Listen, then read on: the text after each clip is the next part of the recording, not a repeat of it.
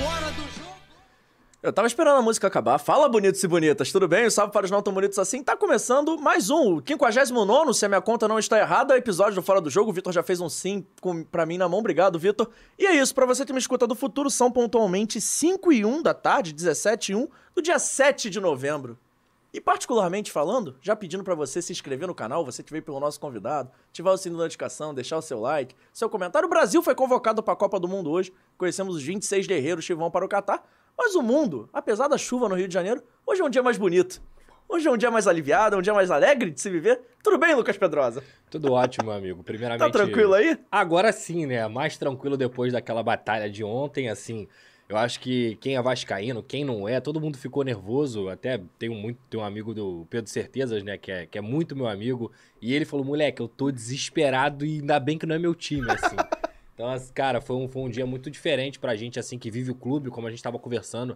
Não é só o nosso trabalho, não é só o nosso time, é tudo é, englobado naquilo ali. E aí, por conta de um jogo, um, um, time que tava a 15 pontos do Vasco no primeiro turno, cara, é surreal. Foi a primeira vez, inclusive, que aconteceu esse fato aí de do quinto colocado jogar contra o quarto na última rodada da Série B. Então, uma coisa muito diferente ontem, mas muito feliz de estar aqui para a gente falar sobre esse acesso, sobre o Vasco da Gama, sobre a seleção brasileira. Obrigado pelo convite. E sobre a sua carreira também. Nem, ah. os mais, nem o mais sádico dos roteiristas imaginava um roteiro tão emocionante na última é rodada. Mas antes da gente seguir o nosso bate-papo, hoje eu vou quebrar o protocolo, Vitor. Eu vou pedir já pra você trazer o sorvete, pra ir adoçando o nosso papo. Ah, que beleza. Ah, tem um sorvetinho, né? Pô, quem não gosta? Quem não gosta? Tá chegando aqui a Vitale Gelato, o melhor gelato italiano do Rio de Janeiro. Com certeza entrega na sua casa, porque eles entregam em praticamente todos os bairros do Rio de Janeiro capital. E para você que quer pedir um sorvete sem gordura hidrogenada, sem conservante, feito com ingredientes frescos e selecionados, é muito fácil. A gente tem hoje sorvete de óleo e tem também um sorvete de brigadeiro. Maravilhosos. Mas é o seguinte, para você pedir é o 21994473900, vou repetir enquanto eu me ajeito, 21994473900. Tem o QR Code passando aqui também, você aponta o seu celular, vai ter aí site, Instagram, arroba Vitale Gelato, vai ter o telefone, tudo para você pedir. Agora eu vou te deixar na cara do gol, driblando o goleiro, só para você empurrar e fazer o seu pedido. Esse pote aqui de 600, de 45 reais, ele está saindo... Pera aí, deixa eu confirmar aqui, porque é importante a gente confirmar. De 45 ele está saindo por R$ 36,90. Isso mesmo, essa promoção da Vitale Gelato, mas não é a única promoção. Tem na Vitale Gelato, eles adoram fazer promoção. E esses dois potes somados dão 1 litro 200. Mas lá na Vitale, o maior pote é de 1 litro e 300. Sempre tem aquele chorinho. E ó, é o seguinte, pote é grande, dá para a família toda. E de 75 reais está sendo por R$ 59,90. Então você liga lá no 2199 447... Não, 21 eu me perdi até no telefone, que eu falo sempre de cabeça. O DVD tá rindo, porque eles ficaram me sacaneando no, antes do programa. Eles falaram que eu já tô aí automático aí, ó. A culpa é de vocês, vocês estão me secando, mas é o 2199-447-3900. Você liga lá, fala que viu no Fora do Jogo, pede o seu sorvete. E mandando um abraço especial pro Tafarel e pra toda a família da Vitale Gelato, eu vou colocar aqui de novo. Na sacola vai querer sorvete de quê, Pedrosa? Acho que eu vou de óleo. Eu vou de brigadeiro então, Vitor. Hoje, hoje sem lei, tá, Vitor? Mas hoje é sem lei, tá? Direto. Hoje é sem lei. Pode vir, pode vir com tudo. Oi? Não, não entendi, vocês estão rindo aí, mas agora falando sério, arredondando esse programa que começou dessa maneira caótica, já pedindo para você mandar sua mensagem também, porque a gente tem hashtag. Tá passando aí em algum lugar do seu lado, é hashtag Pedrosa no FDJ. Oh, que beleza. É, hashtag, pô. Hashtag... Eu, eu, sempre sonhei em ter uma moral dessa, cara, entendeu? Ser convidado assim, hashtag, pô, Ah, não, que isso. Um dia eu chego lá. Aí, ó, os caras falando, Gabriel Ribeiro, amostra os carecas, Marcelo Silva vai começar, Matheus Lose, mais atrasado que o Bosa voltando pra marcar, que isso, a gente tá pontual. Leonardo Pinheiro, simplesmente o carecosa, Douglas Macedo, Vasco, Gabriel Ribeiro de novo, paramos o expediente aqui na mecânica para assistir vocês. Mande um salve aí pra equipe... Não, não dá. Eles acharam que ia cair essa. Sempre tem. Vocês acharam que ia cair essa? Não, não, não vou sair. Mas eles estão assistindo a gente de Brasília. Tamo junto. O Adriano Costa, voltamos, meu parceiro Adriano Costa, que era meu parceiro de social de São Januário. Assistia sempre o jogo ao lado dele. Tô com saudade do Adriano. Adriano Costa, manda um abraço pro Pai Drosa aí. Tá com moral. Tamo junto, Adriano. Um abraço para você aí. Vasco. Galera do chat tá com moral. Mas antes de falar de Vasco, seleção, tem muito assunto.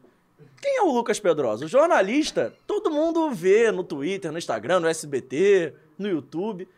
Mas tirando assim o jornalista, quem é o Pedrosa, cara? Cara, é, eu tô com 28 anos hoje. É, eu sou nascido e criado em Vigário Geral. Passei 16 anos da minha vida lá. Morei em outros lugares também, mas assim, a minha avó sempre morou em, em Vigário Geral. por parte de pai, né? Então, todo final de semana eu tava em Vigário, independentemente de estar morando em outro lugar ou não. Mas, majoritariamente, eu morava em Vigário. Tive uma infância muito humilde, para ser muito sincero. É, nunca tive dificuldade de, de, comer nem nada. Tive uma educação também muito boa dada pelo meu pai. Mas a minha família era humilde mesmo, assim, de caraca, o que, que eu vou ganhar no Natal? Era o presente do Natal e era isso aí, entendeu? comprava roupa de seis em seis meses no máximo, estourando. É, sempre, pô, com as coisas ali contadinhas mesmo, dificuldade. Meu pai não tinha carro e tal. E aí, quando eu passei a minha vida a entender um pouco mais da minha vida, o futebol ele já fez parte dela desde o início. É, para quem não sabe, eu fui federado no Botafogo, no Bom Sucesso e também no Olaria.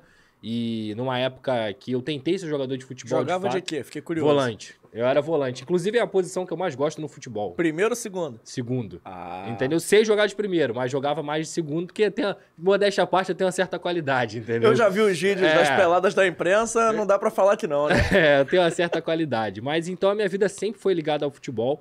É... E aí, desde o início, aquilo ali estava na minha cabeça.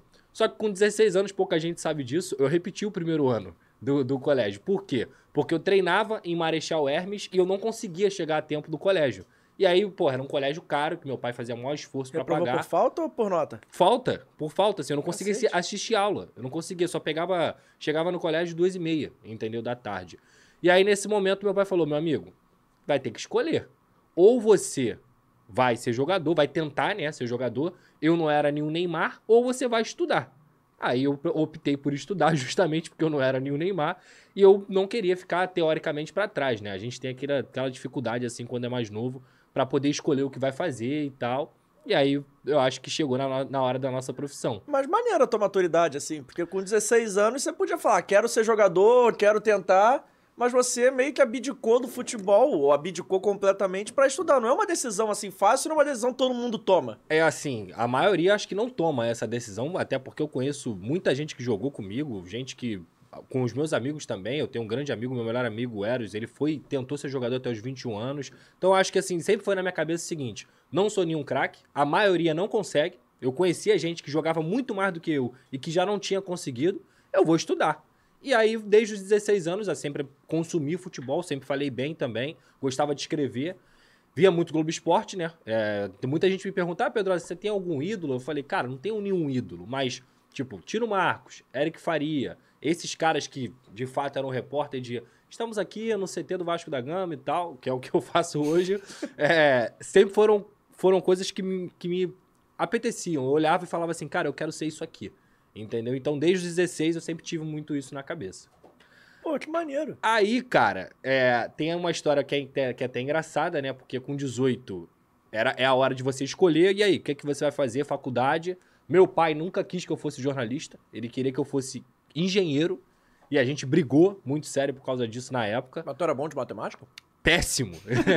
essa, essa que era a questão. Porque, tipo assim, eu sempre falo, pai, não tenho nada a ver com isso, cara. Aí ele, não, cara, se esforça porra, você vai conseguir, porque é, é aquilo, né? Até entendo ele hoje, que é a preocupação financeira, de tipo assim, cara, eu quero que meu filho faça alguma coisa que dê dinheiro. E sendo muito óbvio, muito claro, jornalismo não dá dinheiro. Você tem que é. buscar outras vertentes, entendeu? A maioria não ganha dinheiro, dinheiro, dinheiro. A gente faz jornalismo por, por, por amor mesmo, cara. Assim, e nessa época eu comecei a trabalhar no banco, no, como promotor de empréstimo consignado, para pagar minha faculdade. Porque o meu pai não ia pagar minha faculdade, não queria, porque ele queria que eu fizesse engenharia. Então eu trabalhei um ano e três meses, dos 18 até os 19 no, no banco. E logo depois o Jornal Lance me chamou para ser para ser estagiário lá, final de semana. Para quem não conhece, a galera mais jovem aí, o Jornal Lance hoje é só digital, mas antigamente era jornal mesmo, papel. Comprei muito. Pô, vai e vem era clássico, entendeu? Então comecei lá, Aí, final de semana, trabalhava no banco, dia de semana, e trabalhava final de semana no, no Jornal Lance. Com isso, fui progredindo, ganhava bem assim no banco, porque, pô, banco você trabalha com dinheiro para pagar a faculdade, e eu larguei tudo, consegui juntar um dinheiro maneiro, mas larguei tudo para ganhar, na época, 311 reais no, no, lance. Mas isso eu não bancava a tua faculdade. Não, mas eu já tinha juntado dinheiro suficiente. Só que para você ah. ver, eu, eu, tinha tanto na minha cabeça que eu ia virar jornalista, que eu ia crescer, que eu ia conseguir realizar meu sonho, que eu falei, cara, eu vou abdicar de grande parte da minha vida, assim, do lazer, da minha vida geral, para poder fazer o que eu quero fazer. E ainda entendeu? mais você tendo um jornalismo esportivo, né? Exatamente. É uma parada que é lazer para 99,9% é. das pessoas, para você é trabalho e é final de semana, é feriado. Só que eu sempre falo uma coisa assim, até para quem tá começando no jornalismo, que é o seguinte, é...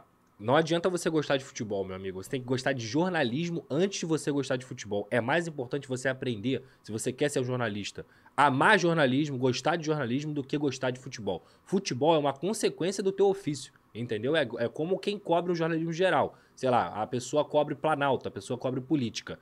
Mas antes ela tem que aprender a ser jornalista. Eu acho que isso se confunde mu muito no nosso, no nosso mundo atual. Entendeu? Você já deve ter recebido uma mensagem assim da galera: Caraca, eu vejo todos os jogos, não ah. sei o quê. É, quero virar jornalista, eu vejo muito futebol. Muito, muito. E aí, depois, a, partir disso, eu sempre tive, tive muito essa parada na cabeça. O jornalismo foi uma escola muito grande para mim. Depois eu fiquei um ano e oito meses no lance como estagiário. Fui pro esporte interativo. Eu trabalhei em mídia impressa, jornal, né? E, e, também aprendi a escrever, porque você não adianta, não é só português, é você aprender a escrever jornalisticamente, principalmente para o esporte, que é outra pegada. Fui para o esporte interativo, onde conheci é, Pedro Certezas, Casimiro, Vene Luiz, Casagrande, Luiz Felipe Freitas, Bruno Formiga, toda essa galera. Toda essa galera que nem é tudo isso que, que, que nem era tudo isso que é, que é hoje em dia. Então a gente aprendeu muito ali mesmo, cara. Assim, eu lembro até hoje meu primeiro dia chegando na redação e vendo essa galera toda e a gente, caraca, mané. Porra, todo mundo molecão, novão, mas sempre com a cabeça de que a gente ia vencer. Eu aprendi uma coisa no esporte interativo que é, eu acho que fez a gente dar esse passo, que era trabalhar de fato a mídia social. O esporte interativo, que hoje é TNT Esporte, ela tá 10 passos na frente de qualquer outra emissora em relação à rede social. Isso é um fato. Tanto é que eles apostam muito nisso, sempre apostaram. E a gente cresceu nesse meio de entender a rede social, de é, você reformular a forma como você também se comunica no Twitter, na, no Instagram, no, em tudo, em tudo. Então ali eu aprendi de fato a o quê? A trabalhar a mídia social. E você falando isso, eu tô pensando aqui, pô, Casé, Pedro. Perfeito. É, mas tem uma repórter tá no TNT Esportes até hoje que eu acho muito maneiro que ela faz. Ficou até meio que marcado, que é a Aline. Que ela fica ali na estádio, ela fica fazendo coreografia do TikTok, mas assim, é muito é maneiro. É maneiro, pô. Porque ela tá sempre no estádio, num lugar Sim. diferente. E normalmente tá a ver com o jogo, é muito. Vai. E a Aline também. Vai comendo aí que, que eu vou lendo aqui. Hum. Todo mundo trabalhou junto, cara. É Sim. surreal. O esporte interativo foi um berço muito bizarro, assim, de de cara, os grandes comunicadores hoje, não todos, claro, porque tem outras emissoras, mas grandes comunicadores que conseguiram explodir na internet vieram do esporte interativo. Isso o é Casé é o maior deles, disparadamente. Já já a gente fala mais sobre ele, mas antes, passando aqui, só no chat mais uma vez, Jacimara Cristina Pedrosa, te admiro. É... Pedro Felipe, eu vi essa história pessoalmente no meu colégio quando ele foi palestrar. Pedrosa virou referência faz tempo. Ainda disse assim, Pedrosa é Vila da Penha. é... João Vitor Martins mandou um Vasco. Já já tem mais pergunta aqui da Jacimara. Mas antes eu tenho uma passagem legal com você. Você estava falando disso de. A gente estava falando de mandar mensagem e tudo mais. Teve uma vez que eu te mandei mensagem no Twitter. Eu hum. lembro isso até hoje. Uhum. Que eu te mandei uma DM falando assim: Pedrosa, boa noite. Como é que você faz nas coletivas? Você coloca alguma coisa para digitar automático? Porque uhum. isso existe, né? Ah, Essa sim, coisa de decupagem. decupagem. Ou você digita rápido mesmo? Você falou, não, irmão, eu já peguei a prática, eu digito rápido. Pô, valeu. Cara, no lance no esporte interativo, eu cobria dia a dia mesmo. Assim, é dia a dia de todo dia estar no treino, todo dia estar ali fazendo coletiva. Era a coletiva do Eurico Miranda até o do Joãozinho, entendeu? O reserva do reserva. Então, assim, a gente pega, e aí é, é de fato a essência da palavra setorista, que é o cara que acompanha o dia a dia. Hoje eu falo muito de Vasco naturalmente, porque eu tenho essa identificação e, e, esse crescimento. Mas eu não sou mais setorista do Vasco. Eu sou um cara que fala de Vasco com prioridade porque eu tenho informação, apuro e tal, mas eu não sou mais setorista. Hoje existem vários outros setoristas, o GE faz isso muito bem, o Atenção Vascaínos faz isso muito bem, é, e outra galera, o, o próprio Lance, Felipe Rocha, o Joel Silva, que são setoristas de fato, porque eles só falam de Vasco. Eu não sou mais esse cara, mas nessa época eu era esse cara. E aí, meu amigo, você tá ali Claro que a gente não fala, não, não escreve tudo que o cara fala, mas você tenta sempre pegar as frases é, é, que tem mais impacto, o que ele fala ali, e claro, colocar sempre entre aspas, porque você não pode tirar as coisas do contexto. Mas era muita responsabilidade mesmo e velocidade, cara. Correria mesmo. E nisso de ser setorista, tem muita fonte, tem até uma história engraçada, né? Porque o Euriquinho, na época que usava o Twitter, filho do presidente, da época, presidente Eurico Miranda, ele usava o Twitter E o pessoal perguntou: como é que o Pedrosa tem tanta fonte? É você? Aí ele chega a, te, ele chega a responder, eu achei que não te marca, mas ele responde. Nem eu sei, esse cara descobre muita coisa. Como é que foi assim? Que foi acho tarde da noite, você tava lá do nada, o Euriquinho virou pauta no Twitter do Euriquinho. Cara, tem algumas histórias com a família do Eurico Miranda, né? Conte, com, a, com, a Eurico, com a família do Eurico, de fato, né? Assim, no geral. O, o Eurico, na época, ele era vice-presidente vice-presidente de futebol do Vasco. Então, cara, isso, isso aí a gente tem várias ressalvas com a família Miranda, né? Mas se tem uma coisa que eu sempre frisei era o fato da comunicação deles ser boa com a imprensa. Eles eram bons com a imprensa no sentido de. Claro que tem casos do Eurico, já o Eurico já me proibiu de entrar em São Januário. Punha.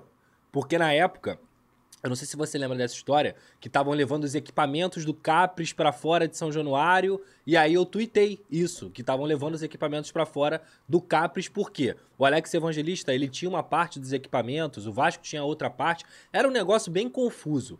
E aí o Eurico achou um absurdo aquilo ali e tal, tal, tal. Aí ele, não entra, esse aqui não entra mais.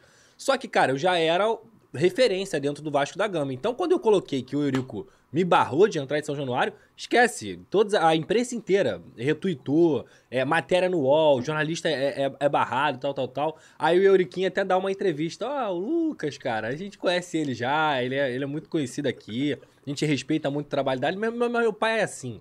Meu pai cisma com umas coisas, mas daqui a pouco ele volta. E foi o que aconteceu. Três dias depois eu já estava podendo entrar em São Januário. Mas o Euriquinho eu sempre tive uma relação muito tranquila com ele, para ser muito sincero. Por quê? Eu valorizo muito quando o cara trabalha dentro do clube e ele tem contato com a imprensa. Eu digo não é só é, é de contato off, não, porque a apuração acontece. É contato de, cara, Euriquinho, por exemplo, exemplo qualquer. A especulação, Felipe Coutinho tá voltando pro Vasco. Euriquinho, Felipe Coutinho tá voltando pro Vasco, ele vai te responder entendeu? Porque eu acho que a gente é a ponte com o, o, o nosso público. E a gente, para poder dar qualquer notícia, no mínimo a gente tem que procurar a, a, a, os lados. Então, quando esse cara fala, ele é vice-presidente de futebol do Vasco, ele fala pelo Vasco da Gama, ele tá dando um panorama ali pro torcedor. Não é pro jornalista, não. Eu vejo que muitos diretores, isso acontece até hoje, os caras te ignoram.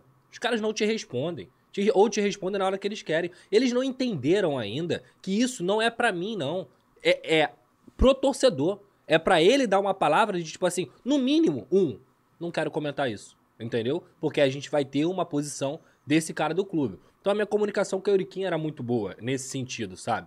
E aí, cara, é, trabalho de apuração, como eu disse, eu tava lá todo dia. Eu conhecia muita gente. Eu conhecia gente do Remo, eu conhecia gente dentro do clube, eu conhecia gente da secretaria até o presidente. Então, obviamente, as coisas vão chegar até mim. Principalmente porque Muitas vezes era coisa de salário, entendeu? É, absurdos que aconteceu dentro do clube. Então isso tudo chegava até mim e eu, obviamente, com o meu trabalho de apuração, ia lá e fazia a ponte. E aí eu até tava lembrando aqui contigo que até o Leandro Castão, outro dia, no Twitter, comentou isso também, né? Caraca, cara, tu sabe que a gente, sei lá, vai jantar e a gente nem sabe ainda que a gente vai jantar, entendeu? É trabalho, cara. Assim, eu era um moleque, você tá até perguntando de mim. Porra, eu cansei de dormir 3, 4 horas por noite porque eu era maluco de negócio de notícia, cara. Eu não conseguia parar, minha cabeça não parava. Eleição, 2017, eu trabalhei 24 horas no dia da eleição. Assim, eu já acordava pensando, cara, não posso perder isso, não posso perder isso, eu tenho que dar essa notícia. Eu era muito maluco. Só que a minha competição, cara, era comigo. Comigo, principalmente. Porque, se você lembra, tá quantos anos? 23. 23. Então você pegou a época que o GE de fato monopolizava o fato da, as notícias dentro do Brasil. O Globo Esporte ainda é uma referência, mas assim, tudo era. Deu no GE, deu no GE, deu no GE. E hoje, um cara que trabalha do meu lado, que é o Vinei, que também trabalhava comigo no esporte interativo, a gente sempre pensou o seguinte, irmão, a gente tem que acabar com essa porra, entendeu? Não é porque era o GE, é porque a gente tem que parar de só ter uma fonte de informação monopolizando essa situação. E a gente tem condição para isso. Cara, eu falo isso e o Venê fala isso de mim, que ele aprendeu muita coisa comigo porque eu aprendi a apurar de fato no lance.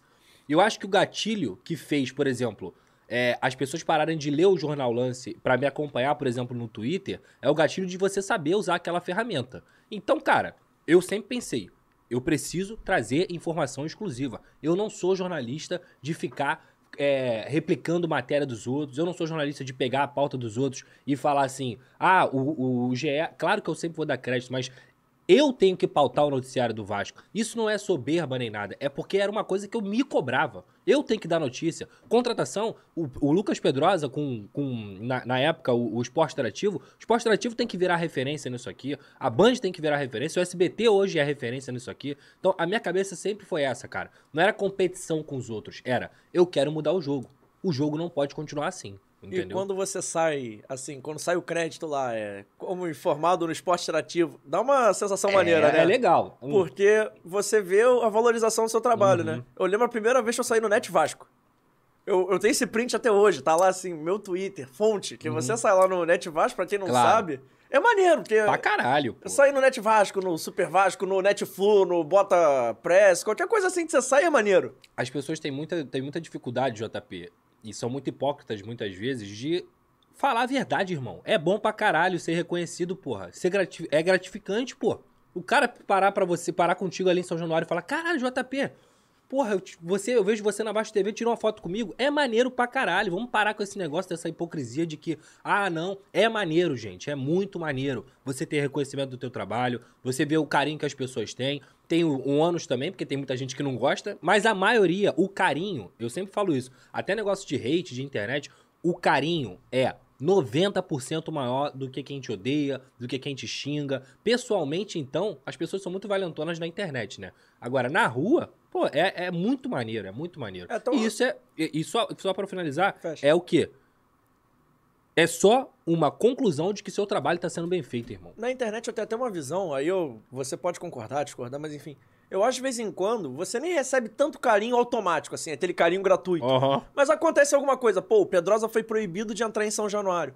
É, o Pedrosa virou fofoca. O Pedrosa não sei o que. Alguém brigou com o Pedrosa. Uhum. Alguém tretou na internet, sim, pode ser um- você respondendo um cara, um cara te respondendo, mas a galera compra o teu barulho. Então, Pra de vez em caralho. quando, isso, tipo assim, esse estalo. Pode falar palavrão aqui? À vontade, Ah, tá. você tá em casa. É, esse estalo de, pô, aconteceu tal coisa, a galera comprar o teu barulho é muito maneiro. Eu costumo falar que no jornalismo, é, a notícia é sempre mais importante. Isso aí é um princípio básico do jornalismo. Só que a gente tem que entender que a gente está numa era que as pessoas se importam com quem dá a notícia, as pessoas querem saber quem tá dando a notícia, elas querem saber qual é a vida de quem tá dando a notícia. Então, se, a partir do momento que você entende isso, você começa também a entender o tamanho e a responsabilidade do teu trabalho. Porque se eu falar assim, rapaziada, se- aliás, hoje eu não posso sumir uma semana. Eu não posso falar assim, pô, eu tô cansado. Pode tirar umas férias, né? Vou- eu, eu tô cansado assim, tipo, eu vou sumir uma semana e não vou avisar. Não, tu não pode fazer isso hoje em dia. Porque as pessoas te acompanham, cara. As pessoas têm carinho contigo. Operei meu joelho, tem um mês e meio. Cara, a quantidade de mensagem que eu recebi, tipo, porra, Pedrosa, melhoras aí, cara. Que, que fique tudo bem. Perdi minha avó esse ano, que fique tudo bem. Ou uma conquista que você consegue, sei lá, fui contratado pelo SBT. Pô, tô muito feliz por você, te acompanho direto. Cara, isso é muito maneiro, entendeu? Então, é difícil lidar com a internet, tá? Tem dia que, tipo assim, que tu lê algumas coisas que tu fala assim, caralho, cara, como é que a pessoa é capaz de falar isso pra alguém? É ruim, te coloca pra baixo, entendeu?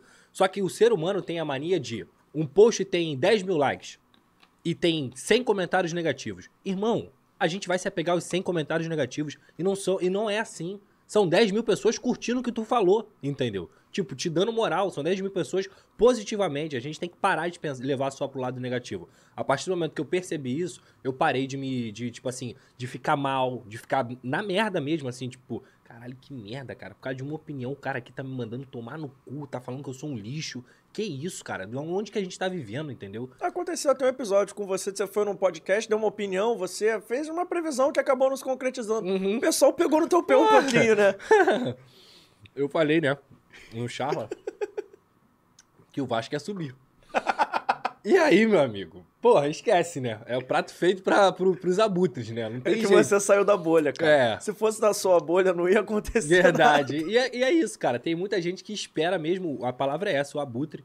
É, tipo assim, pode ver até esse filme. Na, na- é um baita de um filme fala sobre, Video. fala sobre jornalismo também. Assim, a pessoa espera acontecer aquilo ali pra poder jogar merda em você. E assim, cara, eu acho isso muito pequeno, entendeu?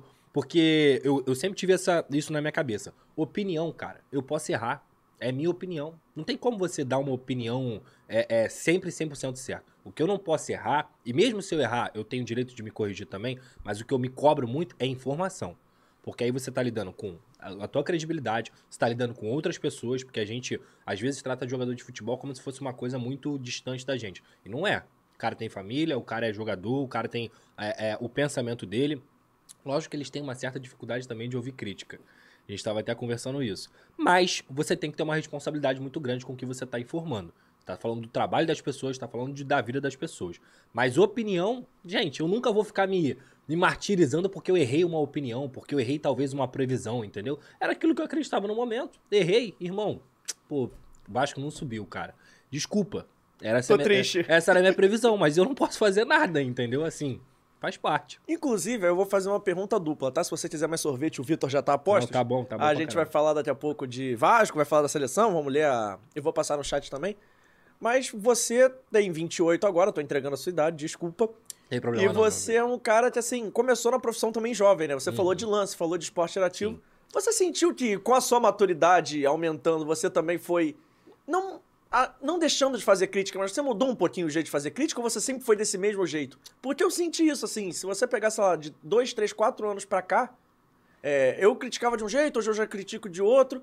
E já aconteceu de alguém, você falou, os caras têm dificuldade de ouvir crítica, já aconteceu de alguém ficar puto contigo, vir mandar mensagem, pô, ou no privado ou até mesmo Já. no público? Já aconteceu. Porque comigo já aconteceu também. Uma vez só, assim, tipo, de ser mais grave, assim, é, de mandar mensagem mesmo, que era o Henrique, o lateral. Não tem problema nenhum, eu nunca falei isso, mas eu realmente pegava muito no pé do Henrique. Mas eu sempre falo o seguinte: eu não persigo a pessoa. Eu persigo que o cara performa, entendeu? É o atleta, entendeu? O atleta. O atleta Henrique tem três rebaixamentos com o Vasco da Gama. O atleta Henrique nunca, praticamente, jogou bem com o Vasco da Gama. Então aquele cara não poderia continuar no Vasco da Gama. Era simples, era performance, gente. Se eu não estiver performando no SBT, se eu estiver, porra, fazendo três merdas seguidas no SBT, eu vou ser mandado embora, irmão. Infelizmente o mundo é isso aí. Tá ligado? Então, assim, eu, como jornalista, como formador de opinião, eu vou criticar. Claro, fazendo o quê? Respeitando sempre a pessoa. Quando eu falo do Raniel, por exemplo, que pra mim é um jogador extremamente limitado, que não tem condição nenhuma de vestir a camisa do Vasco, na minha opinião, é ele com a bola no pé, só. O Raniel deve ser uma pessoa maravilhosa. Eu nunca posso falar da, da vida do cara pessoalmente. Só que eles têm essa dificuldade, por quê? Porque eles não conseguem entender que eu tô ali pra poder analisar a, a- a questão técnica dele, a questão é, física, a questão é, de desempenho mesmo. E assim, ah, tem muito esse comentário. Ah, nunca jogou bola. Eu já joguei bola, mas eu nunca me apoio por isso. Pô, tu acha que o Mauro Betting já jogou muita bola? O PVC já jogou muita bola? E os caras são monstros, porra. Não é porque você não jogou bola que você não tem direito de comentar. Claro que a nossa profissão tem muita gente que é ruim pra caramba mesmo, entendeu? Tem muita gente que é abutre, tem muita gente que leva pro lado pessoal, que passa dos limites. Mas eu acho que durante essa trajetória que você falou aí, eu tô com 28 hoje, é bem provável que eu seja o comentarista mais jovem de uma TV aberta, no, no Brasil, pra ser muito sincero. Mas eu mudei. Você amadurece, foi o que eu te falei. Irmão, com 23 eu tinha uma cabeça, com 28 eu tenho outra, entendeu? Até a forma de você se portar, de você enxergar as coisas. João, imagina, cara, tu, na época eu tinha 21, 22 já, e já era conhecida, a galera já tirava foto comigo e tal, tal, tal, maneiro. Tu imagina que do nada tu passa a ser um ninguém, tu, tu era um ninguém, e tu passa a ser uma pessoa que vira uma referência pra todo mundo, que as pessoas te tratam realmente como. Eu vou falar essa palavra porque não tem problema, as pessoas falam isso pra mim, é, é o meu ídolo, entendeu? E o Vasco é um clube que é muito carente de ídolo, entendeu? De jogador mesmo. Talvez se, se o Vasco fosse de 97, 2000, a galera nem ligaria muito pra mim, porque eles teriam 15 caras pra ligar a mais, entendeu? E a gente tem vários personagens, o Kazé é um, é um bai- baita exemplo, o Neguerê, tantos outros, tipo assim, porque as pessoas se apegam a gente, entendeu? Tipo assim, porra, esse cara é foda, mané. Pô, eu Vasco pra caralho. E você lidar com isso, jovem, é difícil, mano. Pra tu não perder a cabeça, pra você não salto alto, entendeu? Então, esse tempo, essa trajetória, trabalhando com várias pessoas, como eu citei aqui, tipo o Mauro Betting, tu olha pro cara e tu fala assim, caralho, mané, esse cara é um... É absurdo, esse cara é um jornalista, um dos maiores do Brasil, tipo, da história. E o cara é um poço de humildade, entendeu? Até por onde eu vi, eu não me, não me permito me, me achar melhor do que ninguém. Mas você fazer esse balanço entre, cara, eu não posso é, mais me tratar como eu me tratava antes, mas eu também não posso achar que eu sou mais do que eu sou. Jamais, jamais. Então, esse pé no chão, essa maturidade, esse tato de lidar com as pessoas, o tratamento com os jogadores, porque a gente nasce como? Torcedor.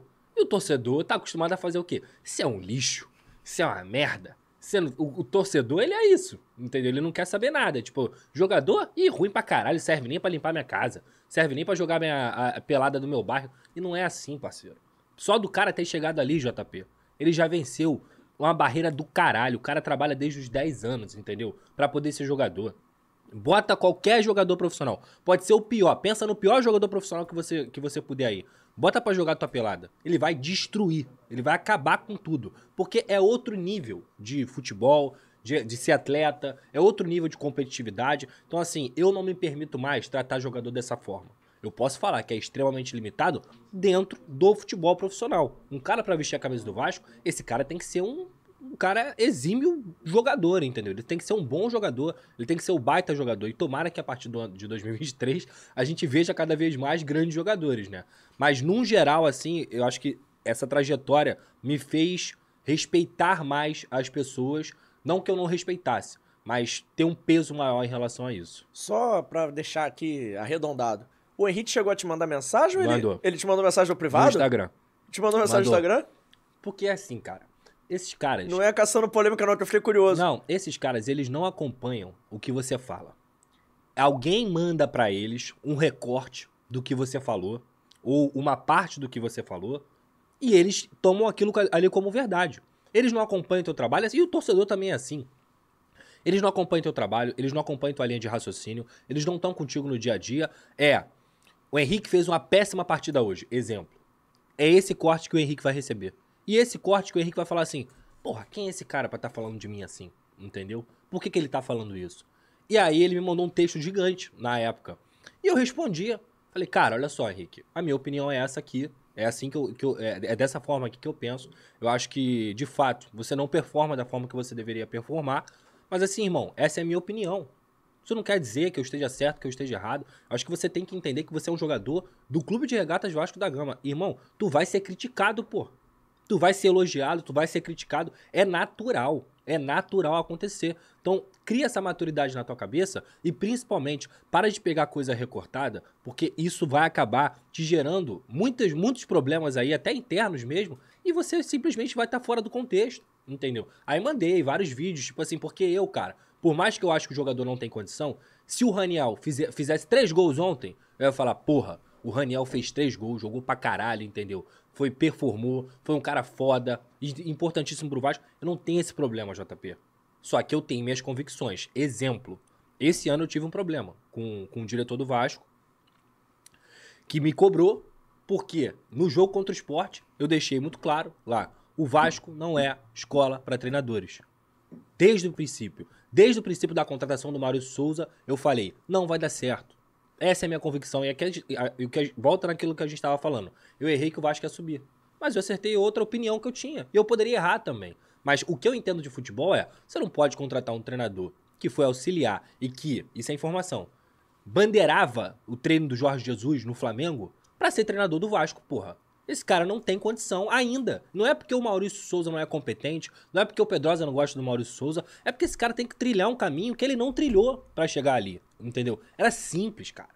É, foi um erro grotesco. E desde o princípio eu falei que foi um erro grotesco. E esse diretor veio me cobrar. Falei assim, filho, esquece isso. Você não, nunca, jamais, jamais você vai podar minha opinião. Jamais você vai fazer com que eu deixe de falar o que, eu- o que eu tenho que falar. Ninguém faz isso, nem meu chefe faz isso. Aí você vai fazer? Pode ter certeza, irmão. Eu vou continuar criticando. Se eu tiver errado lá no futuro, eu vou ser o primeiro a falar, galera, eu errei. Eu tô errado. Mas a princípio, esquece. Deu no que deu, né? Enfim. Antes da gente continuar, passando aqui no chat rapidinho, pô, mas eu tava lembrando aqui das histórias. Já aconteceu isso comigo, não do cara mandar no privado. Aí aconteceu no público, mas a sorte é que ele. Pessoal? Não, o Rossi uma vez. Não, tô falando. Não. É, é tete a tete? Não, tete a tete não, mas Ah. o Rossi foi no Twitter. Só que ele não, não tinha meu rosto, era mais tranquilo. Os caras gostam da retweet, né? Aham. Só que tinha alguma coisa. Eu acho que ele deu uns likes lá nos tweets falando mal de alguma coisa e virou matéria. Tipo, o Uhum. cara deu, sei lá, era tweet falando da cor da chuteira. Entendi. Enfim, aí eu falei assim, Rossi não gostou da cor da chuteira. Tava lá, documental, cadê o like? Print, assim, printei tudo, postei aí, era a chamada do vídeo, que era de manhã, não tinha tanta coisa. Eu falei, ah, ó, o Rossi tá aqui, deu uma pistola no Twitter, virou Net Vasco. Aham. Rossi não gosta de tal coisa. Ele Nossa. retweetou e falou assim, mentira. Eu, pô. Inventam coisas. Eu, pô, não. Mas enfim. É complicado. É, vamos lá, pedindo aí pra você que tá mandando mensagem no chat, eu vou passar aqui, mas se inscreve no canal, ativa o sininho de notificação, deixa o seu like. Pedrosa também tá no YouTube, sabe o quanto isso é importante. Muito Compartilha aí importante. com a rapaziada, já tem mais de 200 pessoas assistindo a gente. Porra, que É, maneiro, vai se inscrevendo aí, que a gente tá quase no 12 mil. Vai se inscrevendo. Juan Emanuel, um beijo no meu chefe. Esse aí é. Esse é fenômeno. Gente boa pra caramba, um moleque que, que eu acredito bastante, assim. E é isso, cara. Eu até tenho meu canal lá no YouTube e eu sou um cara que eu não consigo ter uma produção bizarra como eu deveria ter. E eu até falo isso do, do Atenção Vascaínos. Mas aí é um pouco também daquela coisa de você não ficar mais 24 horas trabalhando, né? Isso mudou muito, cara. Eu ia falar isso pra você agora dessa construção, né? Hoje eu posso me dar o direito de não trabalhar loucamente como eu trabalhava antigamente, entendeu? Era mesmo assim, tipo, na época do esporte interativo, porque é isso, cara, rede social. Você tem ali um horário a cumprir no seu trabalho, mas você não para. Apurar notícia, você não para. Pra você estar na frente, você não para. Não tem férias, não tem nada. Irmão, tu tá sempre ali conversando com alguém, tu tá sempre ali buscando alguma informação. Se. Pô, vai cobrir a eleição do Vasco. Tem que se formar em direito, porra. E tem que se formar em direito em alguns meses. Eu acho que foi isso que me fez cursar a segunda faculdade. Eu acho que eu já tava tão ali no embargo de declaração, embargo de não sei o que, que uma hora você se resolve. Doideira, você tem que aprender. Então, isso te faz crescer como jornalista também. Mas requer também um trabalho muito grande. É complicado, mano. É complicado. Só que é isso. Hoje, financeiramente falando mesmo, não tenho nenhum problema de falar. Eu me dou o direito de não trabalhar tanto como antigamente, entendeu? Então eu trouxe o Juan pro canal pra dar oportunidade pra ele também. É um moleque muito, muito interessante aí pro, pro jornalismo, que também tem essa veia de apurar que eu gosto. E cada vez mais o negócio é crescer. Aí, ó, seguinte, Leonardo Dias, falem dos reforços do Vasco. Pedrosa, quem você acha que seria o técnico ideal para o ano que vem? Will Pro Santos, é, o Terãs é verdade. O pessoal quer saber do Terãs. Jorge Eduardo, atenção, Vascanos, Pedrosa e Garoni são os melhores canais sobre o Vasco. É, o Leonardo Martins aqui dá uma perturbada em você, fala 28 só, tá acabado. É, o Matheus Chilheredo fala do Terãs. E André Marques, narrador, meu parceiro, meu irmão, mandou um zap aqui falando tá curtindo o papo, tá assistindo a gente também.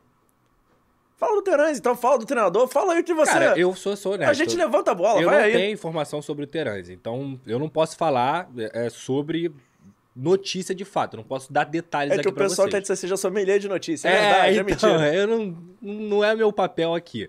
Mas se você for pedir pra analisar o jogador Terãs, é um baita de um jogador. Se você for colocar ele como reforço pra 2023, dar esse pontapé no meio-campo do Vasco, cara, a gente tá falando de um cara aqui que é um absurdo ele não ser titular do Atlético Paranaense, por exemplo, na final da Libertadores. Ou durante a Libertadores. Ele ter entrado aos É uma 75 foi absurdo. É uma loucura. É um jogador extremamente qualificado, bate muito bem na bola, tem habilidade, é novo. Seria uma baita de uma contratação, vale o investimento sim. E o treinador? Perfil, pelo menos. Perfil, perfil tipo Voivoda, gosto desse nome, gosto muito, assim, porque a gente tá falando aqui, cara, eu acho que o Vasco tem que entrar num processo, o JP, e tá entrando nesse processo de ser um clube profissional, de respeitar esses processos, de ter mais um pouco de, tipo assim, você entender que tem um cara ali, por exemplo, como o Jorge Jesus fez no Flamengo, como o Abel Ferreira faz no Palmeiras, um cara que é um comandante, é um cara que entende o clube de forma geral, entendeu? Que ele vai entender o que tá acontecendo na fisiologia. Não é, com todo respeito, tipo, um cara que vive no imponderável, ou que dá o treininho ali dele de duas horas e valeu, vou embora. Não, cara, esse cara tem que viver o clube. E assim, eu nem acho que o Zé Ricardo é um baita treinador, mas ele- o Zé Ricardo fazia isso dentro do Vasco. Ele era esse cara, de entender o clube, de você acreditar num projeto, de você confiar naquele cara ali, que é o que o Fluminense está tentando, por exemplo, fazer com o Fernando Diniz pra, agora nos próximos anos, que também pra mim é um baita de um nome. Se o Vasco tivesse é, dinheiro, eu não acho que o Di- o Diniz voltaria pro Vasco por conta do Fluminense. Mas se o Vasco se, se fosse uma opção, também acho que é um cara pra você acreditar num projeto. O Vasco tem que contratar um treinador que tenha metodologia, que tenha realmente uma conexão com o departamento de futebol, com comissão técnica, com o departamento físico, com tudo, tudo, absolutamente tudo. E aí cri- seguir nessa linha. Ah, não deu certo no primeiro ano? Irmão, dependendo do que for feito dentro do, por exemplo, Luiz Castro no Botafogo. Como é que eu vou ficar avaliando de fato esse cara, ou o que ele faz para trabalhar, o que ele faz no trabalho dele, se esse cara pegou um elenco que foi trocado no meio da temporada, que tá numa transição de SAF, um time que ele não conhece, se adaptando ao futebol brasileiro, como é que eu vou avaliar assim, Luiz Castro é bom, Luiz Castro é ruim? Não dá, não dá. Você tem que Dizem- acreditar. Dizem que tem, o cara troca o pneu, o carro andando. É. Eu digo que ele não tava trocando pneu, ele tava trocando a asa com Pô, o avião tudo, voando. tudo. Chegou o dia, tem o Luiz Castro, chegou o outro aí, chega. O Botafogo parece aquele cara vai anunciando novidade aos poucos. Chegou um centro- Exato. Ó, tem um goleiro aqui, tem um centroavante, tem um zagueiro, tem isso. O cara montou, tipo assim, o time do nada. Se você pegar o time do Botafogo do Campeonato Carioca com o que tá terminando o brasileiro, só deve ter o gatito de, de, de É, igual. o, é, o Gatito se bobear muito nem começou a temporada. Começou com o Douglas. Isso. O Jefinho chegou depois do Campeonato Carioca. Isso só. Tiquinho, é, Lucas Fernandes, Carlos Eduardo e tantos outros. Então, assim, é um trabalho, cara, que você tem que ter realmente de convicção. O Voivoda me agrada. Pelo que ele fez no Fortaleza, com condições piores do que, o, do que a do Vasco, financeira que o Vasco vai ter, né, no caso. Eu acho que o Voivoda seria um baita de um nome. É um nome que eu gosto também. Eu tô entre ele e o Kudê. Eu acho o Kudê um Cudê excelente... também. E eu olha, acho ele um excelente treinador. o Paulo Brax trabalhou com o Cudê no, no Internacional. Tem então, uma química já. Eu não duvido que isso possa acontecer. Não é informação, tá, gente? Antes que o Net Vasco também bote aí Pedrosa. gente, não é uma informação. Eu tô, eu tô falando que eu não duvido que o Kudê possa ser sim um nome avalia- avaliado. Saiu do Celta e o Vasco tem dinheiro agora pra poder fazer isso. E vive essa coisa de viver o clube intensamente, né? Também. Lá no Inter parecia que ele já tinha trabalhado no clube há uma década. Ele parecia. Trabalhador. É, e é aquele cara que vive o dia a dia, entende. Eu gosto disso. Eu gosto disso. Não, não cabe mais o técnico achar que o futebol é só na dentro das quatro linhas. Ele tem que viver o clube, ele tem que entender a torcida. O que o Abel Ferreira faz, cara, o Abel Ferreira fica, ele é sommelier até da torcida do Palmeiras. Eu quero que vocês cantem músicas mais curtas. Eu quero que vocês cantem músicas de um minuto. Ou eu quero que, cara, é surreal. E assim, a Abel interferência Ferreira tá tendo a tito, a tito. Opa, a tito. A coisa do TikTok, né? Música curta, refrão fácil, dancinha. O cara tá ali, pô, no TikTok. É, é doideira, cara. Então, tudo isso aí eu acho que vai, vai ajudar bastante. E o departamento de futebol do Vasco também cada vez mais ser profissionalizado. Ó, o pessoal aqui agora com dicas culturais. Pedrosa, Cibic Quinta, pergunta o Fabrício Pereira. Cara, o Samba Independente dos Bons Costumes é um baita de um lugar, entendeu? Eu frequento bastante, mas eu tô tentando parar de beber dia de semana. Mas há quem diga que quinta é quase sexta. É, sexta é final de semana. Quinta é a nova sexta, É na isso, verdade. amigo, é, é isso. é complicado. Ó, o Manuel Alves pergunta pro Pedrosa se primeiro temos que arrumar a casa como centro de treinamento. Cara, arrumar o próprio centro de treinamento? É. Então, cara, eu acho que o Vasco tem que cada vez mais se estruturar como clube mesmo, né? A gente sabe que o CT foi construído pela torcida, que é muito legal é, esse fato, né? Mas ainda é um CT que você não tem uma estrutura que você fala assim, olha, que coisa maravilhosa. Não é assim. O Vasco hoje tem um campo que é muito mal cuidado, ainda é uma, uma estrutura de contenders. Então, assim, tudo isso tem que ser melhorado. O Vasco tem que ter campos bem cuidados, tem que ter estrutura melhor, uma academia melhor, um prédio realmente para você ter essa, toda essa estrutura, parar de fazer exame fora do clube. É, é aquilo que a gente até fala sobre o Ninho do Urubu. O Ninho do Urubu, antes, para quem já foi lá, era uma coisa assim, assustadora. Eu cobri o Flamengo no lance alguns, alguns dias que eu pegava container com ar-condicionado, assim, tipo, a imprensa ficava dentro de um container para poder fazer entrevista coletiva, na época até o Vanderlei Luxemburgo. Hoje em dia, outra parada, é a estrutura de clube nível Europa. Até dormir lá, os jogadores, se quiserem, podem dormir. Se eu não me engano, o Rogério Ceni morava dentro do CT do Flamengo. Então, assim, cara, o Vasco tem que seguir esse caminho de estruturação e cada vez mais, o que eu sempre falo é o seguinte. É um processo demorado, como é que é a frase do Figueiredo? Só, só vive o propósito sem suporta o processo. é um processo demorado, isso aí tem que ser levado em consideração também. É um processo onde o Vasco, primeiro, tem que parar de passar vergonha. A gente não aguenta mais passar vergonha. E o que, que eu digo sobre passar vergonha? É, por exemplo, chegar numa última rodada de Série B com medo do Ituano, pô. Esse tipo de coisa não pode mais acontecer.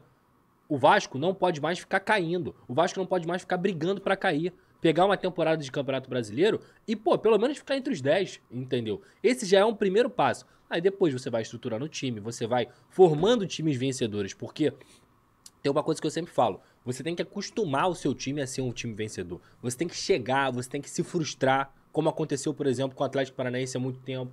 Mais uma vez, chegaram numa final de Libertadores, se frustraram. Perderam aquela Copa do Brasil pro Flamengo em 2013, se frustraram. Mas se tornaram também um se tornou também um time vencedor.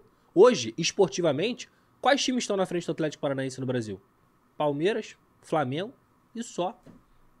A verdade é o essa. Atlético Mineiro? Esportivamente, hoje, não sei. Nessa temporada, não. Na outra, quem sabe? Mas é isso aí. Tá no bolo. Mas tá no entre, bolo. entre os cinco, o Atlético Paranaense sempre vai estar. Tá no bolo. Entendeu? E aí a gente para e pensa e fala assim, cara, esse time se preparou pra conseguir chegar em momentos como esse.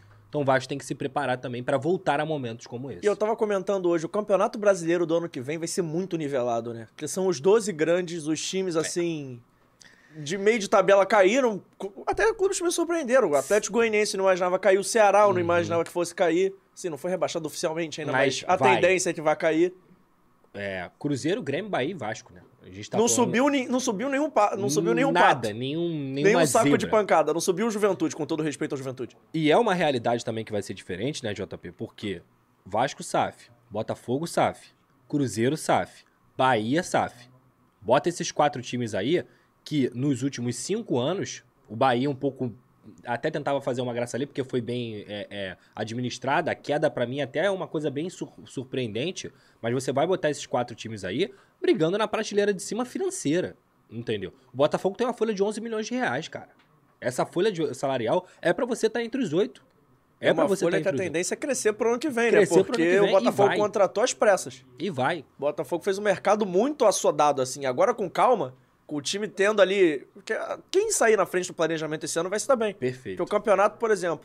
E aí é o que eu acho: Vasco, Bahia, Cruzeiro e Grêmio se deram muito bem. Uhum.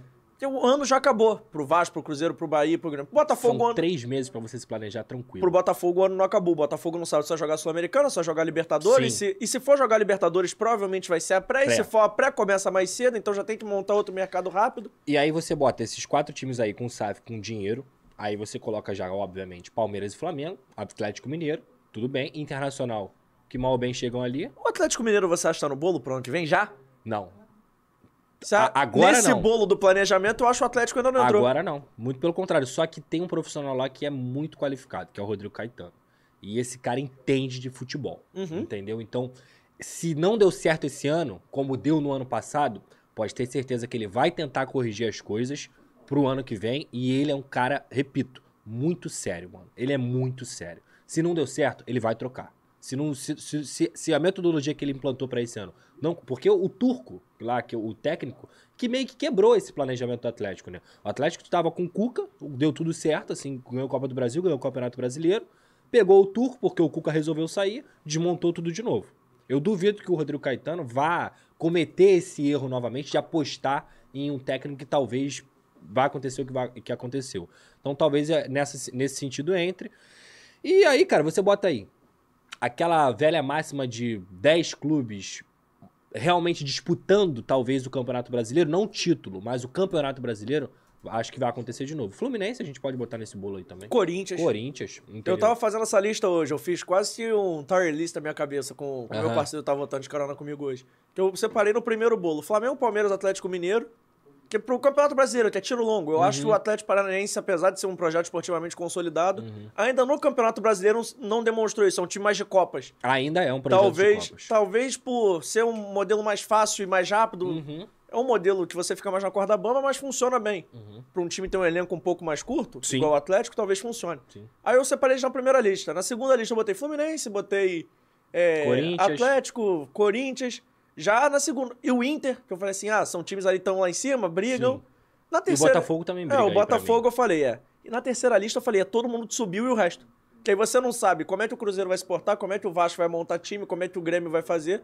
A reformulação do Cruzeiro e do Vasco, e do Grêmio também, mas eu acho que o Grêmio um pouco menos porque tá com pouco dinheiro financeiramente mal. Mas do Cruzeiro e do Vasco vão ser outros times, pô. Tu não sabe, aí foi o que você falou, não, não tem como prever. E aí, mas aí é essa é a questão, né? Você não tem como prever. Porque eles podem formar grandes times, deu liga, e não tô falando em grandes times de dinheiro. Claro Uhum. que o dinheiro jorrando melhora, porque fica mais fácil.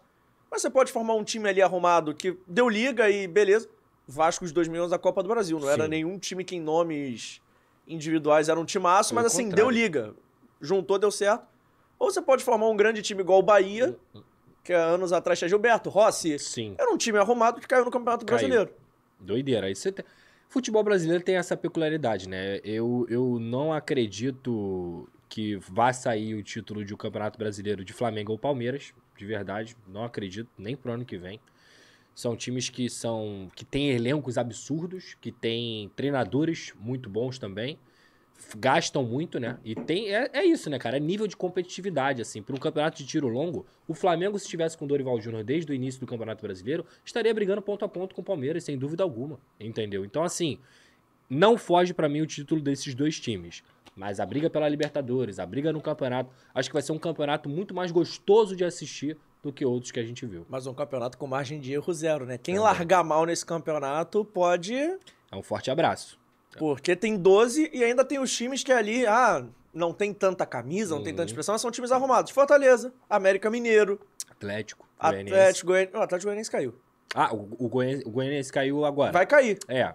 Mas, Vai- mas você bota Mas aí... vai ficar. Fortaleza, América, É. são times ali chatos. O, O Bragantino. América, então, tá fazendo um trabalho maneiro há um tempo. o Bragantino, entendeu? que é O chato Bragantino- também. É, o Bragantino até me surpreendeu, assim, tipo, deles terem parado um pouco de investir, mas depois até fui ler sobre isso, porque me- mexeu com a minha cabeça, né? Porque o Bragantino há pouco tempo contratou o Arthur e, e tava com o Claudinho e tava com grandes jogadores. Mas é isso, eles não, eles não pensam em ser uma potência dentro do Brasil, entendeu? O trabalho deles, de fato, é a mesma coisa que acontece lá com o Leipzig, que, que acontece com outros times, que é você ter um time, você ter uma marca ali dentro do, do mercado de futebol brasileiro, e mas não é essa coisa de, ah, vamos almejar aqui grandes coisas o tempo inteiro, Mas eles entendeu? pegaram o clube certo pra isso. Eles não Perfeito. foram num Cruzeiro, não virou o Cruzeiro Red Bull. Porque Perfeito. o Cruzeiro, assim, não tô falando mal do Bragantino, mas é outra realidade. Outra realidade. O Bragantino, há cinco anos atrás, jamais imaginou que estaria numa final de Sul-Americana. Não tem pressão, pô. Não tem. Não é tem tranquilo pressão. de trabalhar. Eles conseguem manter É. o Barbieri muito tempo. Uhum. Mas eu tava aí pra fechar esse papo de Campeonato Brasileiro do ano que vem. Já já a gente vai falar de elenco e tudo mais. Mas eu fiz uma previsão que me tá achando até de maluco. Mas eu acho qual sério risco de um dos dois de São Paulo que nunca caíram jogarem a Série B em 2024. O O, Santos. e o São Paulo. É que o Santos é um negócio que é até difícil de explicar, né? O, É. Santos, o Santos tá na portinha pra cair há muitos Há anos. muito tempo, cara. É uma mística bizarra, assim. Ah, os maiores clubes do Brasil. O Santos tá entre os três pra mim. É, é, assim, assustador, porque é bizarro, pô. Os caras batem na porta. O São Paulo é a mesma coisa. Toda hora o São Paulo pega ali um, um 15, bate ali 16, aí daqui a pouco tu vê o São Paulo tá em oitavo. Entendeu? Então, assim, é possível. Eu acredito que seja possível, sim, cair. Mas tinha um clube que eu conheço que era assim. É. Que ficava em 15º, 14 mas ele nunca tinha caído. Aí ele tava ali, aí, ele- aí ele dava um levante aqui, outro ali. Adivinha o que aconteceu com ele alguns anos depois? Quatro vezes, né? É, tem- Mas, cara, o futebol não aceita desaforo. Eu- Eu acho que cada vez mais, se você administrar o seu clube pensando com a cabeça de anos 90, de anos 2000, irmão, ele vai te engolir. O futebol vai te engolir. O resultado, o campo vai te engolir. A falta de profissionalismo vai te engolir. E é claro, de dinheiro também. Se você não administra bem, como é o caso do Santos e que é salvo pelos garotos esse tempo inteiro, você vai. Amigo, pode ter, ter certeza. É velha frase, a bola pune. E o Santos tem uma coisa, né? O Santos tinha uma SAF a cada dois, três anos. Que Uhum. vende um menino desse, vende um Gabigol, vende um Neymar, vende um Rodrigo. Tem muito dinheiro, né? Então não, não explica assim, porque uma coisa é um Vasco, um Flamengo antes de se organizar, um Fluminense, Uhum. que vende um garoto aqui, outro ali, mas não conseguia vender tão alto, tava vendendo o almoço pra pagar a janta. É isso. O Santos já não, o Santos consegue fazer boas vendas. É, e, e não, não para, né? Sim. A safra não para. Já né? tem outros. Já tem outros, assim, é, é assustador, assim, o que acontece lá, lá no Santos e o que é, é o que mantém o clube vivo mesmo, cara. Porque, esportivamente, repito, o Santos não briga por nenhum título dentro do futebol brasileiro. Nenhum. Nenhum. Talvez nem pelo Campeonato Paulista o Santos briga hoje. Pô, o Santos brigou pelo rebaixamento esse ano, ano é passado. doideira, assim. Mas, repito, também, a- o profissionalismo, se não for implantado, meu amigo, pode ter certeza, mais cedo ou mais tarde, vai chegar. E engraçado que o Santos, há uns anos atrás, tinha o Sampaoli, né? Que era É. um cara, assim, completamente... E que pode ter acabado aí acelerando esse processo, porque é um cara que... Quero vários Exige, reforços, é. Exige. E é um cara muito intenso, né? Eu preciso de cinco jogadores, eu É. preciso disso, eu preciso daquilo. Ele é esse cara. Ele é muito. E é um cara que você não sabe se ele um dia vai acordar assim e vai falar assim, galera. Ligo- você- Tocou o telefone aqui, tô partindo. Cara, o São Paulo já teve grandes trabalhos, né? Óbvio, assim, é um cara que. Um dos grandes técnicos aí, mas ao mesmo tempo também tem trabalhos péssimos. Péssimos, assim. Mas ele tem grandes trabalhos, porque resultado não tem. Assim, tirando de seleção com o Chile, Uhum. Não tem nenhum trabalho que enche os olhos e você fala assim: caraca, ele foi mega campeão nesse clube, foi lindo. Não. que ele esquece. trouxe. Que ele chega num clube, ele chega no, no Marseille. Uhum. Eu quero 15 reforços. É. Aí os caras contratam. Mas não, ele não faz frente ao PSG. Eu quero 15 reforços do Atlético. Fez frente, mas não ganhou. Ele não, não desenvolve. Na né? seleção argentina ele foi muito mal. Assim, e eu digo de padrão de jogo mesmo, que é uma Sim. coisa que, que vo- você vê que tem. O, o São Paulo é muito ofensivo, né? Mas se você não der peça pra ele, ele não sabe trabalhar. Pode ter certeza. Isso aí é fato. Ele não sabe trabalhar. Sem peça. Ah, mas, pô, sem peça ninguém sabe. Sabe sim. Tem gente que sabe. Olha o Fernando Diniz aí. E o Fernando Diniz é um cara que morre abraçado com as convicções dele. Irremediavelmente, assim, ele vai querer jogar daquele jeito, treinando o Fluminense, treinando o Vasco, treinando o Santos, treinando o São eu Paulo. sou suspeito pra falar, mano. Eu gosto muito dele. Qual a Assim, sua avaliação dele desse ano e no ano passado? Ano passado ele pegou o que já tava acabado, né? A verdade é essa. E se teve alguma sobrevida foi por causa dele e do Nenê. Que o Nenê chega ali, faz uns golzinhos, é importante. O Fernando Diniz consegue botar o Vasco pra fazer uma coisa mais próxima do que é praticar futebol, entendeu? E a gente tem uma esperança, tanto é que o Vasco ganha do Goiás e ganha do Curitiba, que eram times que estavam acima do Vasco da Gama. Então pega uma sequência ali, mas a corda estica de uma maneira de um elenco que já que a gente até estava conversando antes. Não era um elenco tão entregue, não era um elenco tão sério quanto esse desse ano, e talvez tenha sido a grande diferença, né? Porque eu acredito que o elenco do ano passado é até um pouco melhor tecnicamente do que o desse ano. Mas faltou essa, essa questão mesmo. Ele tentou salvar ali o, o que não dava mais pra salvar, entendeu? Pô, e cara, ele botou o Marquinhos Gabriel pra jogar bola. Isso é brincadeira, pô. O elenco Entendeu? do ano passado pode parecer bizarro o que eu vou falar, mas assim, talvez ele seja a tempestade perfeita do erro. Porque ele tava sem torcida, com os jogadores Também. que não estavam tão engajados no processo, que Também. acharam que ia dar tudo certo. Uhum. Era um time que talvez com a torcida, não aqui. Talvez subiria. É, mas assim, não tô falando que torcida ganha jogo, que eu Aham. acho que ajuda muito, mas torcida não entra em campo pra meter gol. Aham. Ela pode fazer pressão até o gol sair, mas. Sim, Mas assim, talvez desse um ânimo, alguma coisa. com certeza. Um senso de urgência. Eu acho que urgência é a palavra de ordem. Se o Vasco joga metade dessa Série B, como foi praticamente Ano a passado? outra ano passado, o Vasco não sobe.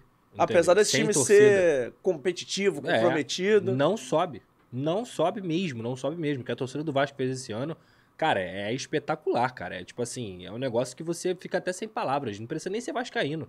É só você entender que essa torcida foi de segunda a segunda. Tiveram jogos em todos os dias na Série B. Segunda, terça, quarta, quinta, sexta, sábado, domingo, chovendo com sol e a torcida tava lá lotando, né? Ah, bota ali 5 mil pessoas, não. É lotando, entendeu? Então foi totalmente crucial e acredito que essa também tenha sido a diferença. E pra esse ano que é o Fernando Diniz, pô, cara. Cara, botou o Fluminense. O Fluminense é vice-líder do Campeonato Brasileiro. O Fluminense foi semifinalista da Copa do Brasil e não passou por um acaso, porque o Corinthians não é muito melhor do que o Fluminense também não. Ah, foi 3 a 0 Mentiroso, jogo mentiroso. Foi 2 a 0 ali que o, o 3 a 0 no final do jogo. O Fernando Diniz é um cara que, isso é informação também, ele treina com os jogadores deles por dia, três horas. Assim, é exaustivo. Passa vídeo, treina, chama o cara, ele potencializa os, os jogadores, ele dá confiança. Gente que assim, tu fala, pô, esse cara aí não, não dá. Ele faz, ele faz acontecer. Repito, Marquinhos Gabriel, entendeu? Ele fez o Marquinhos Gabriel jogar bola no ano passado. Ele fez dentro do Fluminense agora, por exemplo, ele recuperou o Calegari. Ele, ele botou o Caio Paulista de lateral esquerdo e durante um tempo o Caio Paulista performou. O que o John Arias está jogando de bola é brincadeira. Você quer um exemplo melhor que todos esses? Que aí Hum. começou com o Abel, mas acho que o Fernando Diniz foi o, o Ganso, cara. É verdade. O Ganso talvez esteja, e vou aqui sem medo de errar, talvez ele esteja vivendo a melhor fase da carreira dele. Melhor até do que o Ganso do Neymar. É porque Porque o no- Ganso do Neymar ali, o Santos do Neymar e do Ganso, era, um tudo time. junto, né? Aqui não, aqui ele tá jogando bola, o caralho. fino da bola. Tá jogando muito, muito, E ele muito não tem o Neymar do lado. É, tem o Cano, né? Não, mas não, é tem o Neymar. compara, não né? é o Neymar. E, e assim, o, o- E aí ele coloca o. Por que, que o Cano tem 42 gols, cara? Porque o Fluminense cria, porra. O Fluminense cria. Ele não erra, todos os méritos pra ele, mas o Fluminense cria pra caralho. Tu assiste o jogo do Fluminense e tu fala assim: caralho, os caras não param. E quer um detalhe, um parênteses? 42 gols, todos de bola rolando. Ele não faz gol de pênalti. Assustador, pô. Ele não bateu nenhum pênalti na Assustador. temporada, ele não bate pênalti. Se ele soubesse bater pênalti, porque ele não sabe, Seria uns 50 já. uns 50. Tranquilo. Porque entendeu? quem bate pênalti no Fluminense é o Ganso. É o Ganso. Ele não muito bate bem, pênalti. inclusive. Ele não bate pênalti.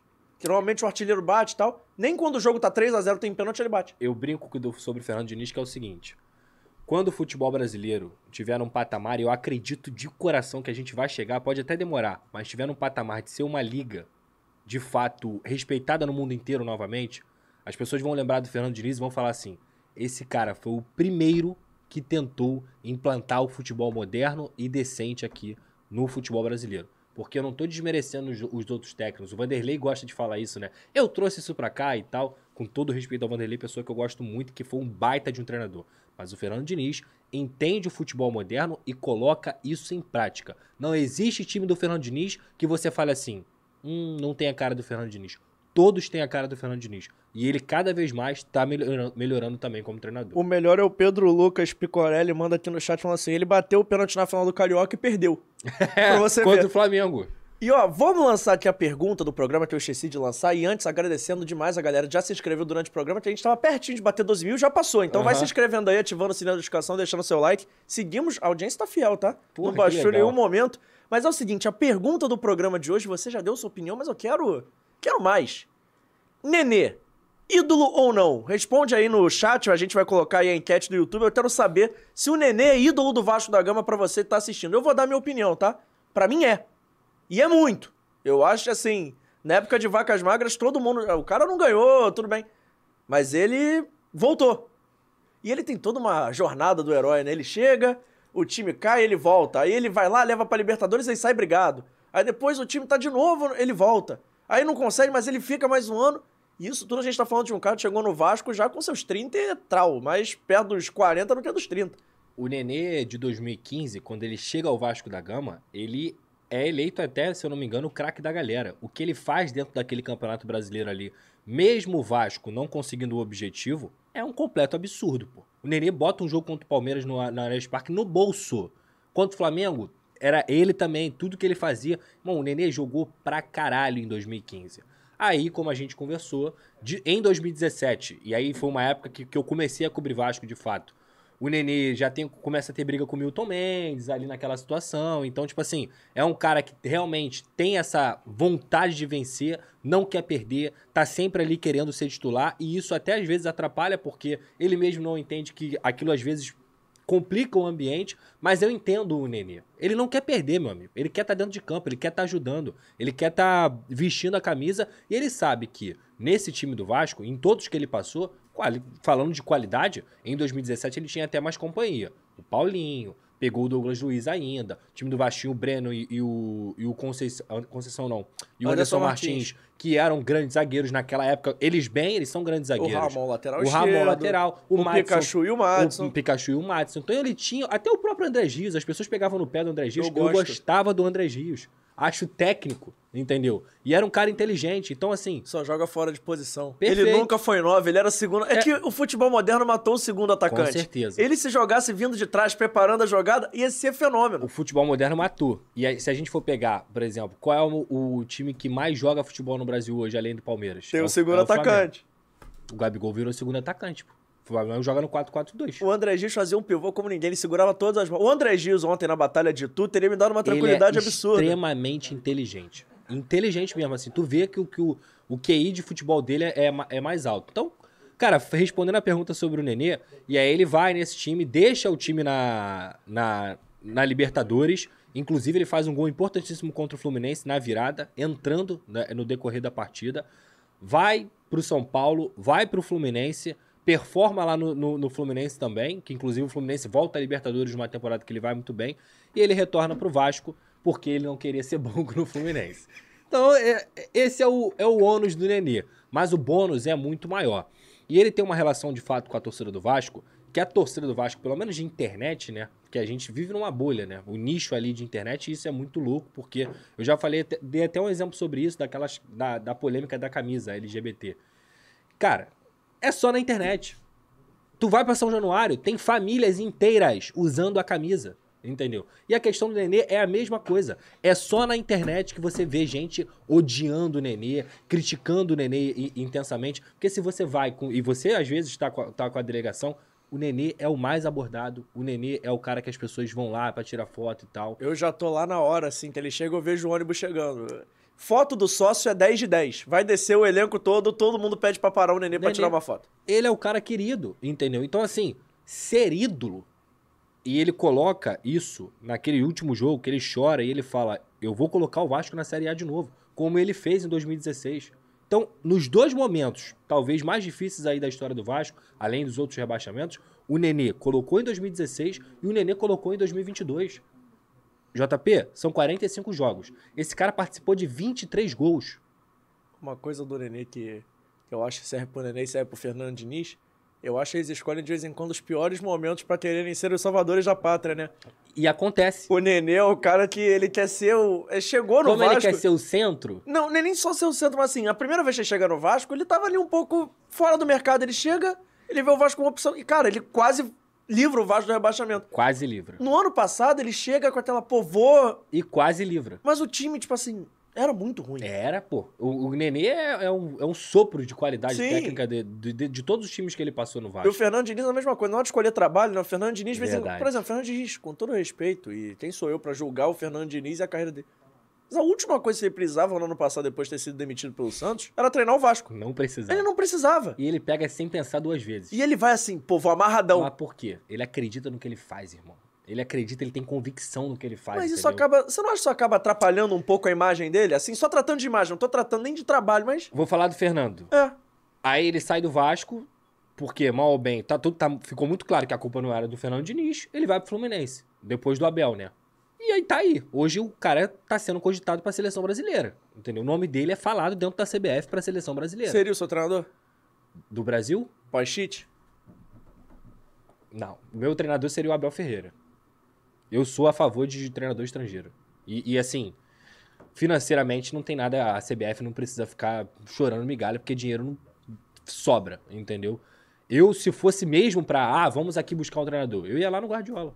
Mas aí era essa discussão que eu ia Batia na porta dele. O Nenê já tá na tela aqui, a gente vai falar que isso vai puxar várias coisas.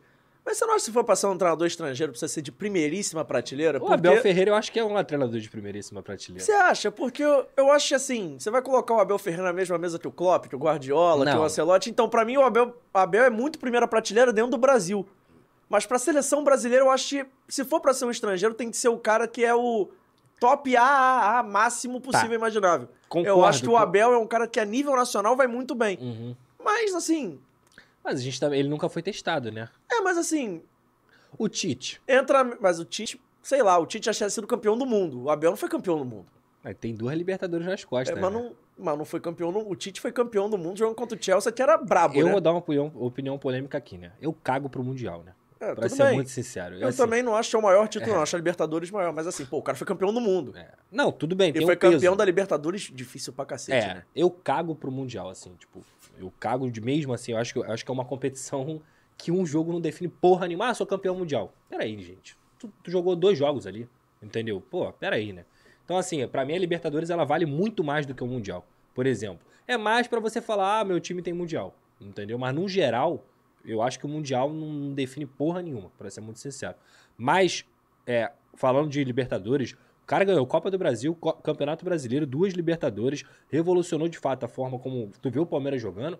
Cara, é método, é, é absurdo, entendeu? Todo mundo sabe ali exatamente o movimento que tem que fazer. Até o passo pro lado que o cara vai dar, é tá ali, tá programado, entendeu? Então isso é muito foda. Mas concordo com você de que ele não é a prateleira A.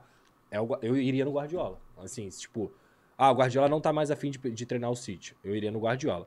Mas voltando só pra finalizar a questão do Nenê, é ídolo, na minha visão, não é só quem tem título. É muito mais difícil você ser um ídolo nas vacas magras do que você ser um ídolo nas boas. Assim, sei lá. Você parar pra pensar que o Nenê colocou o Vasco na Série A no lugar que o Vasco deveria estar duas vezes, sendo crucial, sendo importante. Nos últimos 10 anos não teve nenhum jogador que tenha identificação e que jogou mais bola que o Nenê dentro do Vasco da Gama. E ele pegar isso tudo, cara, e se declarar da forma como ele se declara pro Vasco, de eu amo esse clube, chorar, rezar. Cara, ser ídolo é muito mais do que você só fazer isso aqui, ó, levantar um troféu. É você bater no peito e falar, eu só saio quando o Vasco for pra primeira divisão de novo, chorando. E ele fez isso, cara. Ele fez isso, ele é a referência das crianças, cara. Ele é a referência da galera, entendeu? E joga bola. Tá velho já, tá velho, tá cansado, irmão. 41 anos, porra. Entendeu? Quem performa até 41 anos, não tem como, pô. Entendeu? Mas assim, no geral, o Nenê é ídolo sim. Na prateleira dos outros, não. Pode não ser seu ídolo, mas do Vasco, na minha opinião, ele é. Eu tava pensando em outros caras que estão aí pra mim no mesmo. Não talvez no mesmo nível, mas assim, no mesmo bolo que o Nenê. Eu lembrei do Pikachu, lembrei do Martin Silva, querendo ou não, não levantou troféu Uhum. de expressão. São caras que pra galera mais jovem que viu pouco, Sim. talvez representem muito. Pra galera mais velha, representam um grão de areia. É. Eu já discuti se o Diego Souza ídolo ou não do Vasco. Pra mim, ele é, porque ele foi campeão da Copa do Brasil, o jogador fundamental da campanha. Sim. Ele e o Dedé. O Dedé é O ídolo. pessoal discutiu, pra mim, o Dedé é ídolo do Vasco, não Gente. importa o que o Dedé fez depois. Essa discussão não tem que acontecer.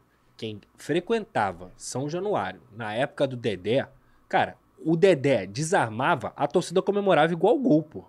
É, né? Assim, eu ia pro colégio, eu tinha 16 anos na época, 16, 17, se eu não me engano, era esse aí mais, mais ou menos.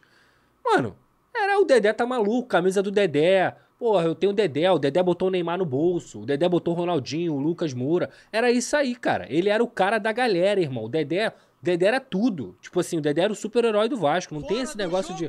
E, e além disso, ele ainda foi campeão. Aquele entendeu? vídeo do cara falando pro Neymar, o Dedé te colocou no bolso, hein, primo? É, pô, é muito bom, cara. Esse VT foi um dos me- melhores VTs que eu já vi de jornalismo na vida. Sem sacanagem. É bom demais, mano. É bom demais. E, e o Neymar. Neymar, fala aqui com a gente, aí ele. E vai embora. entendeu? É muito bom, cara. E, então, assim, cara, o Dedé é ídolo do Vasco também, na minha opinião. Eu acho o Dedé, aí vai entrar no comentário aqui do amigo do Bruno Leandro. Nenê seria ídolo se não saísse para o São Paulo, como saiu às vésperas da Libertadores, mas eu acho que faz parte da mítica do ídolo também. É. Ídolo no Vasco da Gama, ele é controverso, né? O Edmundo balançou o saco pra torcida do Vasco, que é ídolo pra caralho do Vasco. mas eu acho que é isso, assim, tirando o Juninho, que é um cara... O Juninho é outro patamar. Não, mas não é nem só de patamar assim, mas é um cara que, querendo ou não, na história não tem tanto ruído, apesar de ter saído como saiu naquela época, que gerou um ruído. Todos os outros ídolos do Vasco são controversos. O Felipe é controverso. O Edmundo é controverso. O Romário é controverso. Pra caralho. E eu acho isso O maneiro, Roberto também não é controverso. É, mas né? o Roberto- É que o Roberto não vale. assim. O Roberto não vale. Eu sempre falo isso. O Roberto é, o entidade, Roberto. né? O Roberto é o Roberto. É Mas assim, tirando o Roberto e colocando o resto no bolo, todo mundo tem um ruído ou outro. É porque- mundo. Até porque o Vasco é um clube controverso. É. O Vasco daquela época, apesar de ser campeão de tudo e tudo mais, era um time muito controverso. Uhum. Era um time envolto em polêmica sempre. Direto. Era um time que. Até tu- porque era a época do Eurico, Mas né? tudo no Vasco é polêmica. O Vasco ia ser campeão brasileiro contra o São Caetano, tinha um SBT na camisa. Verdade. nada assim, nada no Vasco. O Vasco é um clube que ele não é tão fácil de explicar. Não tem muita coerência, né? Nenhuma. Vamos, dizer assim, mas é, é complicado. Essa questão dos ídolos, pra mim. Claro que ídolo é pessoal, gente. Pô, você pode ter seu ídolo, não tem problema. Mas eu, eu sempre olho pro contexto do clube. É igual quem, quem, quem discute o Romário.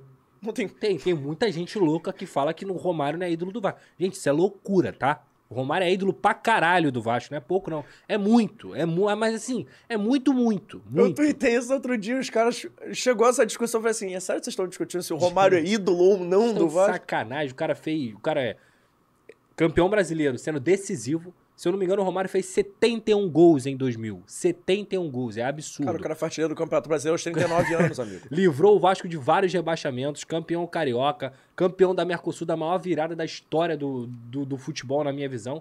Porra, gente. Se esse cara não é ídolo, Ninguém é ídolo. ninguém é, pô. Ninguém Só o é. Roberto. Pô, é. Mas ó, o Nenê tá na tela, eu vou ler aqui mais uns comentários, a galera passando. O pessoal tá perguntando se você já sabe o que o Luiz Melo vai falar amanhã na coletiva. O bom do pessoal é que, além de jornalista, eles querem que você seja um pouco vidente. Já sabe o que ele vai falar? Me conta que eu tô curioso. Eu acredito que ele vai anunciar é, o, o novo planejamento do Vasco da Gama. O Jorginho já não fica para 2023. O Vasco já está buscando, de fato, um, um novo treinador. O mapeamento de mercado também já começou. Eu acredito muito que ele vai falar sobre estrutura, infra, quais são os passos do Vasco em relação ao CT, é, em relação ao, ao que vai fazer com a base, porque tem informações que eu, que eu recebi que a, que a 777 não gostou muito é, do, do- da localização do CT da base. Ele tá pensando talvez em inutilizar, mas não é uma, não é uma confirmação. Tem a questão também do, do próprio CT Moacir Barbosa, que a localização ali, por causa da Cidade de Deus, também eles não, não gostaram tanto daquela localização, então há a possibilidade do Vasco, por exemplo, comprar um novo terreno e fazer um novo CT. Tudo isso está sendo colocado Até em pauta. CT o Vasco não comprou, né? Exatamente, exatamente. Então, tudo isso aí pode ser, ser abordado. Mas eu acredito muito que seja direcionamento. Talvez saídas, assim, em relação à diretoria. Porque é isso, cara, mudou tudo no Vasco. Mudou tudo. Hoje o Vasco tem o CEO Luiz Melo, hoje tem o, o, o Paulo Brax, que é o diretor de futebol. Tem o Carlos Brasil ali, que já não tem mais nenhuma função de fato é, é, comandando o futebol. E, e na minha visão, acho que é um cara que fez um belíssimo trabalho na base do Vasco, mas que a montagem do elenco para 2022, e quando eu falo esse planejamento, se você tem garotos que te salvam no meio da, da temporada e que você não contava. Ninguém achava que o André ia jogar a bola que ele jogou esse ano. Ninguém achava que o Figueiredo, que foi escorraçado em 2022, 2021, ia jogar a bola que ele jogou. Só vive o propósito sem suporta É, o processo. Exatamente. Então, quando você. Esses, essas questões imponderáveis, elas acontecem, ela mostra que o planejamento foi mal feito.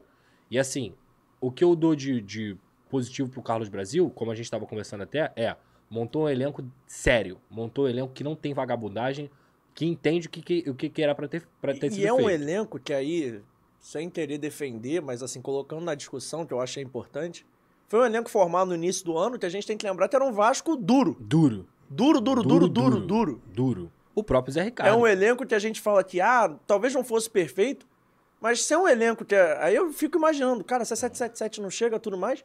Era um elenco que conviveu com atraso de salário, E ia conviver. ia conviver. E era um elenco que parecia assim. Eles sabiam que eles não eram os melhores, mas eles Exatamente. entravam pra competir como se fossem. O espírito foi legal de montagem, assim. Acho que o, o grupo do Vasco foi bem montado nesse espírito, E nesse tomou objetivo. muito, não, né? Tomou. Tomou muito Pô, não. eu lembro, eu lembro vocês na nessa off-season assim de 2021 pra 2022, vocês noticiando, Loucura. fulano não vem pro Vasco. Loucura, assim. Vários. O Pedro Raul é um grande exemplo aí. Que, que poderia ter sido contratado e não, não veio E não veio pro Vasco por causa quê? De dinheiro. Entendeu? Então, assim, é... mas no geral eu acho que esse elenco é muito falho, tem muitas, muitos, muitos erros, principalmente o, erro de ter contratado o Maurício também. O Guto Ferreira acabou de salvar o Curitiba da zona do rebaixamento. O Guto Ferreira quase se ofereceu pro Vasco da Gama, entendeu? A gente não estaria passando o sufoco que a gente passou é, com, com o Ituano até a última rodada se o Guto Ferreira já estivesse no Vasco desde a saída é, do Zé Ricardo. Isso é fato. Ou até o Anderson Moreira mesmo. Eu acho que o Zé Ricardo ter saído foi uma coisa que pegou todo mundo no contrapé. Muito, muito. Só que va- vai julgar o Zé Ricardo? Não, Pô, ele não ia não- ficar. no lugar do Zé Ricardo eu teria feito mesmo. Exatamente mesmo. E ele foi rebaixado, né? Mas, amigo, Mas eu teria. você não teria ido? Também. Teria, teria ido. Porque o Zé Ricardo tava numa corda muito bamba mesmo. Muito assim, bamba. ele poderia, a 777 poderia assumir, assinar lá um contrato e falar assim: eu não quero ele, já demite e a gente Uhum. faz de outro jeito. É isso aí. Eu acho que ele fez certo. Não- julgo que o Zé Ricardo fez, não. ele Eu tem digo- família também. É, perfeito. Você tem que fazer teu pé de meia. Lógico. O Zé E é- Ricardo não jogou bola, né, cara? Não. O cara era professor de educação física. Pô, Ele não jogou no colégio bola. municipal do Rio de Não Janeiro. jogou bola. Então, Entendeu? assim, ele tinha uma situação financeira, beleza. Ele trabalhou em Botafogo, Vasco, É. Flamengo, mas ele não era. melhorou. Mas, Mas, não era uma coisa assim. longe de ser algo confortabilíssimo, entendeu? Então, assim, eu acho que, no geral, o departamento de futebol do Vasco teve muitos erros, principalmente nessas tomadas de decisão. E essa escolha do Maurício Souza passa diretamente pelo Carlos Brasil, porque foi ele que escolheu. Pessoalmente, foi ele que bancou essa situação. Então, essa reformulação também tem que acontecer. É, Gosto da forma como a 777 trabalha, por quê? Muita gente fala assim: ah, mas a 777 não tá aqui. Ah, a 777 não tá. Não, não fica muito no processo. Gente, a gente tá falando de uma holding que tem vários clubes e várias empresas no mundo inteiro. O que você faz como um grande empresário, um grande. de um, de um conglomerado é: eu vou colocar pessoas qualificadas para cuidarem do meu, do meu pertence, do meu bem. Que no caso deles é o Vasco da Gama. Então, eles contrataram o Paulo Brax, me agrada. A manutenção do Luiz Melo não me agrada muito, porque eu acho que o cara que participou da venda de um clube não pode estar participando do que ele faz hoje em dia. É, para ser muito sincero, assim, não tô nem discutindo competência do Luiz, não, tá? Mas ele já tinha isso é informação, uma rejeição muito grande dentro do Vasco da Gama, da maioria dos vice-presidentes da- dali, porque muitos julgam sim que, em relação à competência, ele não é, entregou o que ele deveria entregar para o Vasco da Gama, só que a 777 gostou dele. Ao mesmo tempo, é, gosto do Paulo. Acho que o Paulo é um cara sério, tem um perfil muito parecido com o do Rodrigo Caetano, para ser muito honesto. Claro que a gente tem que ver como é que ele vai trabalhar isso, mas gosto muito do Paulo Brax. Então, qualificar, profissionalizar o Vasco, na minha visão, é o que deve acontecer nesse momento. O Luiz Melo vai dar as caras, porque ele é o CEO do, da, da Vasco SAF. Vamos ver o que, que ele vai falar. Mas assim, ele também não é uma unanimidade dentro do clube, não. E o Paulo Bratz talvez ele esteja no cargo que 11 entre 10 executivos de futebol sonham, né? Ele tá com o elenco praticamente zerado. Tudo bem, tem muitas situações pra resolver, mas vai acabar 16 resolvendo. jogadores em final de contrato. É, e ele tem um elenco que vai ser muito reformulado, é lógico. E Uhum. ele tem muito dinheiro pra contratar. Eu acho que vai ser a primeira vez, se for muito no Brasil, um executivo vai ter essa carta Perfeito. branca desse jeito. E quem me falava isso, a gente tava falando aqui do Euriquinho, era ele. O Lucas, fazer futebol sem dinheiro é uma pica, meu amigo. É uma pica. Pra quem não se lembra, com todos os erros da família Miranda, Quem monta o elenco de 2017 é o Eurico Miranda. É o, é o Euriquinho, não é nem o Eurico Miranda, é o Euriquinho. Ele que monta. Um bom time que fez o Vasco voltar pra, pra, pra Libertadores. E de novo um elenco que não era estreladaço. Tinha nada disso. E não era um elenco assim maravilhoso. Não, tinham E- bons jogadores. E era um elenco que, se a gente traçar o paralelo de 2022 para 2017, um elenco tinha buraco e foi salvo pelos moleques da base. Perfeito. Que o Paulinho bota nas costas e Perfeito. O Talvez Vita- ele não- Até o Vital ele, performa. talvez ele não leve sozinho, mas o Paulinho botou nas costas e Alguns assumiu jogos. Alguns jogos, muitos jogos, muitos pontos É. ali na tela, tela campanha estavam contra o Paulinho. O Evander vai bem, cara. O Evander faz um Nesse golaço ano. contra o Santos. O pessoal até fala aqui que o Nenê é ídolo por causa daquele gol contra o Santos. Comemorei muito aquele gol. É verdade. Mas ó, é o seguinte, mais de 102 votos na, na nossa enquete e o Sim tá ganhando de lavada. E eu vou pedir pro Tiagão tá ali na- nas carrapetas, bota o Vasco aí, que vai começar o nosso dentro ou fora, mas hoje é um dentro ou fora diferente. Normalmente a gente bota duas opções pra você escolher, mas hoje você vai fazer um dentro ou fora do seu elenco pra 2023. Vamos nessa. É, agora virou o Pedrosa Bratz. Fora do jogo! A banca gol, sempre gol, vence. Thiago Rodrigues, dentro ou fora do seu elenco? Fora.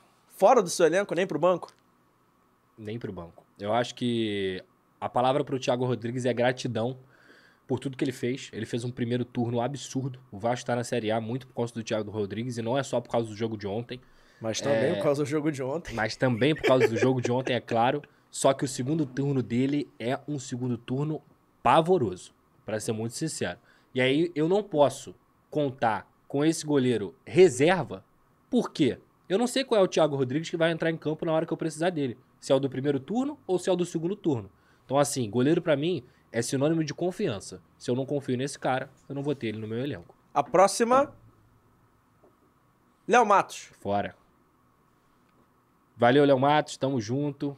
Acho que é um cara sério também, mas já tá com uma idade avançada, já não performa mais como antes. Acho que é um cara que, até ofensivamente, sabe cruzar e tal, mas ele nem aguenta mais é, é, fisicamente fazer o que ele sabe fazer, que é ir até o fundo e fazer os cruzamentos dele. Não o consegue Léo, o mais. Léo, que eu acho é um dos poucos casos, talvez o único, assim, tirando os da base, que foi rebaixado, ficou e ficou. Aham. E subiu. Aham, fez ele a subiu. fez a- o círculo completo.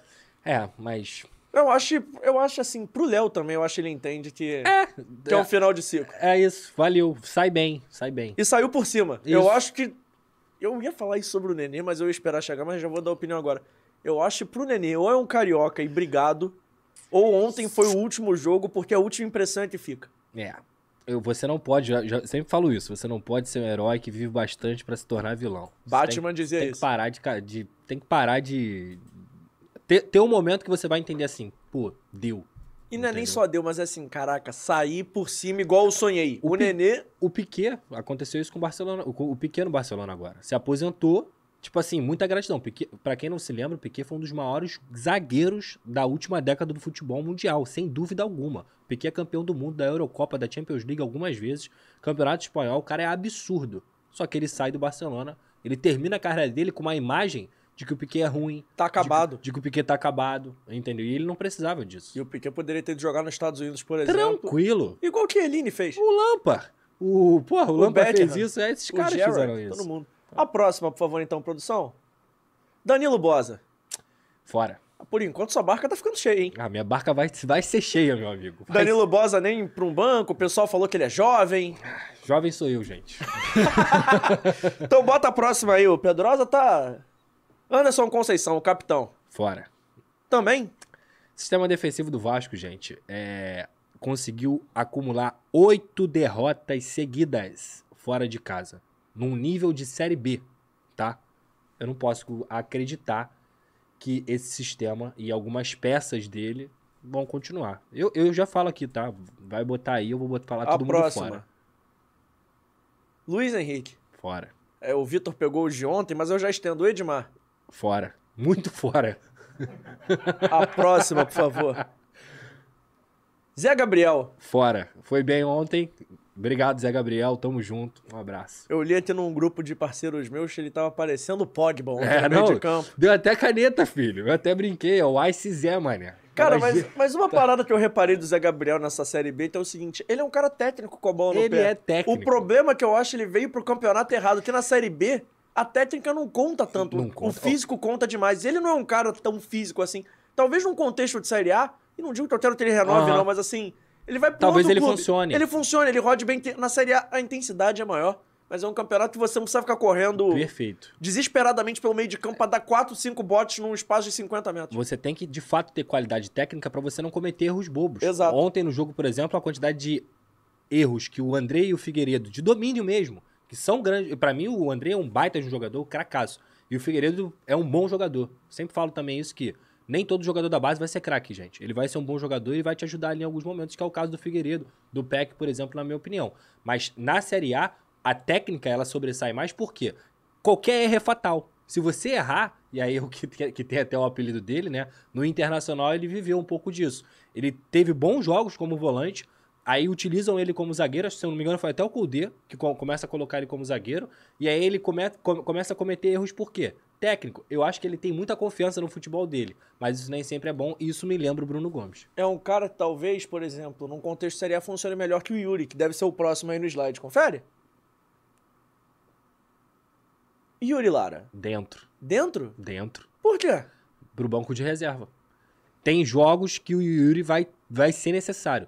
Cara, hoje, pra você ter um volante que o Yuri não constrói, isso é fato. Ele não é um cara que construtor, mas ele é um cara que indiretamente ele constrói, porque ele destrói e entrega. Ele destrói e entrega. E entregando, ele não é o pior, o, o pior dos mundos, por exemplo. Ele me lembra muito o Guinha Azul, entendeu? Ele me lembra o Jean.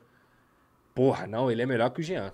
Você acha? Eu Vamos- acho ele melhor Eu acho que a gente vai descobrir ano que vem no contexto de Série Eu A. acho ele, mas no meu time ele fica porque um Porque jogador. o um joga- Yuri ainda não foi testado nesse contexto, assim, firme, né? É, isso é verdade. Mas o jogador que desarma 120 vezes dentro de uma competição, esse cara, para um jogo, para uma construção de jogo onde você precisa tá com a bola, recuperar a bola, ele é muito importante. E é aquilo também. É, em determinada circunstância de, de jogo, tá 1x0 Vasco lá no Morumbi.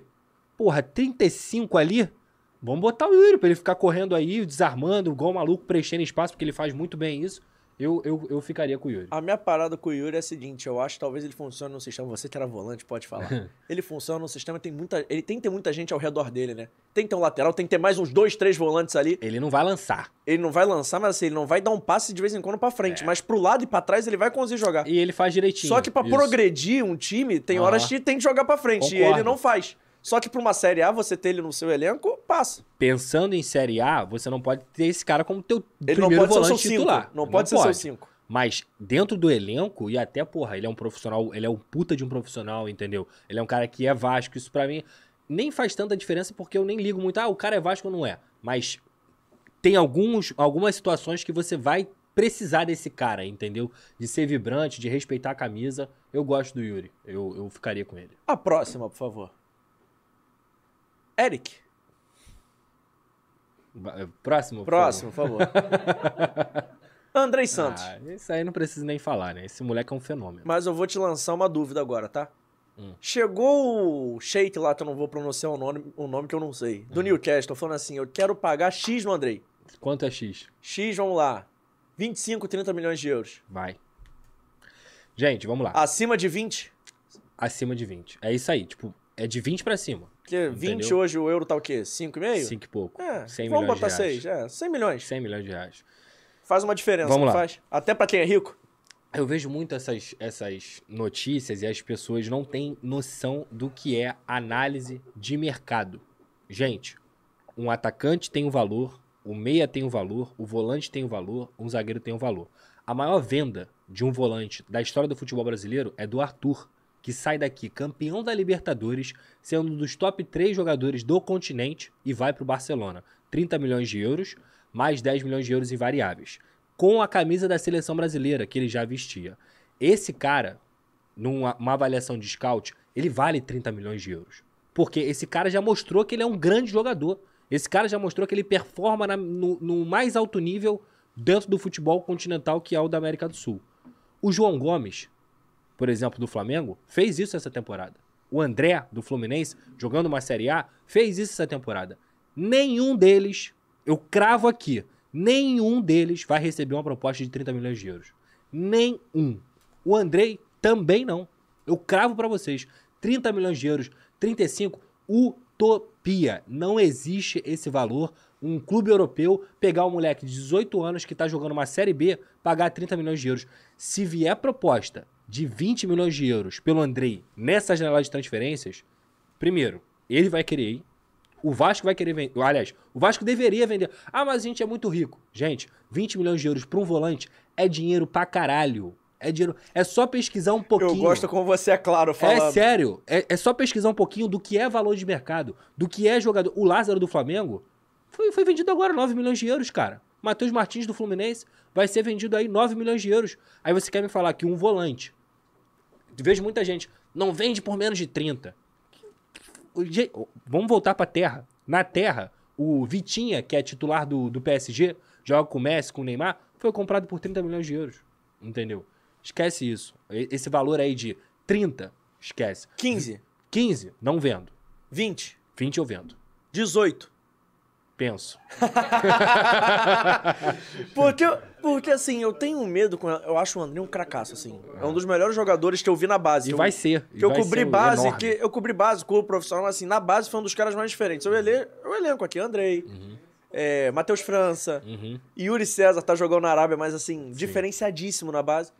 Só que o André eu tenho um medo, que não é um medo assim de, meu Deus, se ele virar, se ele virar esse jogador vai ser um problema. Uhum. Mas eu acho que teve um cara que lembra muito futebol e perdeu o bonde, que é o Danilo do Palmeiras. Danilo do Palmeiras. Eu acho que o Danilo perdeu o bonde de ir pra Europa. É, eu acho que E é, eu é- acho, eu tenho medo desse momento de transição, o Andrei ficar sendo o cara até assim, se ele ficar no Vasco, jogar a carreira toda no Vasco, eu acho ótimo, porque ele joga muita bola. Claro. Mas pensando também na carreira dele, Uhum. Talvez não seja o melhor. Pelo talento que ele tem. O Danilo é um cara muito talentoso. Sim. Mas você vê o Danilo hoje saindo pra um time de primeira Não vejo. prateleira da Europa? Ninguém de paga 20 segunda milhões de prateleira. pelo Danilo. E a- Ninguém paga. E o Danilo, por exemplo, não foi pra Copa. Não foi. Se ele tivesse jogando no Arsenal, que tá fazendo, sendo sensação aí, Uhum. talvez tivesse ido. É possível. Tava ali no bolo pra ir. Se ele jogasse o Aston Villa, junto com. O Douglas Luiz tava no bolo pra ir pra Copa jogando um time que briga pra não cair, que o Danilo não estaria. Com certeza. Eu, tipo assim, o, o Douglas, a gente viu o início do Douglas e é muito parecido com o do Andrei. Começa numa Série B, é, onde ninguém dá muita coisa, joga pra caralho. Entra entendeu? ali depois de. Assim, não era o cara. Não era. O André era cotado na base, mas não pra ser o titular desse ano. Acho que a gente pensava no André em 2023. Com certeza. Era o A- cara que ia entrando aos poucos esse ano pra ajudar e em 2023 ia ser o titular. O Zé Ricardo pensou ele, já coloca ele como titular contra a Ponte Preta. Então, e ele joga pra caralho esse jogo também. Então, assim, é um moleque que precisa de amadurecimento. Gente, o Andrei é capitão do sub-20 da seleção brasileira. Ele tem 18 anos. Ou seja, na base você tem jogadores de 20 anos na seleção brasileira e o Andrei é o capitão desse time. Então você entende o talento desse cara. Só que, até pensando com a cabeça do mercado europeu, que valoriza muito seleção brasileira de base e valoriza muito jogos de Série A. Se você conversar com qualquer empresário, eu converso com vários, inclusive o empresário do Andrei, é, esse cara tem que ter números para que façam ele ser testado em alto nível. Tipo, se você pegar agora o André, o valor de mercado do André no início do ano, que chegou a ter ser cogitado para ir pro Botafogo e pegar hoje em dia, porra, o André vale 15 milhões, o André vale talvez 20 milhões, porque ele jogou pra caralho esse ano. Numa Série A, ele se provou dentro de uma Série A. E o Andrei precisa se provar. A gente sabe, Vascaíno, que o Andrei joga pra caralho. Mas numa Série A, e aí, vamos ver. O, que vai acontecer? Pra mim, a diferença talvez entre o André e o Andrei seja até de função, lógico. Uhum. Mas aí nessa coisa de função, o Andrei aparece muito mais que o Andrei. Pra quem vê o jogo, O André, o Andrei aparece, ele faz gol, ele, And- ele pisa na área toda hora. Tu o aí. André, ele carrega muito piano. é. Talvez seja um cara que, pro, pro olheiro da Europa vir pensar, ele vai ver que ele joga muito. Mas ele vai pensar assim, caraca, e não tô aqui desmerecendo o André, não, acho que joga pra caralho a Pra beça. caralho. Mas assim, você vai imaginar o André indo pra um time. E fazendo gol? Não, não é nem fazendo gol, mas assim, você vai imaginar o cara olhando e falando assim: caraca, eu vou contratar esse cara, ele vai acertar o meu meio de campo. Eu acho que é mais difícil do que um cara que faz gol. Com certeza. Que é um cara que aparece, que é um cara. Sem dúvida. Que joga do meio pra frente, porque, querendo ou não, essa coisa do europeu ainda, tem essa coisa do marcador, É. de tudo mais. O André joga muita bola, eu acho que o André é um cracaço. Uhum. Mas, por exemplo, a diferença do André pro Danilo do Palmeiras, pra mim, ainda é essa. O Danilo aparece na frente. Uhum. Eu acho que o cara que joga mais perto do gol do adversário, o europeu ainda tem essa coisa de ver mais. O que eu vou falar aqui. Você imagina o André indo pra um PSG? Eu imagino Hoje ele não. jogando, eu imagino ele jogando, sendo titular ali, tá? Correndo pra Aham. caramba pro Messi, pro Neymar e pro Mbappé. Sim. Mas você imagina o olheiro do PSG vindo ver o André? Não. Pois é. O Andrei, ele, assim, de todos esses que a gente pode falar aqui, é, João Gomes, que é um monstro, mas não sabe chutar. Faz muita diferença. João Gomes não tem gol, pô. Não tem gol o João Gomes. É, ele fez um gol contra o São Paulo de cabeça na Copa do Brasil, se eu não me engano, e foi isso. E foi isso. Mas ele é um moleque, é um monstro no que ele faz, só que ele tem essa deficiência. Se ele souber, se ele aprender a finalizar, esquece. O João Gomes vai ser um puta de um jogador. Já é, mas eu digo de prateleira grande. O André, o Duqueiroz, que também é muito bom jogador. Você gosta, Dudu? Eu acho ele muito eu bom acho jogador. dessa safra aí toda de volantes, pra mim. Mas ele não tá no nível desses que eu falei. É, pra- exatamente. Pra mim ele é prateleira abaixo. É. Danilo, Andrei, Tá. André, João Gomes. E o Danilo. O Andrei tem mais potencial do que todos eles. Até por ser mais jovem. Até por ser mais jovem e porque faz mais coisas do que eles. O Andrei faz gol de cabeça, o Andrei chuta de fora da área, o Andrei chuta de canhota, o Andrei tem uma visão de jogo absurda e o Andrei dribla. Se você for pegar o Andrei, ele tem vários dribles de futsal, pisa na bola, ele tá com a cabeça em pé o tempo inteiro. Então, assim, para um olheiro, o Andrei é mais interessante. Só que é aquilo, ele tem que se provar numa Série A em grandes competições. Aí o valor de mercado dele Talvez 2023 seja o ano pro Vasco segurar e tentar valorizar. Com montando certeza. um time melhor. há a possibilidade dele sair no final do ano, tá? Se chegar uma proposta dessa aí de 20, duvido muito que o próprio Andrei não, não vá, assim, pra, pra Se Europa. chegar uma proposta de 20, eu acho que o Vasco não deveria É, segurar. mas, eu, mas o, o staff dele, o staff do Andrei, também quer que ele continue no Vasco. Ele quer, o staff do Andrei quer que ele se prove na Série A. Isso é fato. Porque não adianta vender o Andrei pro Grupo City e o Andrei ser reserva do Girona. Entendeu? Eles não querem isso. Eles não querem. Eles querem que o Andrei continue aparecendo. E num Vasco estruturado, inclusive, a renovação do Andrei passa pela 777 de que, cara, eu não quero meu jogador jogando do lado de pessoas que vão, não vão potencializar ele. Eu quero um time decente pro Andrei jogar.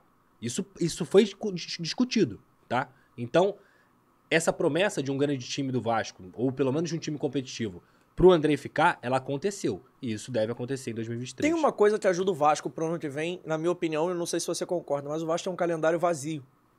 Concordo. Comparado aos outros times, ele pode brigar se ele montar um bom time. Fluminense, Atlético, os Atléticos, Flamengo, Palmeiras, Uhum. Inter, Corinthians.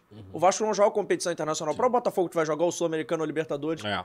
O Vasco não vai ter esse calendário, então vai ter sempre esse gap, vai ser um time mais pronto. A gente não sabe até onde vai chegar na Copa do Brasil, mas para as 38 rodadas do Campeonato Brasileiro, a tendência é que fisicamente seja um time mais pronto e mais bem treinado, entre aspas, vai ter mais tempo. Concordo. Não mais só- preparado, E talvez. foi o que você falou da, da- na outra vez. Planejamento. O Vasco tem três meses na frente dos, dos outros clubes, entendeu? Além do planejamento, tem esse calendário mais vazio. O Pode- pessoal mandando aqui, o Pedro Cesário, Vitinha Craque, o Emerson, o Emerson Soares, Terãs do Vasco. Todo mundo quer saber do Terãs, É. você vai ter que correr atrás, Pedro, é o seu jeito. Carlos Henrique, que bom que o André vai mostrar na Série A em 2023 num time decente. Luiz Felipe, o André é primeiro volante e o André é segundo. Pô, é exatamente isso que a gente tá falando. É. Não é a função, né? Isso não. O, Andrei, ele, ele Apesar da seleção brasileira jogar de primeiro. Ele joga dos dois, né? Ele joga nos dois. Só que é isso, ele. Quando você. Igual a discussão lá do jogo do Palácio, que o Palácios entrou, além do Andrei estar machucado, que foi uma informação que eu dei no meio do jogo, quando você tem o Yuri Lara em campo, você dá condições pro Andrei se soltar. Você dá condições pra ele se preocupar menos com a marcação.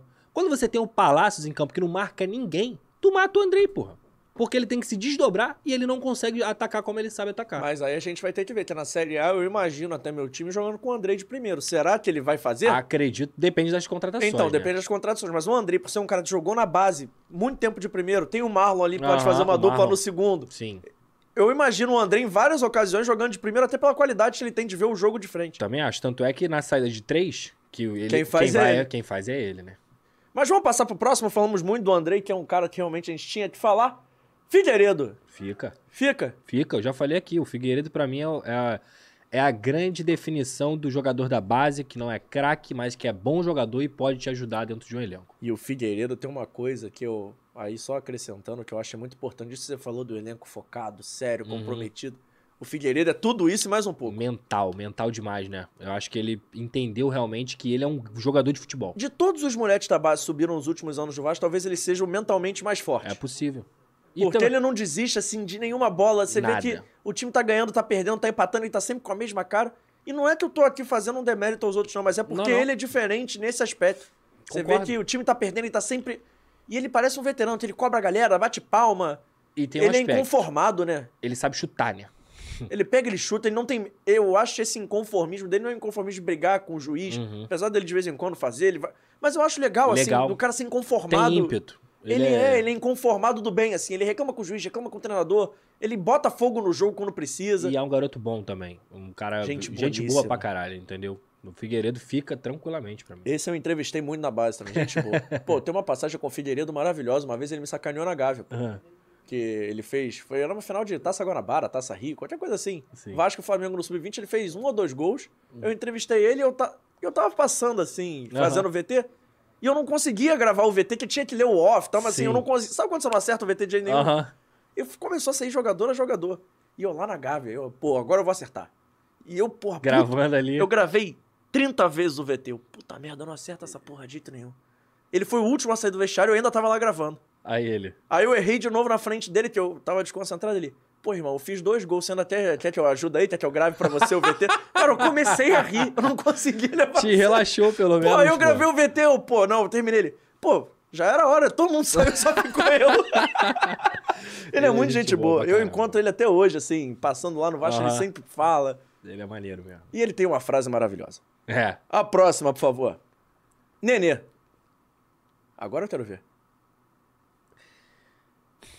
Eu acho que assim, cara, é, o ideal, na minha cabeça, é jogava o Campeonato Carioca, teria uma despedida maravilhosa, com todas as honras que ele merece, porque ele merece, de fato. Porra, jogo festivo, sei lá. Tudo isso ele merece. Porque, pra mim, é o seguinte: o Nenê, fisicamente, por mais que ele se cuide absurdamente, ele é um profissional bizarro. Ele não entrega mais o que se necessita de um atleta de alto nível. E eu digo isso porque, pra ele ser titular, que é uma coisa que ele vai querer ser sempre, não dá mais pra um nível de Série A. A verdade é essa. Nesse time do Vasco, pra Série B, gente, o Nenê era um ponto de desafogo de, de qualidade mesmo. Você pega os lances do jogo contra o Ituano ontem, todos os lances de perigo passam pelo Nenê. Chute, cruzamento, é, é, bola parada. Porque naquele arenha ali, de grandes jogadores, ele era o único que tentava. Quando você tem um time qualificado, exemplo, vai vir o Terãs. Tô dando exemplo, tá, gente? Não é informação, só tô dando exemplo. Mas e o Terãs, hein? Vai, vai vir o Terãs. Tu vai bancar o Terãs pra botar o Nenê?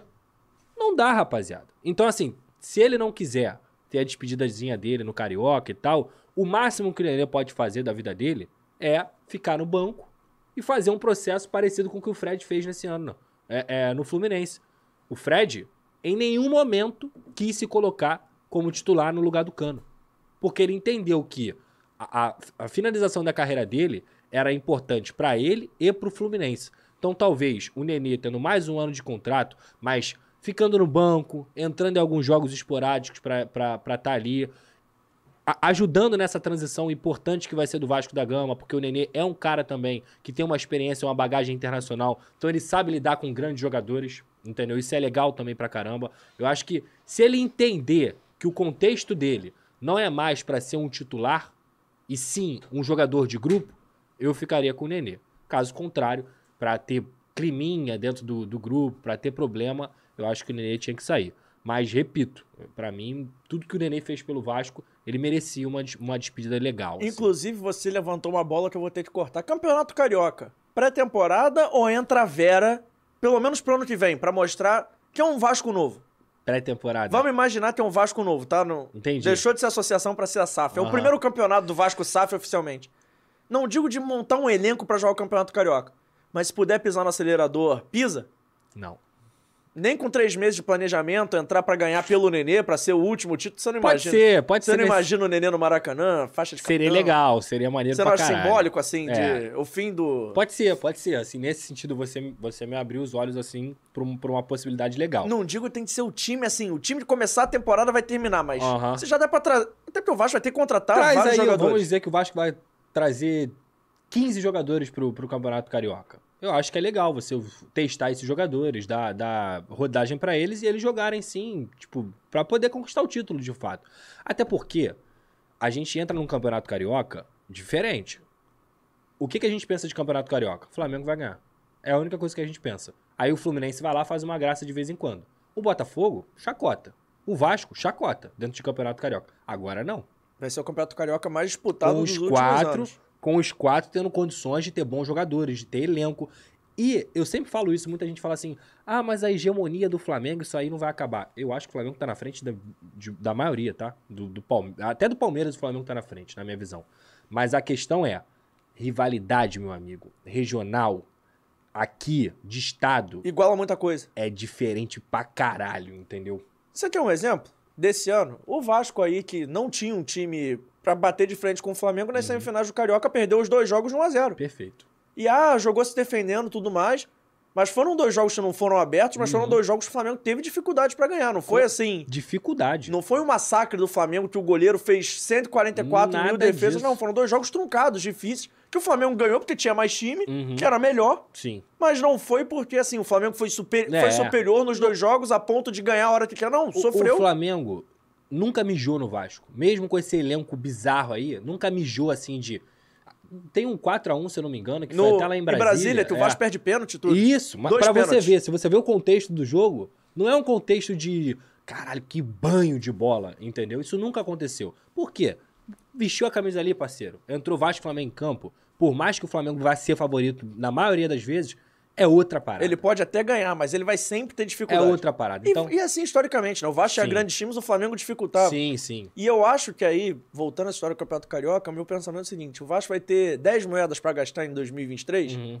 Ele não precisa gastar uma ou duas pra montar o time do Carioca, né? Ele pode gastar umas 4, 5. Pode ser, pode ser. Pra já. Ser. Não, não digo que ele vai bater de frente gastando as 10. Aham, Eu acho que ele não vai bater de frente gastando todo o orçamento pro ano que vem. sim. Mas eu acho que ele já começa a fazer uma Formar frente. uma cara. Ele começa a fazer uma frente ali. E eu acho importante pra exatamente se a gente tá falando de campeonato brasileiro, montar Sim. time e tudo mais. Se você montar um time que é- começa com uma base legal no Carioca, pelo menos o goleiro. Sim. O Vasco vai trazer um novo goleiro? Já tem que ser o goleiro titular pra Concordo, temporada. concordo. O Vasco vai trazer um capitão pro time? Um Já tem que ser o cara.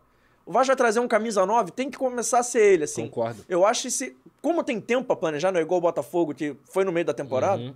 o Vasco tem que começar a ter a espinha dorsal no Carioca e vendo que não deu certo pra trocar aí sim pro Campeonato Sim. Brasileiro. É. Já tem que ter o treinador da temporada pro Campeonato Carioca. Eu acho que Claro, com, são coisas dúvida. assim. Tu- o- tudo, tudo tem que começar com o treinador. Tudo. Antes de qualquer contratação, antes de pensar em qualquer nome, primeiro o treinador, irmão. Porque é simples. Se você é um mecânico, você escolhe a tua caixa de ferramenta pra você fazer tal trabalho. Tu vai, sei lá, montar aqui o estúdio. Tu sabe exatamente o que você quer utilizar pra poder montar o estúdio perfeitamente. Se você entrega um- um- um- uma caixa diferente pro teu, pro teu mecânico pra ele fazer isso aqui, ele vai fazer errado, porra. Ou ele não vai conseguir fazer, ele não vai ter ferramenta. O melhor não é nem a ferramenta, é o manual de instrução. Você, É, quer que- exato. você quer construir essa televisão, tem um manual. Aham. Tu até não vai ler o manual. Você em casa vai abrir a Sim. televisão, não vai ler, mas tem um manual. E você vai precisar dele em algum momento. E aí? Então, assim, o treinador pra mim é o primeiro de tudo. Tem que contratar treinador agora, em dezembro. No máximo. No máximo em dezembro, entendeu? Começo de dezembro. Tem que passar o mês de novembro inteiro trabalhando já pra trazer um nome. Ponto.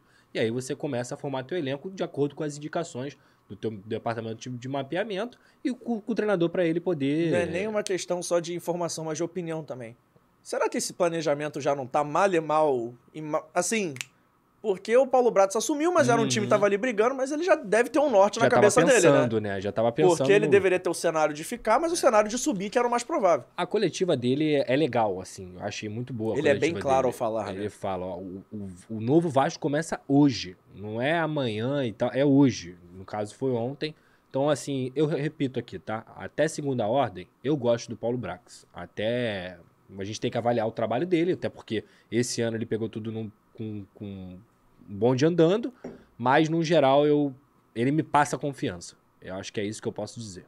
E você acha que, assim, se esse planejamento já tiver traçado, o Vasco já tem que. Teve a oportunidade, ligou lá, o treinador aceitou. Se tiver certeza no nome, tem que dar o tiro certo logo. Na né? hora, na hora, sem dúvida. Na hora. Ah, é esse aqui? Traçamos esse planejamento aqui? É esse treinador? Beleza, vem. Ah, mas os jogadores estão de férias. Mas vem, vamos conversar.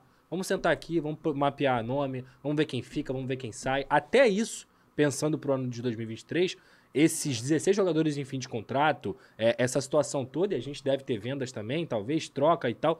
Tudo isso tem que passar pela mão do treinador. Tem um jogador que não deve estar no slide, mas eu vou te perguntar. Ele joga na mesma posição do Nenê. E eu acho que é tão controverso quanto o Nenê a permanência dele. Falasse? Alex Teixeira. Alex Teixeira, fica. Merece uma pré-temporada, tá? É, A gente tá muito alinhado. Não porque o Alex performou pra caralho nesse final de ano, não, tá? Ele foi importante, porque contra o Operário, quando ninguém acreditava, ele foi lá e fez dois gols. E contra o Sport, quem sofre o pênalti também é ele. Então ele foi extremamente importante pra subida do Vasco na Série A. Mas o Alex merece uma pré-temporada e o Alex merece jogar uma Série A, JP. E eu acho que o Alex tem uma coisa. Eu tenho medo do Vasco liberar o Alex Teixeira e falar assim: não temos interesse em renovar o contrato. Vai pra outro time e voa. Do Vasco ter preparado ele, porque ele tava muito tempo inativo, né? Assim, o Vasco ter preparado e tal. Você, foi, você fez tudo perfeito, mas na hora de assar o bolo, você fez a massa, você fez tudo. Você bateu a massa toda, na hora de assar ali o teu bolo, tu não assou. Aí o outro pegou aquela massa, vai assar pra você. Eu acho arriscado. Eu acredito que, o, que isso, a decisão de ficar ou não vai ser do Alex. Eu acho que o Vasco vai querer ficar com o Alex, tá? Claro que vai ter uma- uma- um aumento salarial, mas é natural também. Agora tá com dinheiro, tem que valorizar mesmo. Mas eu acho que o Alex funciona muito melhor na Série A. É a mesma coisa que o Cano. O Cano não nasceu pra jogar Série B, pô. O Alex Teixeira não nasceu pra jogar Série B, gente. Pelo amor de Deus. O Alex Teixeira em 2009 era um cara completamente diferente, né? Porra, 10 gente, 12 anos de diferença, pô. Não tem como, cara. Não tem como. Esse cara é técnico. Esse cara. E eu nem acho que o Alex hoje faça a função de ponta como ele fazia antigamente. Se ele fizer uma pré-temporada e, e se colocar fisicamente bem, talvez. Mas assim, um jogador de 30 anos, se eu não me engano. Cara, 32, é, 32, é, 31, 32, enfim. É, eu acho que o Alex funciona como centroavante. Eu gosto dele como finalizador. Eu imagino o Alex numa posição completamente diferente da sua.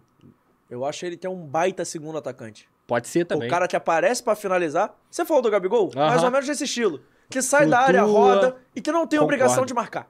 Boa, boa No visão. meu time ele não marca. É. No meu time ele constrói. Quem, É. quem joga bola constrói, quem não joga destrói. Meu time é, ele vai marcar, mas ele vai recompor, Mas ele, tipo não assim. precisa, mas ele, ele pode recompor, não precisa marcar desesperado. Ele não precisa, jogando de ponta no Vasco em 2022, o ponta marca. Aham. Atacar é um. É, é verdade. Mas ele marca. O Auxiliar Alex Teixeira, lateral. é, ele não foi, um- ele não vai jogar de ponta. E eu acho que na Série A todo mundo joga com ponta que marca Joga. desesperadamente. A maioria. Então se ele jogar ali por dentro, outro cara que a gente pode falar, o Ganso. Porra, absurdo. O Ganso é mais técnico do que o Alex, mas finaliza pior do que o Alex dentro da O área. Ganso não finaliza. O Ganso não pisa na área pra finalizar porque ele tá construindo, ele joga mais fora. É. Mas eu acho que é um cara mais ou menos desse estilo, assim, de preparar a jogada, de aparecer ali, de Eu movimento. gosto do Alex, eu acho que fica. E o Alex é um cara que eu, eu vi muito, você viu jogos em loco. Ele é um cara que sem a bola ele joga muita bola. Muito, muito De inteligente. vez em quando, na Série B, ele movimentando, ele abrir espaço e não vai contar, não vai Sim. aparecer na estatística, não vai aparecer na assistência. Nada. Mas assim, se você for pegar o VT, aquela movimentação. E é o VT aberto, porque o VT da jogada de vez em quando pega. Mas Aham. aquela movimentação, ele descompassou a defesa e entrou alguém ali Sem dúvida. e funcionou a jogada. E ele é um cara que tá olhando o gol o tempo inteiro. Você pode perceber que nesses jogos aí que ele entrou no, no segundo tempo e tal, ele pega pra cortar pra chutar, entendeu? Ele tá olhando o gol o Cara, tempo contra o inteiro. Criciúma, aquela a única jogada de perigo, ele começou como titular, foi um cruzamento que ele deu pro Edinaldo. Isso, isso. Ele é um cara muito vertical. Ele é. Eu gosto dele. Eu, pra mim, ficaria. Ó, hoje eu tô na resenha, que eu tô sozinho, mas assim, eu tô gostando do papo, tá? Tá bom pra caramba, Não tá tô uma tranquilo. entrevistaça assim, não, mas... tá resenha, pô. É, e vamos pro próximo aí, que a gente falou de Nenê, falou de Alex Teixeira. Zé Vitor, Sim, ficaria. você não botaria pra rodar? Pode ser, mas. eu- No, eu, num contexto de Vasco eu digo SAF? assim, eu, eu não.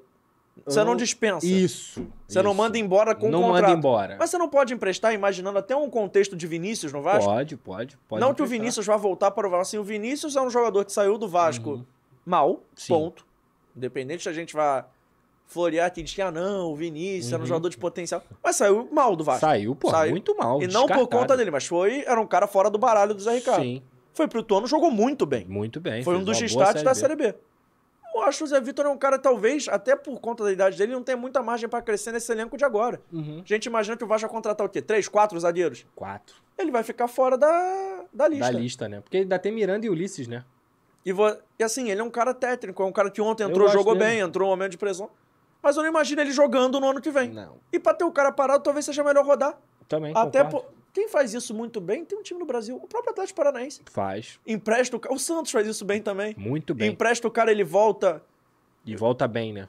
O Zé Vitor pode jogar no Ituano, com todo respeito ao Ituano Claro e que todo pode. respeito ao Zé Vitor. Não é nenhum demérito jogar no Ituano, Eu não. já falei aqui, o Lucas Siqueira, que foi volante do Vasco, era o camisa 10 Não, do mas, Ituano. mas eu digo que assim, um time igual o Ituano que briga pelo acesso, ele Sim. poderia ser titular no Ituano. Um Guarani, nenhum- a Ponte Preta, é, um Náutico. Um time que vai brigar por alguma coisa, que vai aspirar no que campeonato. tem pressão que também. tem pressão pra ele já ir crescendo e pra daqui a um, um, um ou dois anos voltar muito forte. Pode ser. Eu acho que é um cara que a gente tem que ver o potencial dele tem que ver jogando. Sim. Ele, se ele já jogou pouco esse ano, acho que ano que vem. Concordo. A próxima.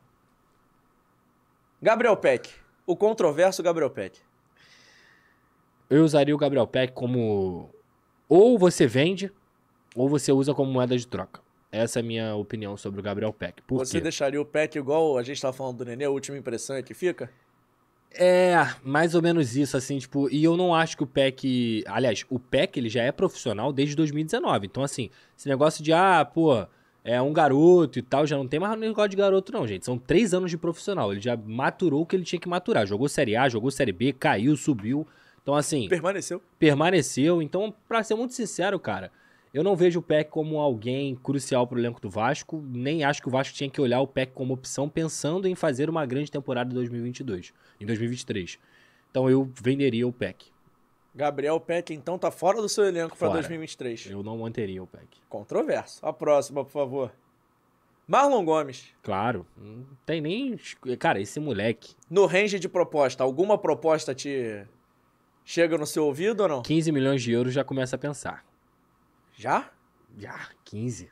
15 é muito, Mas, né? mas é porque ele. Talvez ele tenha sido o que a gente esperava no Andrei.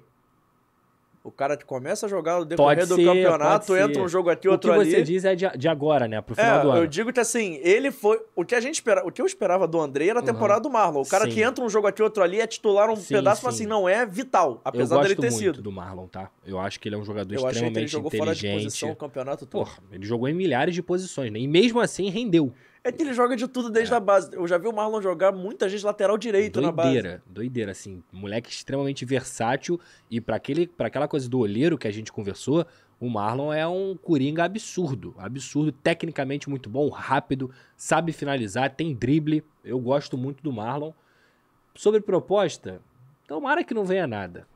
Deixa ele aí mais um Deixa aninho. ele aí, deixa ele aí maturando um pouquinho. Ó, Evanilson Torquato, o André o volante moderno, chamado Bots e Bots. Eu É. gosto desse Bots e Bots. Isso aí. O Jorge Eduardo e o Juninho, pra mim é um talento desperdiçado. O Juninho deveria jogar como meia, na minha visão. E na sua? O Juninho tem que botar a cabeça dele no lugar, na minha visão. Não é futebol o problema dele, não. Clemerson Santos, Odaí Helm é um bom nome? É. Eu gosto daí, tá? Futebol não acho que ele esteja na, não acho que ele esteja na prateleira do Kudê ou, ou do Voivoda. Acho que são dois jogadores, são dois, dois treinadores que na minha visão enchem mais o meu- os meus olhos, pra ser muito sincero. Mas o Odaí é um cara muito sério, trabalhador, fez um bom trabalho no Fluminense. Ele sai daqui pro, pro futebol árabe, mas ele deixa o Fluminense em quinto, na quinta colocação, encaminhado aí na questão da Libertadores, entendeu? Eu gosto do Odaí Helma. O Odaí me lembra muito Mano, no É. início de carreira. Início. Que é um cara que não tinha... Não enchia os olhos do futebol que ele pratica, Uhum. mas ele entrega resultado Isso assim aí. como poucos. Faz boas defesas também. E talvez pro Vasco Saf, nessa primeira temporada, entregar resultado seja tão ou mais fundamental que entregar um futebol bonito. permanecer bem na Série A. Permanecer bem. Você acha sabe? que permanência é o objetivo do Vasco? Sim. Você acha que nesse primeiro nerd. ano é. Eu, eu, eu, assim, eu não acho que o Vasco vai brigar por G4. Entendeu? Não vejo isso acontecendo. G8 pode acontecer. Acho que dependendo do time que formar, pode acontecer. Mas o principal pra mim, como eu falei aqui, o Vasco tem que parar de passar vergonha. O Vasco tem que pensar em permanecer bem na Série A, se manter e aí talvez até pensar numa Copa do Brasil. Acho que é muito mais possível você é, focar assim, tipo, nós vamos ganhar a Copa do Brasil com um elenco em relação a 11 jogadores, né, do que o Campeonato Brasileiro no geral. É, eu vejo o Vasco não é brigando pela permanência, não vejo isso. Mas eu vejo o Vasco fazendo um Campeonato Brasileiro seguro. Acho que a gente pode. O América Mineiro faz Um um. G10. O América É. Mineiro é time de G10. O América Mineiro é o um. famoso G10. Aí vai falar, pô, Pedrosa, mas a gente é o Vasco, é o América Mineiro, não é questão disso. O gente. Vasco virou SAF, Pedrosa. Pra isso, Acontece, né? é o, é o comentário que eu mais escuto. É. Cadê os milhões da 77? Gente, não é assim. Futebol não é assim. Mas, cara, eu tô com uma meta um pouco mais ambiciosa. Eu acho que o Campeonato Brasileiro segura de boa, mas eu quero do 10 pra cima, assim. Ah, todo mundo quer. eu né? acho que 11 primeiro não é derrota, mas assim, é. Não, o décimo primeiro já é, é meio xoxo. Eu acho que nono, oitavo, legal. O Vasco tem que ser o. Entendeu? Bo... Pra mim, o melhor exemplo é o Botafogo desse ano. Pode ser. O Vasco tem que subir. Pode até não ir pra pré-Libertadores, mas ele E tem que estar ali viver no bolo. tranquilo. Ele tem que estar no bolo. Aham. Mais que viver tranquilo, ele tem que estar com a cabeça lá em cima. Concordo. Eu acho que o, o, o resgate de autoestima do Botafoguense, aí eu falo aqui como torcedor do Vasco, mas tenho muitos amigos botafoguenses, não é nem o Botafogo tá ali é, fazendo um campeonato seguro, que é Aham. pouco pro Botafogo, Aham. é pouco pro Vasco, é pouco pro Grêmio, é pouco pra 12, dos 12. A gente sabe que algum dos 12 vai ser o 12 segundo, no pior dos casos. Sim. Que vai ser pouco. Uhum.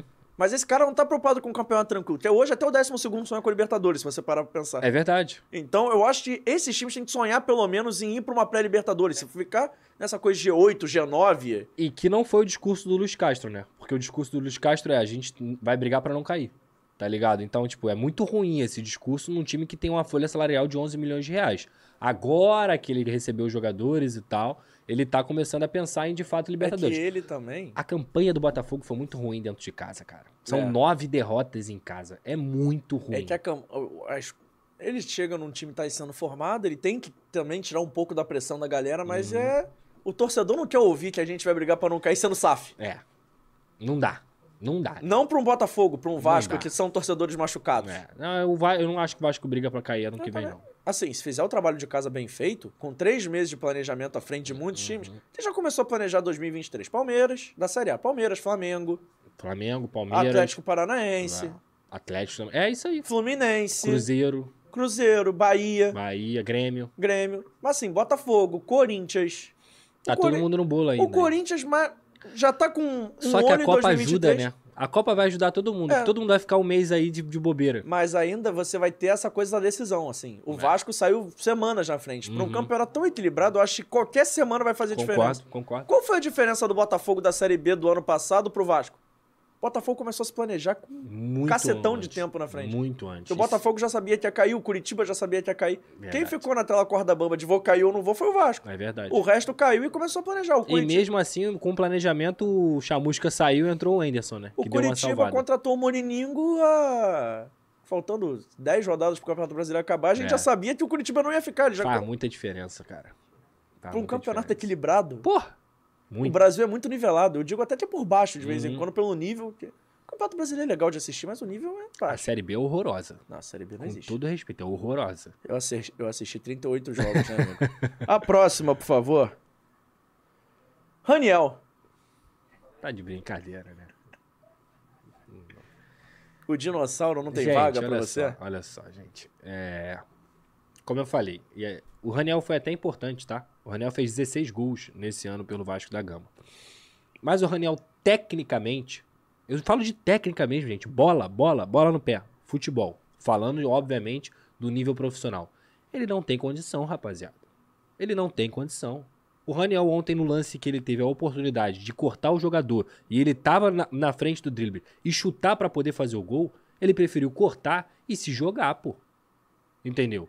O Nenê dá uma bola pra ele que ele acaba fazendo gol, que se ele tivesse bem posicionado na linha do zagueiro, ele ia receber a bola. Só que ele tava três corpos na frente do zagueiro e aí foi o gol, foi, foi impedido.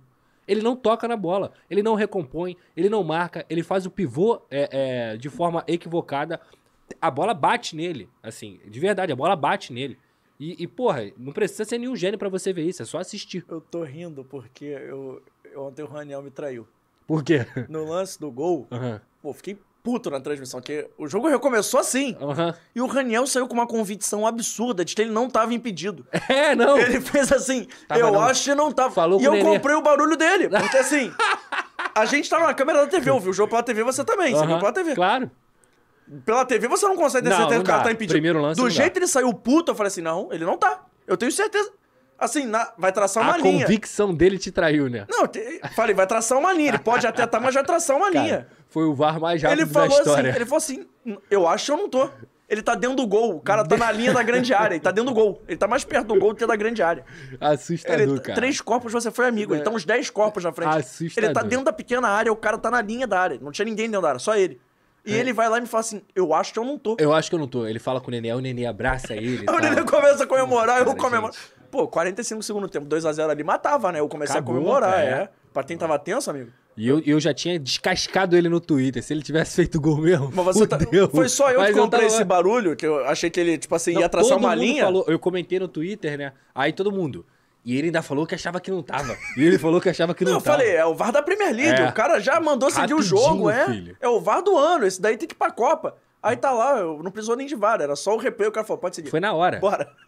A- a- na transmissão da Globo, o cara até falou: não, vamos dar um parabéns aqui pro VAR, que tá melhorando muito, tá muito veloz. Não precisou de VAR. É.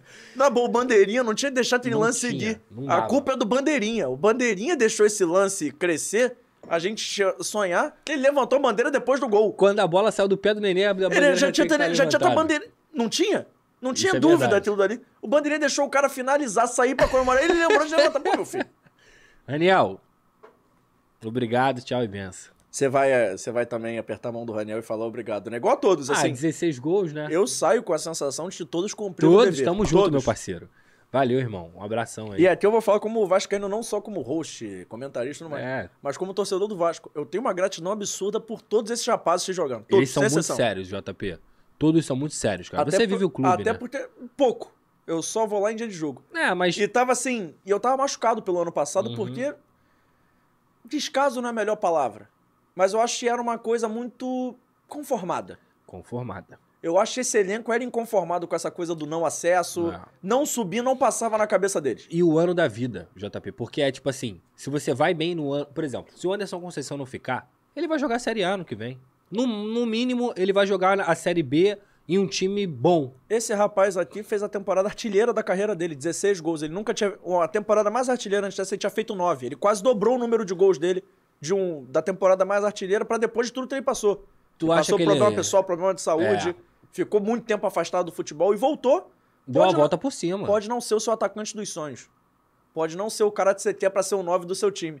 Mas foi um cara que esse ano entregou o que ele, o que ele podia entregar, ele, Ele entregou. entregou. Ele entregou. É o que eu tô falando. Obrigado pelos 16 gols, mas pensando em Vasco 2023 milionário, não dá, pô. Não dá. E aí é outra discussão. Talvez se a gente estivesse falando do Vasco Associação, muitos desses nomes você estaria falando dentro, hein? É, claro. Ó, Anderson Conceição, é, o Boza. Thiago Rodrigues. Estaria dentro. Se, É, se não é tá o Vasco. imaginando um Vasco milionário. É, outra parada. Assim, um Vasco que tem condições de contratar jogadores de qualidade. Agora, em outro- outros é, aspectos, se tem 38 jogadores, eu manteria uns 20. Se, Assim, se for o Vasco, Vasco associativo, isso aí. E acho que o Mas- Raniel sai de cabeça erguida. Ele sai pela porta da frente. De boa, a galera vai tipo assim. E o Raniel, como é que foi no Vasco? Ah, cara, o Raniel é bem limitado, né? Mas fez os golzinhos dele, tamo junto. Cara, eu acho o Raniel, eu tava falando isso ontem. O Raniel entrou muito na prateleira do Riascos. É o Raniel. É, é o Raniel. Ribamar, pô. É, É isso aí. é, é o ame ou odeio. Tipo É. assim, você pode ter um jogo do Raniel contra o Londrina, que Uhum. foi uma tragédia. Você pode ter o jogo do Raniel na Ilha do Retiro. que... Mas é isso, cara. É isso, é é o verdade. cara que Folclore. é o cara que vai assim, do ponto mais extremo ao outro, É. num estalar de dedos. E o, eu acho que, por exemplo, a Raniel vai, pingar num Havaí, vai pingar num, sei lá, talvez num Curitiba. Por que não? Num time de Série A, talvez, ele tem vaga, É assim. possível, time que pô. briga pela, briga pela Permanência, É Curitiba, É possível. No Cuiabá. Vasco, no Vasco não dá. E o último da lista? Fica, Fábio Gomes? Fábio, também sou muito grato a você por aquele gol de cabeça, entendeu? Porra, voou, irmão. Parecia o Cristiano Ronaldo. Mas.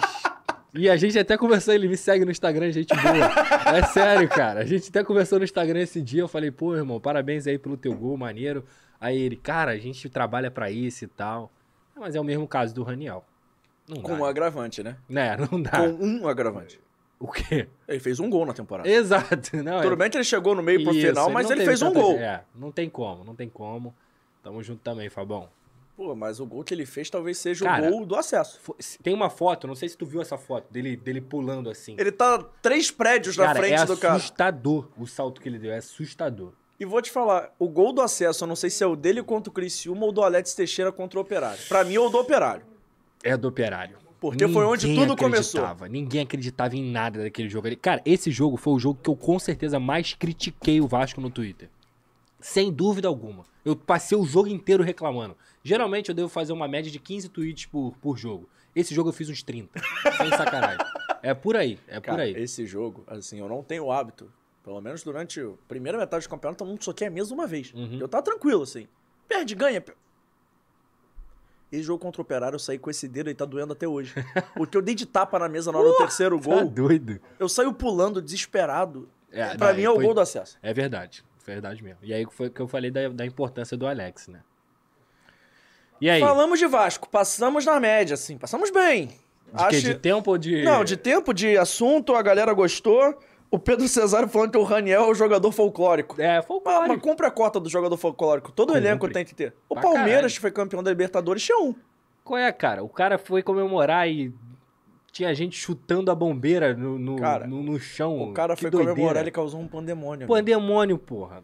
A, a torcida inteira do time dos caras veio abaixo, entendeu? E óbvio, gente, já falei aqui mil vezes nas minhas redes sociais, em tudo, SBT. Lamentável. Não tem nada de culpa do Raniel nisso. né? Não, nenhuma. Pelo amor Mas de assim, a gente tava falando do Raniel, cara. E o Palmeiras tinha um cara muito folclórico. Deus. Davidson. Então eu te pergunto: no seu Vasco SAF, você manda um zap? Pra Na- ser um reserva? No associativo ele é meu 9 com faixa no, na, daqui Mas no no Vasco braço. SAF, você não manda um zap falando: Oi, tudo bem? Quer ser meu reserva? Você tá aí. Cara, pensando em elenco, até porque ele é um cara que. Tipo, eu, acre- eu acredito muito nisso, né? De ambiente. Eu acho que o ambiente faz muita diferença pra qualquer time.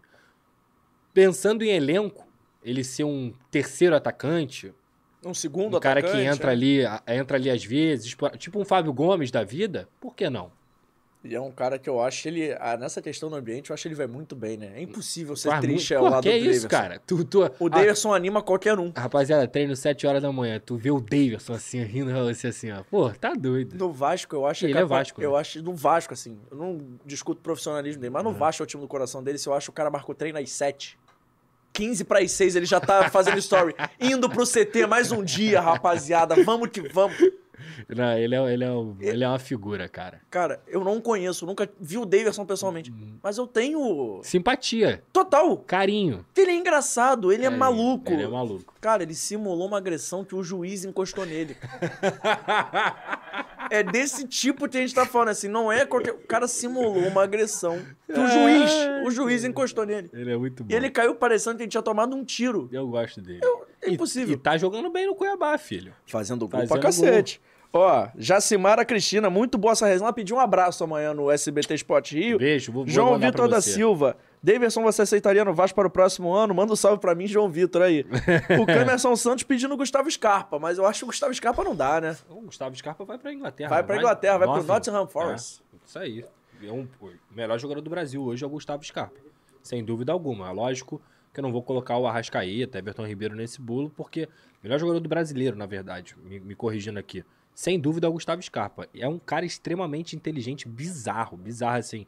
Acho até que a escolha dele de saída, claro que ele vai jogar uma Premier League, mas ele poderia até jogar um timezinho um pouquinho melhor. Eu acho que ele se precipitou. Tu, tu acha que ele. Ah, sim, na. na- Cara, eu acho que assim, beleza, o sonho dele jogar Premier League, é o maior campeonato do mundo e Uhum. tudo mais. Mas você prefere ser o protagonista do musical da rua do lado da Broadway É, ou ser o terceiro cara do, vo- do coral do musical da Broadway? faz sentido. Tem hora você, você ser o protagonista da, da história, o Gustavo Scarpa é protagonistaço desse time do Palmeiras. Pra caralho. Muito. Jogando muito, muito assim, tipo, é absurdo. Não é só bola parada, não é só chute, não. Ele é muito agudo, ele é muito inteligente. E aí é um cara que, pra mim, indo pro. Não pra esse ciclo de Copa, ficou apertado pra Uhum. ele. Talvez se ele faz essa temporada ano passado, ele tava no bolo. Sim, Mas ele estaria mais no bolo de estar em evidência jogando no Palmeiras do que no Nottingham Forest. concordo, sem dúvida. Mas aí é aquilo que a gente fala também. É questão pessoal. É, claro. Eu acho que dele. é. Pessoal que eu digo, tipo assim. Se você for parar pra pensar, para- parar pra olhar o Gustavo Scarpa, ele é bem diferente da- do nível dos jogadores, assim, no sentido de, tipo assim, é, ele é um cara esclarecido pra caralho, entendeu? E eu não tô criticando os jogadores, não, porque no Brasil, gente, quando a gente fala sobre nível de esclarecimento, é, tem muito a ver com esse cara começar a trabalhar com 10 anos de idade, quando ele não te- com ele não ter condições de estudar, com ele não ter condições é, é, de ter acesso à informação, ele só pensa em jogar bola e levar o melhor pra família dele, mudar a vida da família dele. Dificilmente você vê um cara que tenha condições de chegar no profissional que tenha estudado, que tenha tido tempo pra isso. Por quê? Repito, a criança é uma criança trabalhando desde os 10 anos. Então muitas vezes a gente fala assim, porra, a maioria dos jogadores é, é, são meio desligados assim da realidade. Irmão, não é porque é desligado, é que ele passou uma vida inteira e na infância dele, que é onde ele se forma como pessoa, pensando em jogar bola só. Aí depois de velho que ele vai começar a procurar as coisas e tal. Então o Scarpa é bem diferente nesse sentido. E talvez morar na Inglaterra seja uma parada que pesa pra ele. Eu- o Nonato foi no programa lá no SBT e ele, antes de ir. Bu- Hoje ele tá no Ludo Goretz. Antes dele ir pra Bulgária, no programa, voando no Fluminense, ele fala assim: Porra, eu tenho maior vontade de conhecer e passar a carreira num país diferente, assim. Acabou acontecendo. Na primeira oportunidade ele É foi. isso, é uma- se a gente analisar o futebol, é uma escolha pra mim duvidosa. Se a gente analisar o contexto geral, porra, maneiraço. Primeiro vai ganhar pra caralho, né? vai assim- ganhar muito mais. Ma- E, e, tipo assim, Mas vai morar num lugar diferente, É. vai conhecer uma nova cultura. Cultura. O Scarpa é um cara muito culto. isso. Na concepção da palavra. Uhum. Ele é culto. Ele Perfeito. gosta de ler, ele gosta de indicar Perfeito. série. Ele tá sempre fazendo coisa no story, indicando alguma parada. Ele é um cara culto, assim. Ele gosta de consumir cultura. Ele é foda. E ele tá indo pra uma cultura completamente diferente, pra um país rico culturalmente. E E vai jogar na melhor liga do mundo, vai, vai, ele vai crescer como pessoa, não É. Sim. só como jogador, E entendeu? vai dar qualidade de vida pra família, né, cara? Isso a gente fala do Brasil e tudo É. mais, mas a gente sabe das dificuldades. Apesar dele ser rico e tudo mais, mas Uhum. assim, ele vai morar num país diferente, um país que pode ser mais seguro, ter uma escola mais legal, pra, fa pra família dele. Ele pode formar, fam- estabelecer a família lá. Não sei o que ele pretende. Perfeito. E, e um- até uma informação dos bastidores aí do Alex, do Alex Teixeira, ele não pensava em momento algum voltar pro Vasco ou pro Brasil nesse, né, né, nesse- depois de ter saído da Turquia. O pensamento dele era continuar lá fora pra poder justamente continuar. Ele tem três filhos, então, o tipo, continuar. nasceu agora. É, continuar dando suporte, educação e tal. Ele tem uma casa maravilhosa aqui no Rio de Janeiro. Obviamente, a gente sabe que o Alex, porra, dinheiro nunca é. pro- Não, não tá nem perto de ser um problema pra ele. Mas é isso, é cultura, é segurança, educação, tudo isso muda, cara. Repito, eu sempre falo isso, jogador tem vida. Quando a gente fala assim, ah, porque o fulano escolheu isso aqui do que isso aqui, mano, tu, tu não sabe, cara, o que, que esse cara pensa, o que, que ele pensa pra vida dele, pra família. É uma decisão que não é só dele, nunca é só dele, nunca. É da família inteira. Então, antes da gente julgar, a gente tem que sempre pensar nesse tipo de E coisa. você, só pra fechar esse assunto de Palmeiras, você tava falando aí de jogador que ele dá uma vida melhor. Eu vi a entrevista do Hendrick, depois de ser campeão brasileiro, e ele só tem 16 anos. Uhum. Ele falou que ele queria dar uma vida melhor pro irmão dele, que é mais novo. Olha Você que vê foda, como é que né? o cara tem 16 anos, ele já tá com essa mentalidade. Assim, é uma mentalidade que eu entendo ele ter, mas é foda a gente parar pra imaginar que ele tem já. É que eu acho que, cara, com 16 anos, o Hendrick não tem a mínima noção do tamanho dele. Ele não tem a mínima noção do que ele é. Do que, que ele vai gerar, do que, que ele vai ser. E talvez até por isso ele consiga ser tão carismático, ser tão amado, ser tão. Porque ele não tem noção do que ele é. Do, do, de, ele não entendeu ainda que ele é um dos maiores jogadores em potencial do mundo. Do mundo. E talvez que a gente vai ver um nível de Neymar, um nível de, de, de realmente jogador extra classe. Então, a cabeça dele é essa. É tipo assim, porra, eu quero dar a melhor vida pro meu irmão aí, pra minha família. Tamo junto. Ele não entendeu ainda que isso já aconteceu.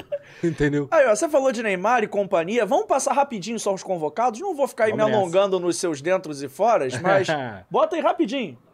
Vai mudar a porra toda, inclusive, que a gente vai entrar em ritmo de Copa do Mundo aqui no Fora do Jogo. que Prepara, isso, hein? vamos nessa. Um, dois, três. Mudou. Bem demais. Agora a gente filho. tá na Copa, hein? Estamos na Copa oficialmente. Essa é a nossa nova logo. Pelo menos pra esse mês de novembro barra dezembro. Eu inaugurei? Você inaugurou. Bem demais. Agora você viu que o estúdio era verde, já ficou verde e amarelo. eu verde e amarelo, hashtag, amarelo e azul. Eu tenho hashtag, eu inauguro. Você tem moral com a Copa, gente? Não tem jeito. Não. Mas você vai ter que voltar mais vezes, Eu porque o papo volto, tá pô. muito bom. Tem problema Então bota aí rapidinho, a gente vai passar. Eu acho a maioria da seleção, diferente do Vasco, que é controverso, a maioria é unanimidade. Maioria, maioria. Mas assim, tem um outro nome que vale a pena a gente citar. Vamos nessa. Vamos lá. Goleiro Alisson, Dentro. seu titular? Com certeza. Olha, e olha, eu gosto muito do Ederson, tá? Eu Mas acho eu que acho- nesse sentido aí a gente tá. Eu acho o Alisson mais goleiro. cara. É. Eu tenho essa visão. Não sei porquê. Eu acho o Ederson com a bola no pé muito bom. Bom pra caralho. Mas eu acho debaixo da trave, É. ninguém supera esse maluco aí. Não, eu sou, sou Alisson FC também. O Gosto bom, muito. o bom de você viu que até aqui o fundo já mudou, né? você viu que já é mudou tudo. A verdade, gente é tá verdade. muito Copa do Mundo. Próxima, por favor. O Ederson, Também. Que é um cara, dúvida. se o Alisson for expulso, eu garanto nele Porra, ali pra. Dá nem... Os três, cara. Os três. E vou te falar, eu acho o Brasil um dos poucos países que tem três goleiraços de alto nível.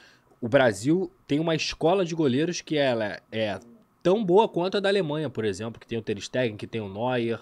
Talvez enfim. a Alemanha seja outro país A com- Alemanha. Assim, mas a França, por exemplo, já não tem três goleiraços. Não tem, não tem. A Argentina não tem três goleiraços. Passa longe. A aí. Inglaterra não tem três goleiraços. Não tem. Eu acho o Brasil dos postulantes ao título é o único tem três goleiraços, Com assim. certeza, Até que eu não vejo a certeza. Alemanha postulante ao título nesse primeiro momento. Ah, eu sempre coloco a Alemanha como... É favorita pela história, pela É. camisa. Mas não futebol. Na hora do campo ali, É.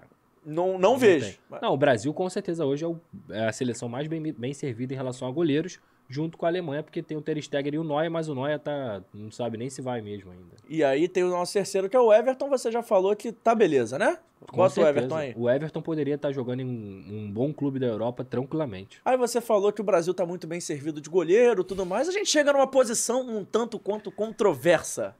É. As laterais. Alexandro, dentro? Dentro, dentro. Bom jogador. Ponto. Mas nem só de craque você faz um time, a gente sabe disso. É, claro. A próxima. Alex Telles. Gosto muito, desde o Grêmio. Desde o Grêmio. Dentro também? Dentro também.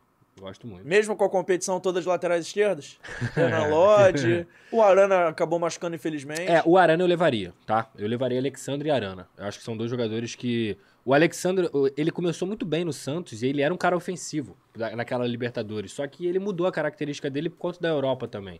Então o Arana daria uma coisa que o Alexandre não dá pra seleção e que o brasileira. Telles não dá tanto. né? Também, também não dá. Eu acho que são então- laterais. Eu acho que esse é o problema do Telles e do Alexandre. Eles são muito parecidos. É, muito, Talvez muito, muito levar o. Arana fosse um ponto de quebrar. Assim, caraca, eu vou Perfeito. pegar um time muito fechado, eu preciso mudar o jogo. Concordo. E o Arana é, porra, ele é foda na ponta, assim, É. tipo, ele é um cara muito agudo. Uma pena não ter dado certo na Europa. Pena demais, cara. Baita, de jogo, baita jogador. O próximo, por favor. Que aí eu acho que a gente entra na polêmica de verdade. Daniel Alves.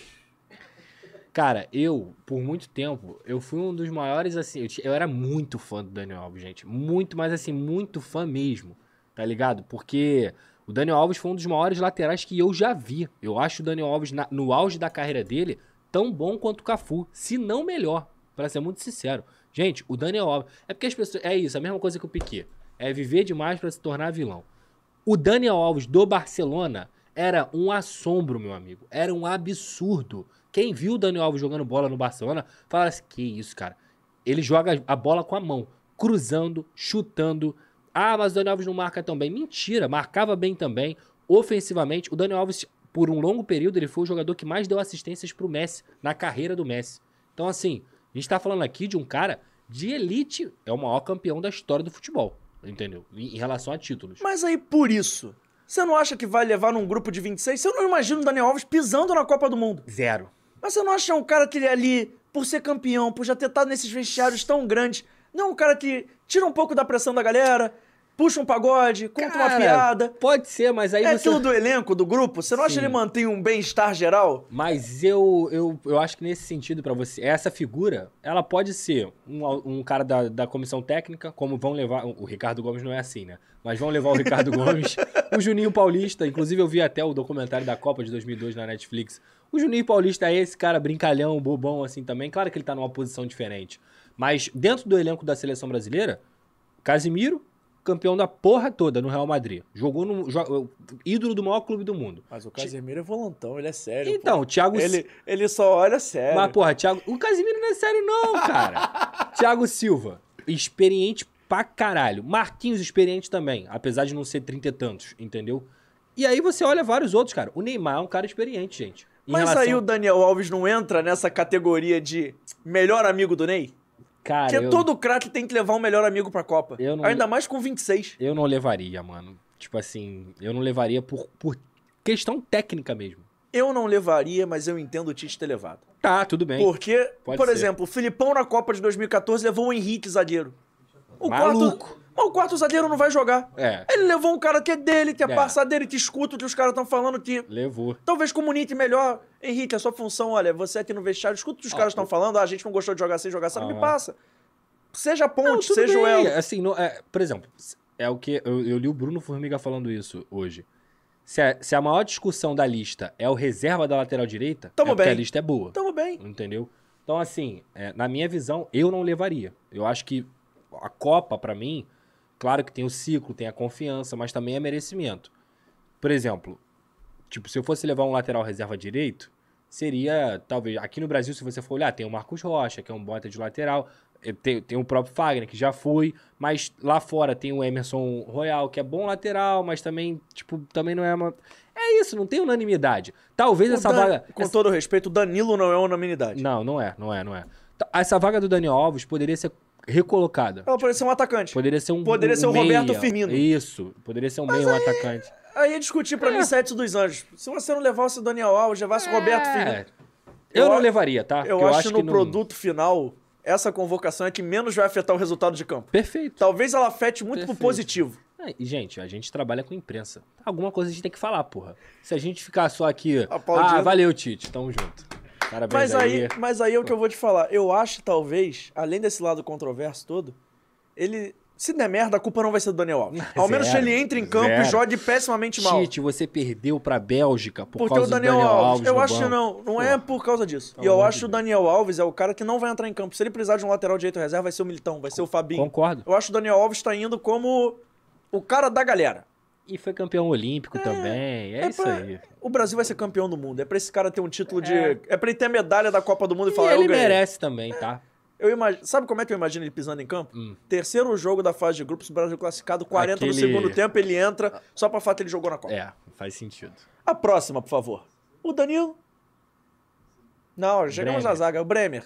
Bom jogador, melhor Levaria? jogador. Levaria, levaria. Levaria, sim. Ele ou o Gabriel Magalhães? Gosto dele. Acho que ele é muito sério. Eu acho ele a margem de erro é menor. É- O Gabriel Magalhães, de vez em quando, eu vejo Dá umas ele tem, um- ele né? tem uns estalos assim que ele. Eu falo assim, caralho, na Copa do Mundo. Na Não Copa dá. do Mundo, a linha entre o dar merda e dar muito certo é muito Não curta, vai jogar né? também, né? Mas se precisar. É ele, ele entra. 2014, a gente achou que o terceiro zagueiro não ia jogar. Sim, O terceiro zagueiro entrou em campo e foi fundamental pro resultado. é verdade. Eu gosto dele. Ele vai ser o terceiro ou quarto zagueiro, não sabemos, mas tá no bolo, ele é bom zagueiro. Muito bom. muito Eu bom. acho que passa. Os outros zagueiros, Thiago Silva, Marquinhos e Éder Militão. Éder Militão. Levaria. Acho que a zaga é ponto fechado. É, todos, levaria todos. Meio Pode- de campo. Eu tô complicando vocês, né? Vocês Mas eu, eu vou dar uma opinião polêmica aqui, tá? Por favor, a gente gosta. O Marquinhos é melhor zagueiro do que o Thiago Silva. Hoje ou na história? Eu gosto mais do Marquinhos. Na história, não, porque o Thiago Silva. O Thiago Silva do Milan era um negócio, assim, bem absurdo. Mas hoje o Marquinhos é melhor zagueiro do que o Thiago Silva. Aproveitando a audiência vascaína aqui, eu vou fazer um paralelo. O Thiago Silva do Milan é o Dedé de 2011. pra você entender como é que funciona, você que não viu o Thiago Silva, tem É muita isso aí. galera jovem, né? Seu público também. Muita gente jovem. Então, pra você que não viu ou não lembra do Thiago Silva no Milan, pega o Dedé de 2011 do Vasco, Era bota o. Thiago Silva ali com a camisa do Milan, é a mesma coisa. Pode ter certeza. Ele jogava muito. Sobrava né? muito. Era um negócio absurdo. Sobrava. Pega Era, o vídeo, bota aí, Thiago Silva Highlight. O apelido dele desde o Fluminense era monstro, né? É, é, e ele vai pra lá e, cara, é assustador. Ele jogava muito. Bruno Guimarães. Cracaço. Vasco, tá? Tinha vaga na. Pra mim, briga por vaga na Copa, na seleção titular, mas joga, né? Joga, joga, com E certeza. levaria. Levaria, sem dúvida alguma. Isso aí Eu vou é... facilitar o teu lado. Tem mais alguma polêmica do meio pra frente, assim? Um jogador que você queira comentar? eu Cara, queria que você comentasse do Everton Ribeiro. Acho o Everton Ribeiro aí. ah, esse eu levaria também. Só que aí eu... E tem muita gente que não levaria. Eu sou um deles. E não porque ele joga no Flamengo, não, tá? eu sei, eu sei. Mas eu acho que é porque o Everton Ribeiro, só pra você pegar minha linha de raciocínio, até Aham. pra gente debater. Tá. O Everton Ribeiro ele tem uma parada pra mim.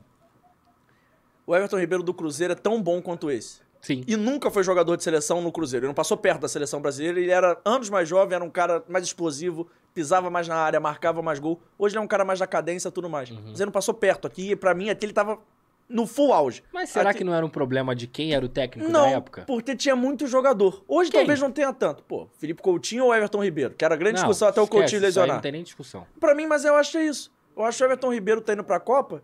O Firmino ou o Everton Ribeiro? O Firmino, eu imagino jogando de meia ali na vaga do Neymar. Quem você levaria? O Everton Ribeiro. Mesmo com ele jogando no nível de competitividade mais baixo, Sim. jogando contra uns Adoro caras. o Firmino, tá? Jogando é- contra uns caras que ele nunca. Tipo assim, no Brasil ele joga com um nível, mas muito inferior ao da Copa. O Everton Ribeiro, com a camisa da seleção brasileira, performou mais do que o Firmino. Também acho. Concordo com você. Mas acho que na Copa, assim, como são sete jogos, torneio de tiro curto, vou lançar. Te... Eu acho que ele nem vai entrar, tá? Vou lançar dois nomes aqui que jogam no Brasil. Hum.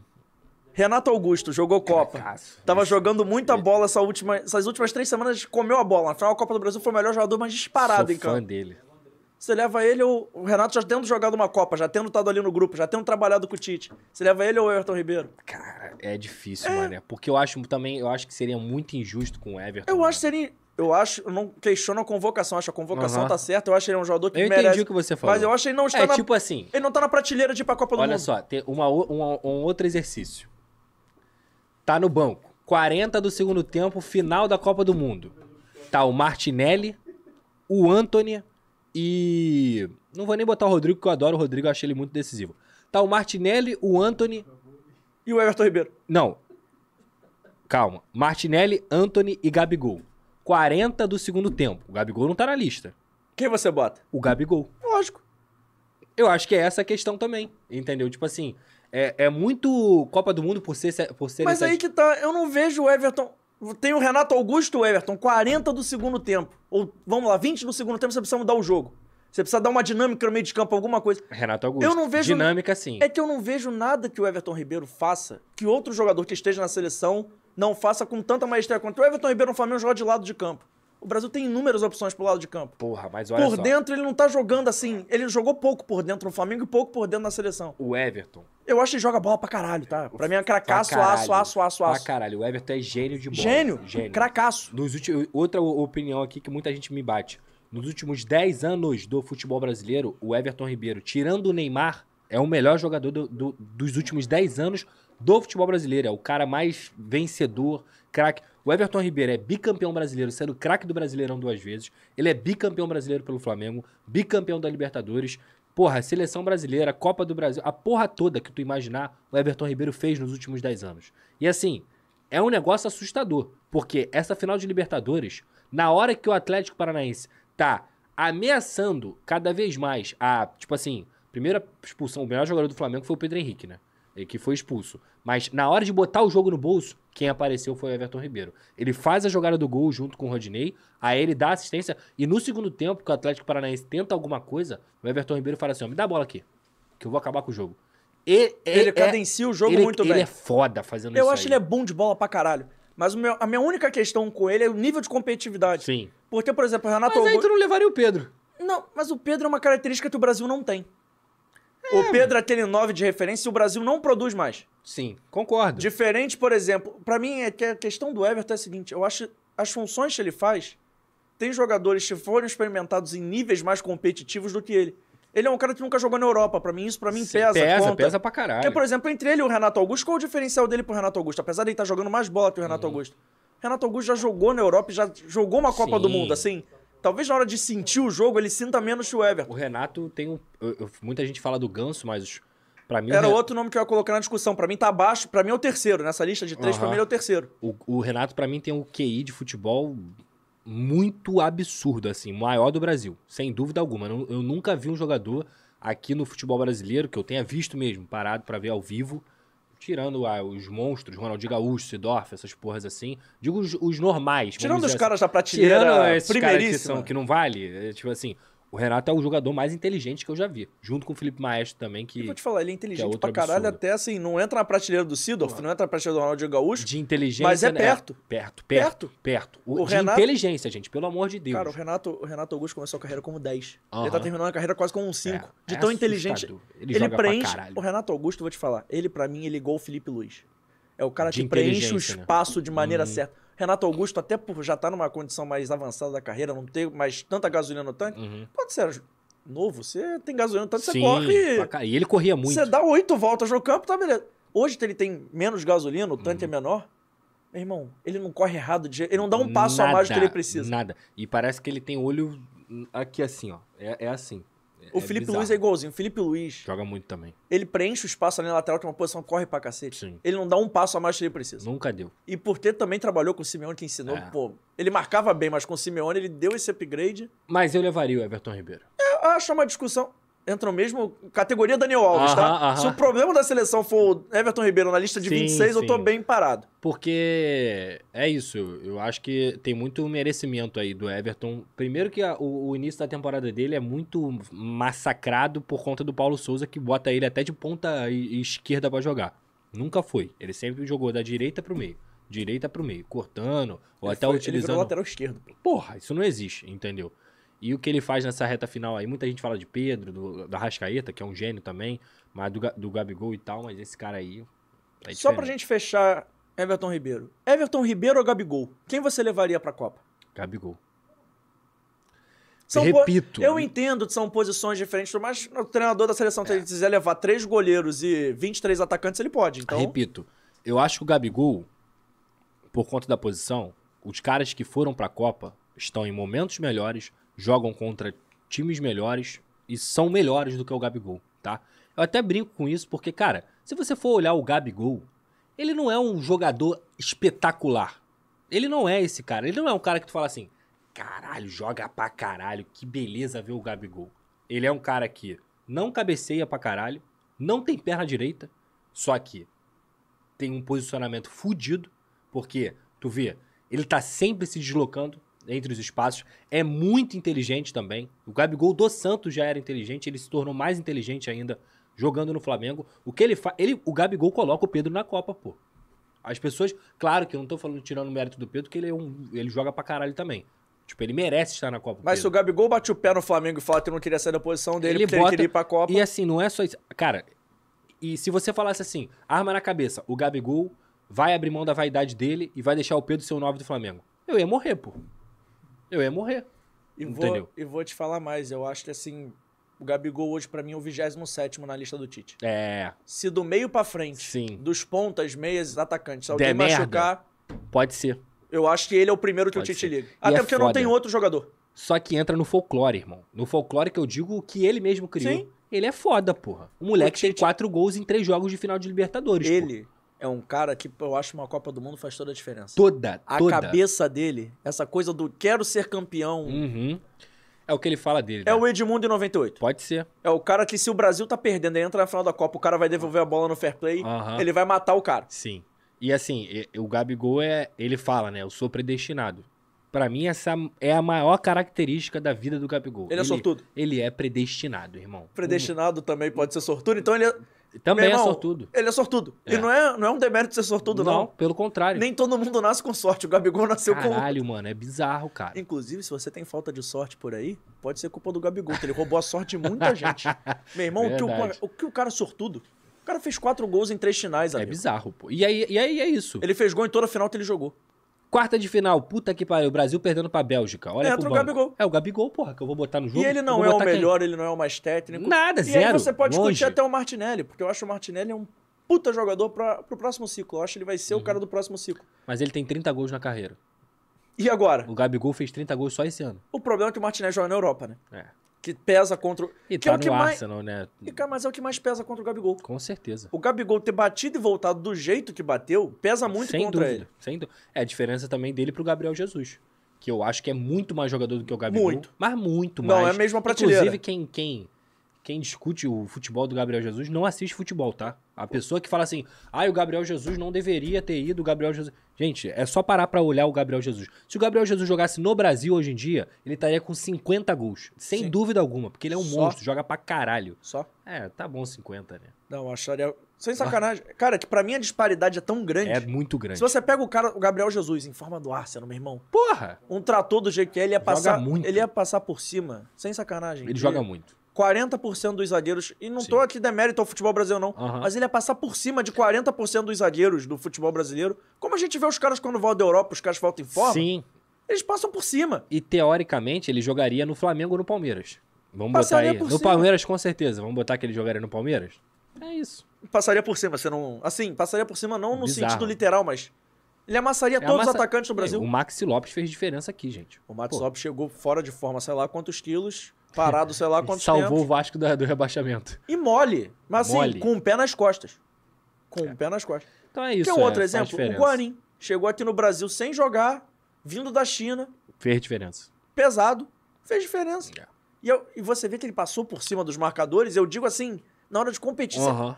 Quer um exemplo top de linha, porque a gente tá falando? O Fernandinho. O... O do Atlético Paranaense. Ah, sim. O. Fernandinho tava no Manchester City em forma, Uhum. Chegou aqui porque estava em final de contrato, não ficou tempo parado. O Fernandinho passa por cima de 90% dos volantes do Brasil. Joga a- muito. Joga muito. Quantas jogadas o Fernandinho não destrói? Parece que ele tá tirando 12 da mão. Ele joga muito. É outro também absurdo. Que ficou nesse folclore aí do, do é 7 um a 1. cracaço. Cracaço, joga muito. Mas hoje, com mais perto dos 40 do que dos 30, quantas jogadas ele não destrói dos caras bons de bola aqui no Uhum, Brasil? uhum. Pega, sei lá, Fernandinho contra Gustavo Scarpa, Fernandinho contra o Veiga, Fernandinho contra o Everton Ribeiro de vez em quando, Sim. Fernandinho contra o Arrascaeta.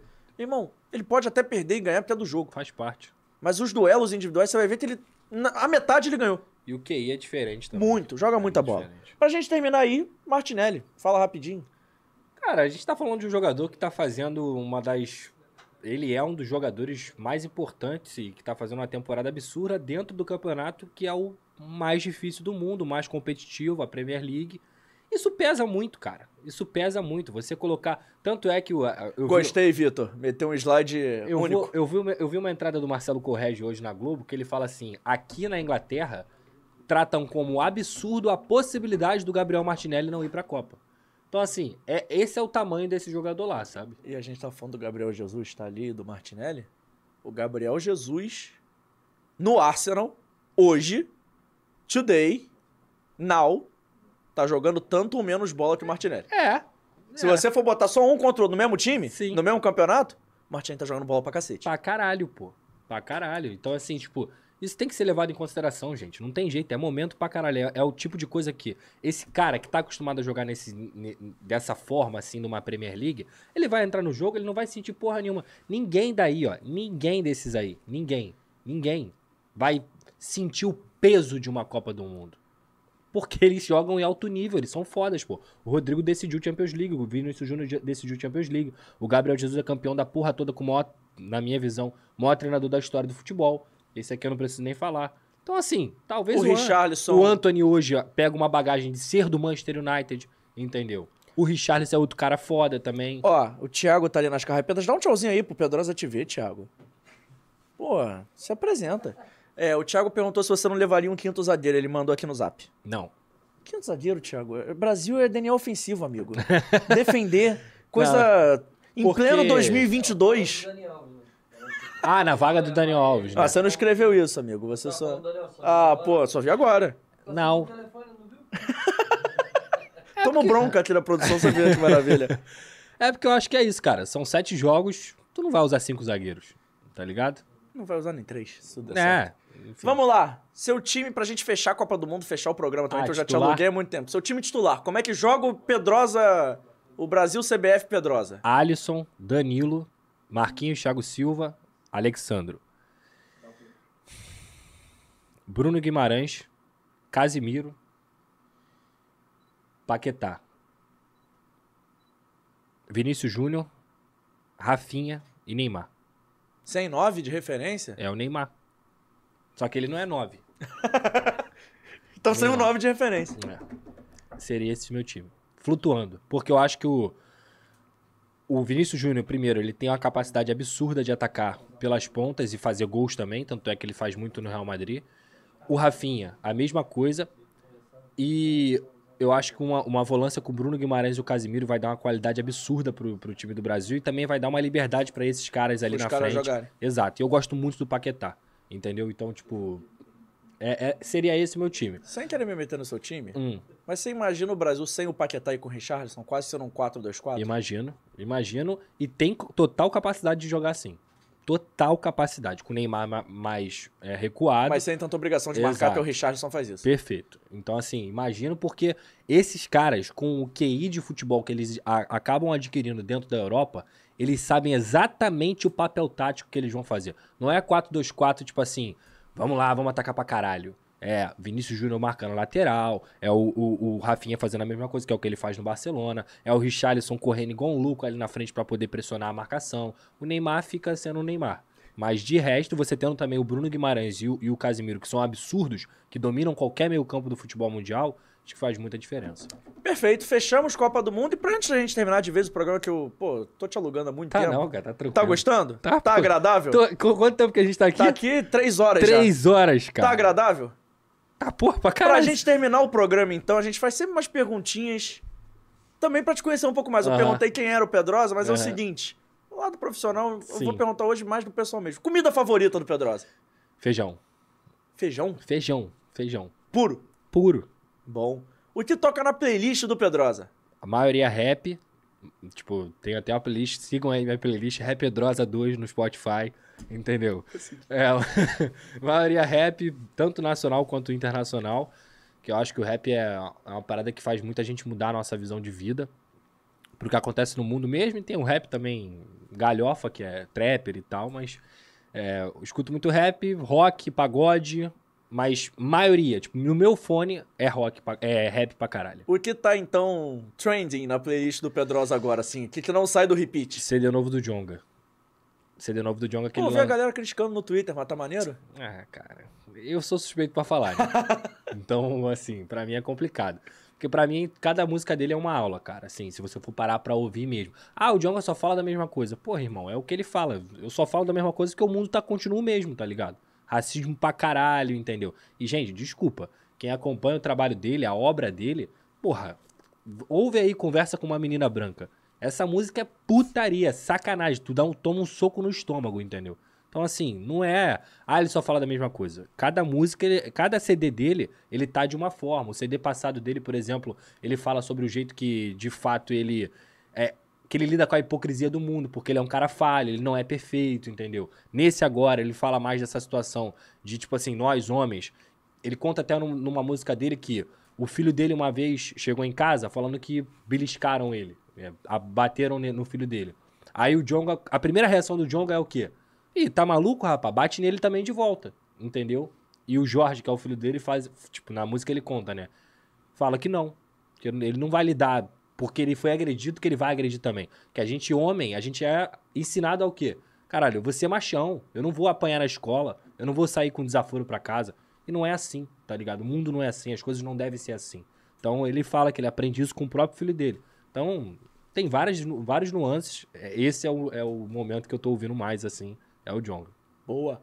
Filme favorito do Pedrosa? Filme? Filme? Caralho, mané. Cara, A Ilha do Medo é um filme foda pra mim. Esse Pra caralho. É com, com DiCaprio. É de terror?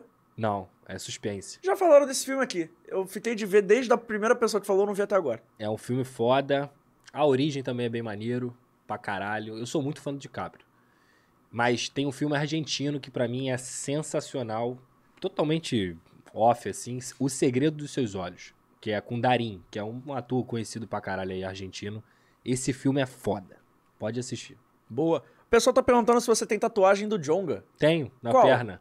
Tem a cara dele tatuada. Só que a história é a seguinte. É, tem uma música que, dele que se chama Olho de Tigre. E essa música é aquela do Fogo no Jacistas. É tipo assim, pra mim essa música ela mudou muito a minha vida porque é isso, mano. Tudo, infelizmente, da nossa vida, o racismo ele tá encruado em tudo, cara. Assim, ele tá encruado em todas as formas. E o Jonga me ensinou a olhar muito de- dessa forma. Porra, eu não sou preto pra ficar falando de racismo aqui, não tem lugar de fala.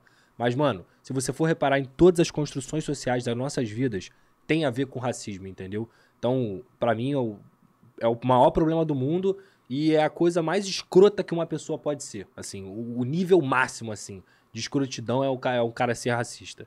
E aí eu tenho a tatuagem aqui, vou achar aqui, peraí. O pessoal perguntou, a gente... Eu vou mostrar. Inclusive, eu vi que você tem algumas tatuagens. Tem Tem várias tatuagens. Qual é a mais especial? Eu sei que é difícil perguntar isso pra quem É tem do, meu, do, tatuagem. meu, do meu pescoço, que é It's Called Vitiligo, porque eu tenho vitiligo desde os 20 anos. É, é uma, o que, que, é, o que, que é vitiligo, falando rapidamente? É uma doença autoimune que ela se desenvolve por algum gatilho emocional.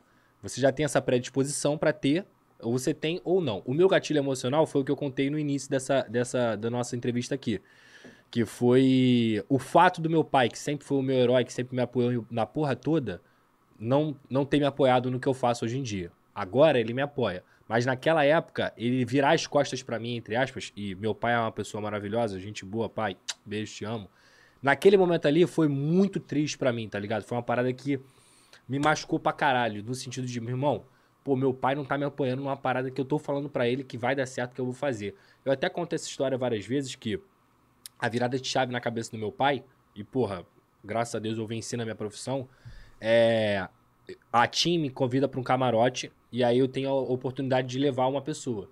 E eu levo meu pai, isso foi em 2018 ali mais ou menos, é, em São Januário, e o meu pai não tinha a mínima noção de que as pessoas me tratavam da forma como elas me tratam. Então, eu fui com meu pai e, tipo assim, eu andava, era Pedrosa, tira uma foto, Pedrosa, tira uma foto, Pedrosa, caralho, você é fora do teu trabalho, não sei o quê. Meio que eu dei um tapa na cara da- do meu pai sem mão, entendeu? Porque ele tava naquele momento ali, ele falou, tipo, caralho, mané, porra, o moleque conseguiu, entendeu? Mesmo eu não fazendo o que, o que eu deveria ter feito. Inclusive, meu pai me apoia em tudo hoje. É um cara que, que, porra, reconheceu internamente esse erro dele. Mas que naquele momento ali foi muito ruim pra mim. Então, esse gatilho emocional, é, além de ter que trabalhar pra pagar minha faculdade, teve uma época que eu fiquei quatro meses trabalhando sem folga, que era de segunda a sexta no banco, e eu até trabalhei numa loja de caminhão também, e sábado e domingo no lance. Então, cara, minha vida era muito estressante, entendeu? Pouco dinheiro, é, não tinha lazer, era só pensando em trabalho pra caralho. Então, o vitiligo, ele teve esse desenvolvimento. Então, demora muito. Eu fiquei três anos em depressão, fudido mesmo, porque, imagina, tu com 20 anos tu descobrir que tua pele vai mudar de cor pro resto da vida no mundo preconceituoso pra caralho que a gente vive, que é a televisão, ainda é, entendeu? Então, assim, tá mudando? Tá mudando. Mas naquele momento ali, a minha cabeça era, pô, eu não vou conseguir ser o que eu quero ser, eu não vou conseguir aparecer na TV, porque eu tenho vitiligo. Então, tipo assim, fui me afundando, eu me escondia, passava maquiagem, eu usava roupa fechada, tá ligado? Então, tudo isso foi um processo muito doloroso pra mim, assim. E o Jonga, o rap, me, me ajudou também pra caralho a, a superar isso. E aí eu fiz uma tatuagem no meu pescoço, porque as pessoas olham, muitas vezes assim, claro que tem preconceito, tá? Tem muita gente que olha com preconceito. Mas as pessoas olham assim, que porra é essa? Tipo, muitas vezes pela ignorância mesmo. As pessoas não sabem o que, que é. Então, eu tatuei aqui na minha, na minha nuca, é, isso se chama vitiligo, para que as pessoas olhem e leiam e pesquisem por conta própria, entendeu? Tipo, se me perguntar, óbvio que eu vou explicar o que eu tô explicando aqui. Mas é isso. E o resto, pô, dá até pra mostrar aqui. Deixa eu tirar aqui. Eu tenho. Pô, que história foda. No braço. parceiro? Eu tô te fazendo tirar o corta-vento Tem problema depois não, de três horas. Eu tenho várias aqui. Tipo, só, só que assim, tem umas que são aleatórias e tem umas que têm significado. Por exemplo, é, essa aqui é do Naruto, que eu gosto pra caralho de Naruto. É, então, tipo assim, é doido que é o Sasuke e Itachi. Mas tem a ver com sacrifício também, eles são irmãos. E a minha mãe faleceu quando eu tinha 22 anos e o pai do meu irmão não é um cara tão presente. Então, quem é o pai do meu irmão? Sou eu. E eu me sacrifico por ele, então eu nunca nem contei isso pra ele, mas tô contando aqui. Então, tipo assim, essa imagem tem muito a ver com isso. Aqui eu gostei do desenho, aqui é não confio em ninguém, porque não é porque eu não confio em ninguém, mas eu acho que na, na vida, no mundo, irmão, tu, tu ter um pé atrás com tudo é importante. Essa aqui é da minha mãe e da minha avó, é, Milene e Janete, que as duas faleceram. Então, tipo assim, eu fiz pra elas. E o resto é ano que eu nasci, é Liberdade, que essa aqui é uma corrente arrebentada, e o resto é que eu gosto mesmo. De, de, e no- eu tenho na. Qual? Tá monstrão, hein? Pô, que isso, é nada. Porra, passei o final de semana inteiro bebendo lá no carreiro. Mas vou voltar pra academia. Esse é final do ano aí quero estar bem. Eu tô gostando que os convidados do Fora do Jogo cada vez mais monstrões e fit. Já vejo João Almirante, Lucas Pedrosa. É o bonde dos fortões, Tá hein? no foco, né? E tem o do Guns N' Roses também. Falei que gosto de, de rock, tem, o na- na Batata. Tem o do 30 Seconds to Mars, que é outra banda que eu, que eu uso também. Boa banda. Tem um triângulo na, na perna. E essa do Jonga. Eu não sei... Tem como abrir meu Instagram aqui? Eu acho que dá pra ver, talvez. Não. Não tem não, mas eu vou botar aqui no... Quem sabe faz ao vivo. Enquanto isso a gente sai de resenha. Aí, ó, o Vitor ali. Vitor, obrigado. Você tá gostando, Vitor? Pô, Vitor, se você tá gostando, eu fico mais tranquilo. Eu que tô preocupado aqui que eu tô botando os caras aí 4 horas pra trabalhar direto. Ah, Eles vão ficar bolados comigo, mas tudo bem. Eles estão tomando sorvete, cara. Não tá tão ruim assim. Qual é o sorvete? Vitale. Vitale, né? é, Pô, aí. tô- Qualidade, tá? Estão tomando um sorvetinho. Enquanto isso, eu vou pedindo pra galera tá aí se inscrever no canal, ativar o sininho da notificação, deixar seu like. Se inscreva comenta. lá, entendeu? Isso Pô, aí, pô. A gente bateu 12 mil ao vivo, não é todo dia que a gente bate uma marca maneira dessa. Cara, que maneiro, mano. É, o problema é que o podcast vai. Hoje tem tanto que vai crescendo devagarinho, vai assim, é, trabalho de formiguinha. E assim, eu acho muito foda, tá? Uma coisa que eu, que eu, que eu pensava em fazer. Até pensei, né? Mas eu sou um cara também, como eu te falei. Não é que eu seja um cara preguiçoso, né? Mas eu sou um cara que eu meço muito meus esforços, entendeu? Hoje em dia.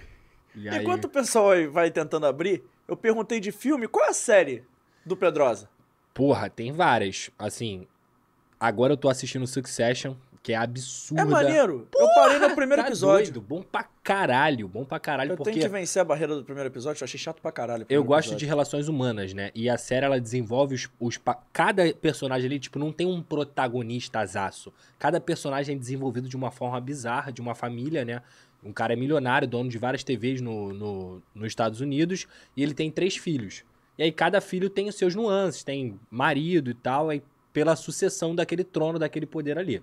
Mas Game of Thrones, é, a Casa do Dragão, porra... Pô, gostei da Casa do Dragão, cara? Muito maneiro, mano. Muito maneiro, assim. E voltou o gostinho Game de of Thrones raiz, né? É, é. Gostou Não pra é o caralho. Game of Thrones final, é o Isso, Game of é. Thrones no início. E esse é bom que a história já tá completa, não tem como inventar Não mais tem, nada. é só seguir, tá ligado? Se ele seguir, vai dar certo. Peak Blinders, é, assiste, assiste tudo também pra caralho, muito boa. Foda. Foda, foda, absurdo. Foda. Tem uma que eu gosto bastante também. Eu gosto muito de série. É, não é infantil, mas, tipo, de adolescente, mas que conta a vida real. É Euforia com a, com a Zendaya, que é absurdo também. É Sex Education, que é bobinha assim, mas, cara, a série é muito maneira de você ver. Eu assisto série pra caralho, pra ser muito honesto. Se eu ficar falando aqui, eu só vou falar disso. Vou te indicar uma então, depois tu me conta se tu curtiu, tu promete assistir? Prometo. Foi a melhor parada que eu vi em 2020. 2021. Foi Hum. a melhor parada que eu vi em 2021. Doze Jurados. É uma série belga barra holandesa que conta. Ele vai, tipo assim, ele pega um julgamento, Sim. fictício, é lógico. Ah, Mas ele pega como é que funciona um júri popular. Aham. Lá naquele país, mas assim, eu acho que funciona pra todo mundo. sim. Tem uma mulher que tá puta de participar, tem um cara que sonha em fazer aquilo, e você vai E entendendo. se você, passa te, naquilo ali. você que gosta de relações humanas Uhum. e você fica. Todo episódio, você fica naquela. Ela é culpada ou ela não é? Você Sim. sente parte Bom daquele pra caralho. Porra, eu achei foda. Eu vi tudo em dois dias. Foda. Maneiro. E Nesse, nessa pegada aí tem o do O.J. Simpson, né? É, Na- na só que esse é um Netflix. caso real. Só que é caso real. E é foda também, porque tem hora que tu fala assim, cara, será que ele matou mesmo, mano? É, É e pica. essa é maneira porque é, é de uma mãe, cara. Uhum. A filha da mulher morre. Sim. E estão acusando ela. Caralho. É maneiro demais. Tá, Assiste. vou assistir. vou Assiste Me manda, me manda depois o nome Vou, no vou WhatsApp. mandar agora no zap pra tu não esquecer. E é isso, cara. Eu sou esse Livro. cara... Gosta de ler? Não. Sou honesto. Sou honesto, sincero. Ah, Pedrosa, mas você é jornalista, não lê. Meu irmão, eu leio o dia inteiro. Você, essa jornalista, porra- não gosta de ler, Essa porra aqui na mão a gente lê o tempo inteiro. E eu escrevo muito também, né? Então, tipo assim, é, a minha Então, onde forma... é que vem a inspiração? Porque normalmente dizem que pra você escrever bem tem que ler muito. Eu, assim, eu concordo com essa afirmação, entendeu? Só que eu aprendi a escrever bem escrevendo, tá ligado? Na prática mesmo. Então, eu sempre fui um cara que sempre gostei de escrever. E criatividade mesmo, assim. Minha cabeça é, tem uma boa imaginação, digamos assim. Legal. É isso. Tem, agora é a pergunta do museu. Hum. Pra você é um pouco diferente. Normalmente, quando vem um cara da bola aqui, eu pergunto se ele guardou camisa, guardou Aham. faixa, guardou medalha. Você guardou alguma coisa da sua profissão? Sei lá, credencial, caderno, Eu tenho, a pulseira? minha, eu tenho a minha primeira capa de jornal. Foi uma capa, inclusive, do Bernardo. Não sei se você lembra. Naquele episódio lá do. Que ele foi pra favela, que levaram ele pra favela e tal. Esse episódio eu- tava. Foi em 2013, tô vendo em 2014. Ele tava no Vasco ainda. E aí, tipo, tinha acabado de acontecer a causada toda, toda. E eu era estagiário no lance.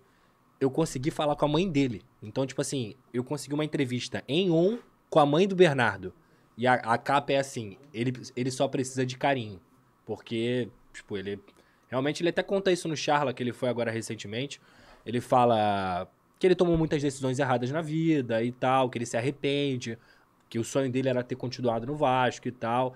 Enfim, então eu tenho essa capa, minha primeira capa de jornal. Porra, que maneiro. Eu tenho, eu tenho guardado. Tem outras coisas também, mas essa é o mais especial, assim. Eu adoro saber, tipo assim, de. É que acaba sendo um troféu, né, cara? É, é muito foda. Pô, tá doido, cara? Porra, eu tinha 19 anos. Tu simplesmente fez a matéria da capa da- do, do jornal, entendeu? É muito foda, assim. E era uma parada bem maneira mesmo. Maneiraço. Pedrosa, pra gente terminar as duas últimas, o pessoal falou que infelizmente não tá dando pra abrir porque a internet pra fazer a live tá funcionando, mas pra meter o. No ver aqui. computador não tá indo. Pode falar. Mas é o seguinte: qual é o dia mais feliz da sua vida? Não Qual precisa nem foi? ser. É, qual foi, qual é, qual. Não precisa ser profissionalmente, não. Pode ser familiar, pessoal, mas enfim, qual. Aquele dia que você guarda no coração com muito carinho. Caralho, difícil essa pergunta, hein, mané?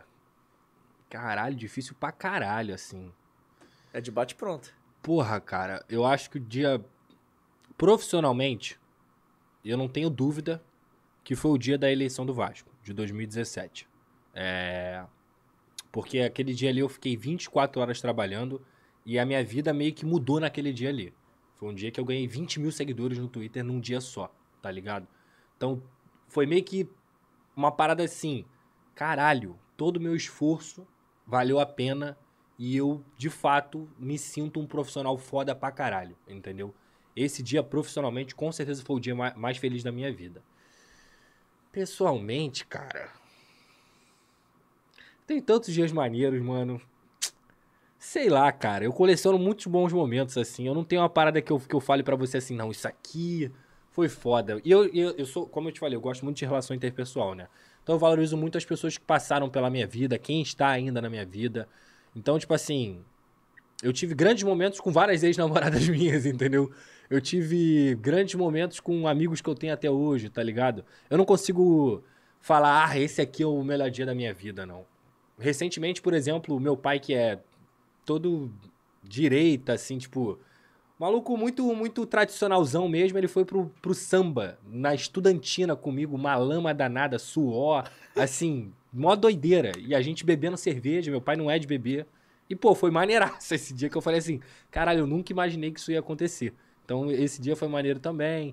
Fiz uma viagem pra Milagres, em Alagoas também, que, porra, foi muito foda. Aquela parada de tu falar assim, puta que pariu, mané, que eu tô feliz pra caralho. Então, assim, eu não consigo elencar um dia, não. Profissionalmente eu consigo.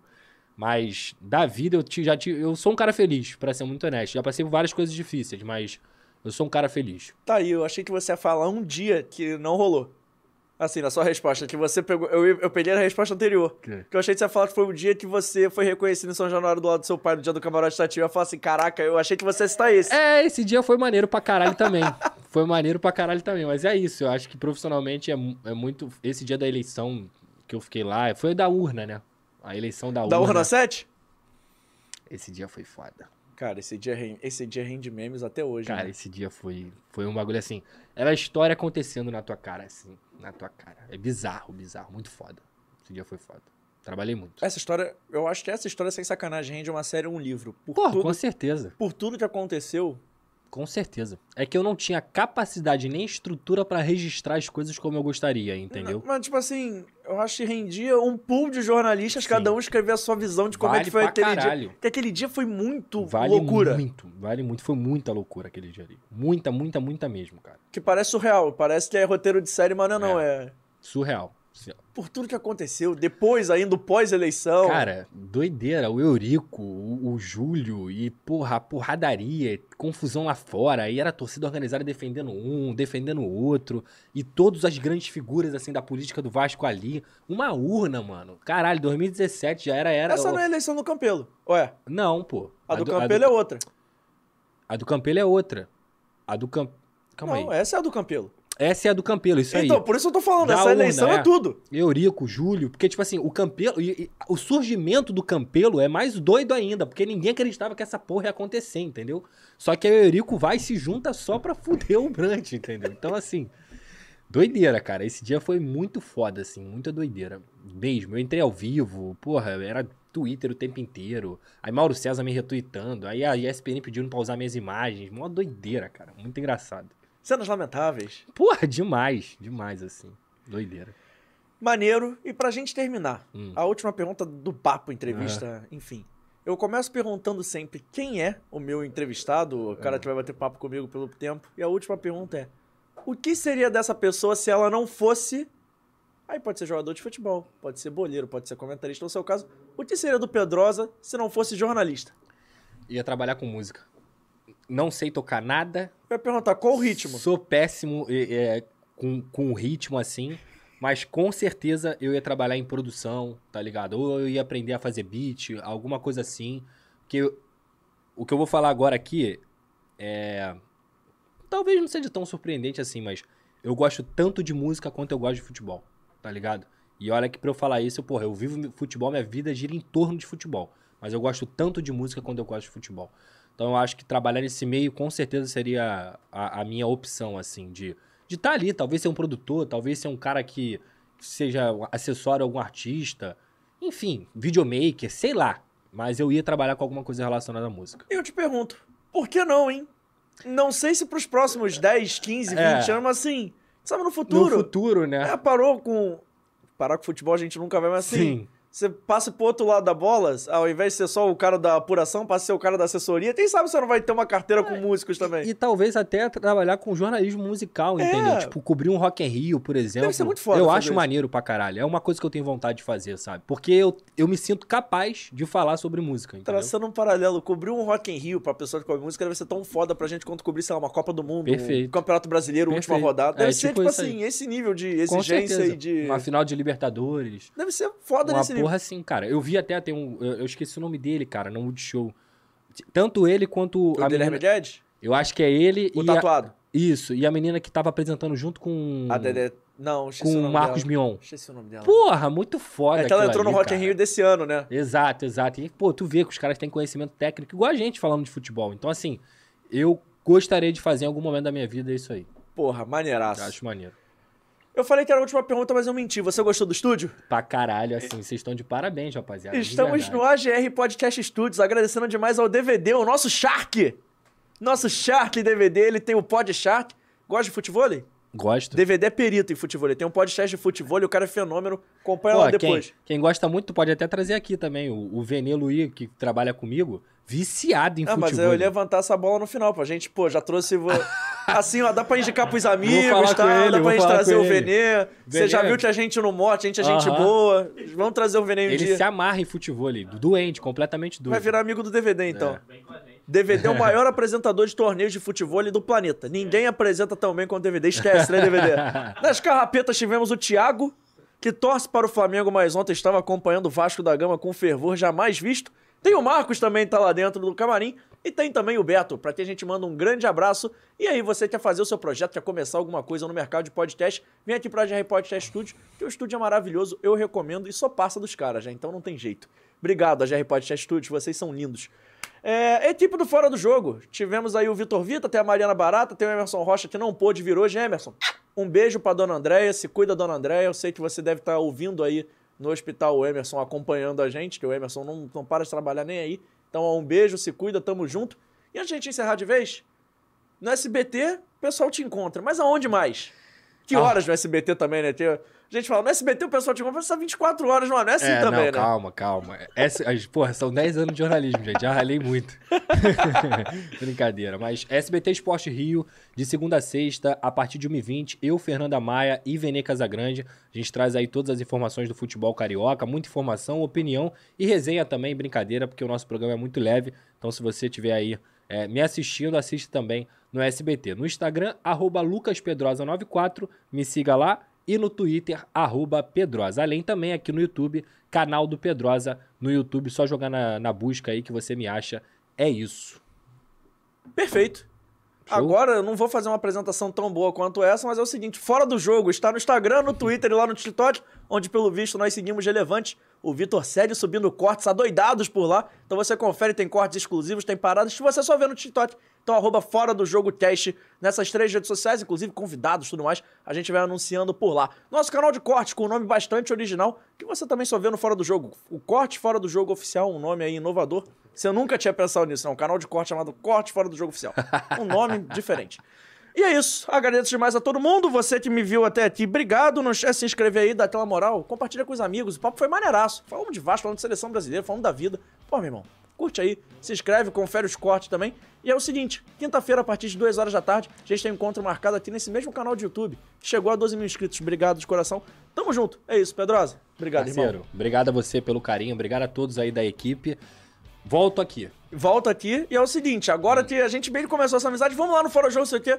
Depois de 3 horas e 35, que pelo visto a gente tá no ar, eu já te considero meu amigo, então vamos marcar um shopping, Fechado. alguma coisa. Já conversei contigo mais do que eu conversei com muita gente o mês inteiro. Exatamente, então, porra, vamos marcar um shopping, alguma marcar, coisa. com certeza. Cê- vamos marcar uma coisinha fora do jogo. Perfeito. Fora do jogo a gente Perfeito. marca um chopp. Que aí a gente fala coisa que a gente não É, pode falar aqui, isso aí. entendeu? Tamo junto, rapaziada. Um forte abraço pra todo mundo. Tchau, tchau. Fora do jogo!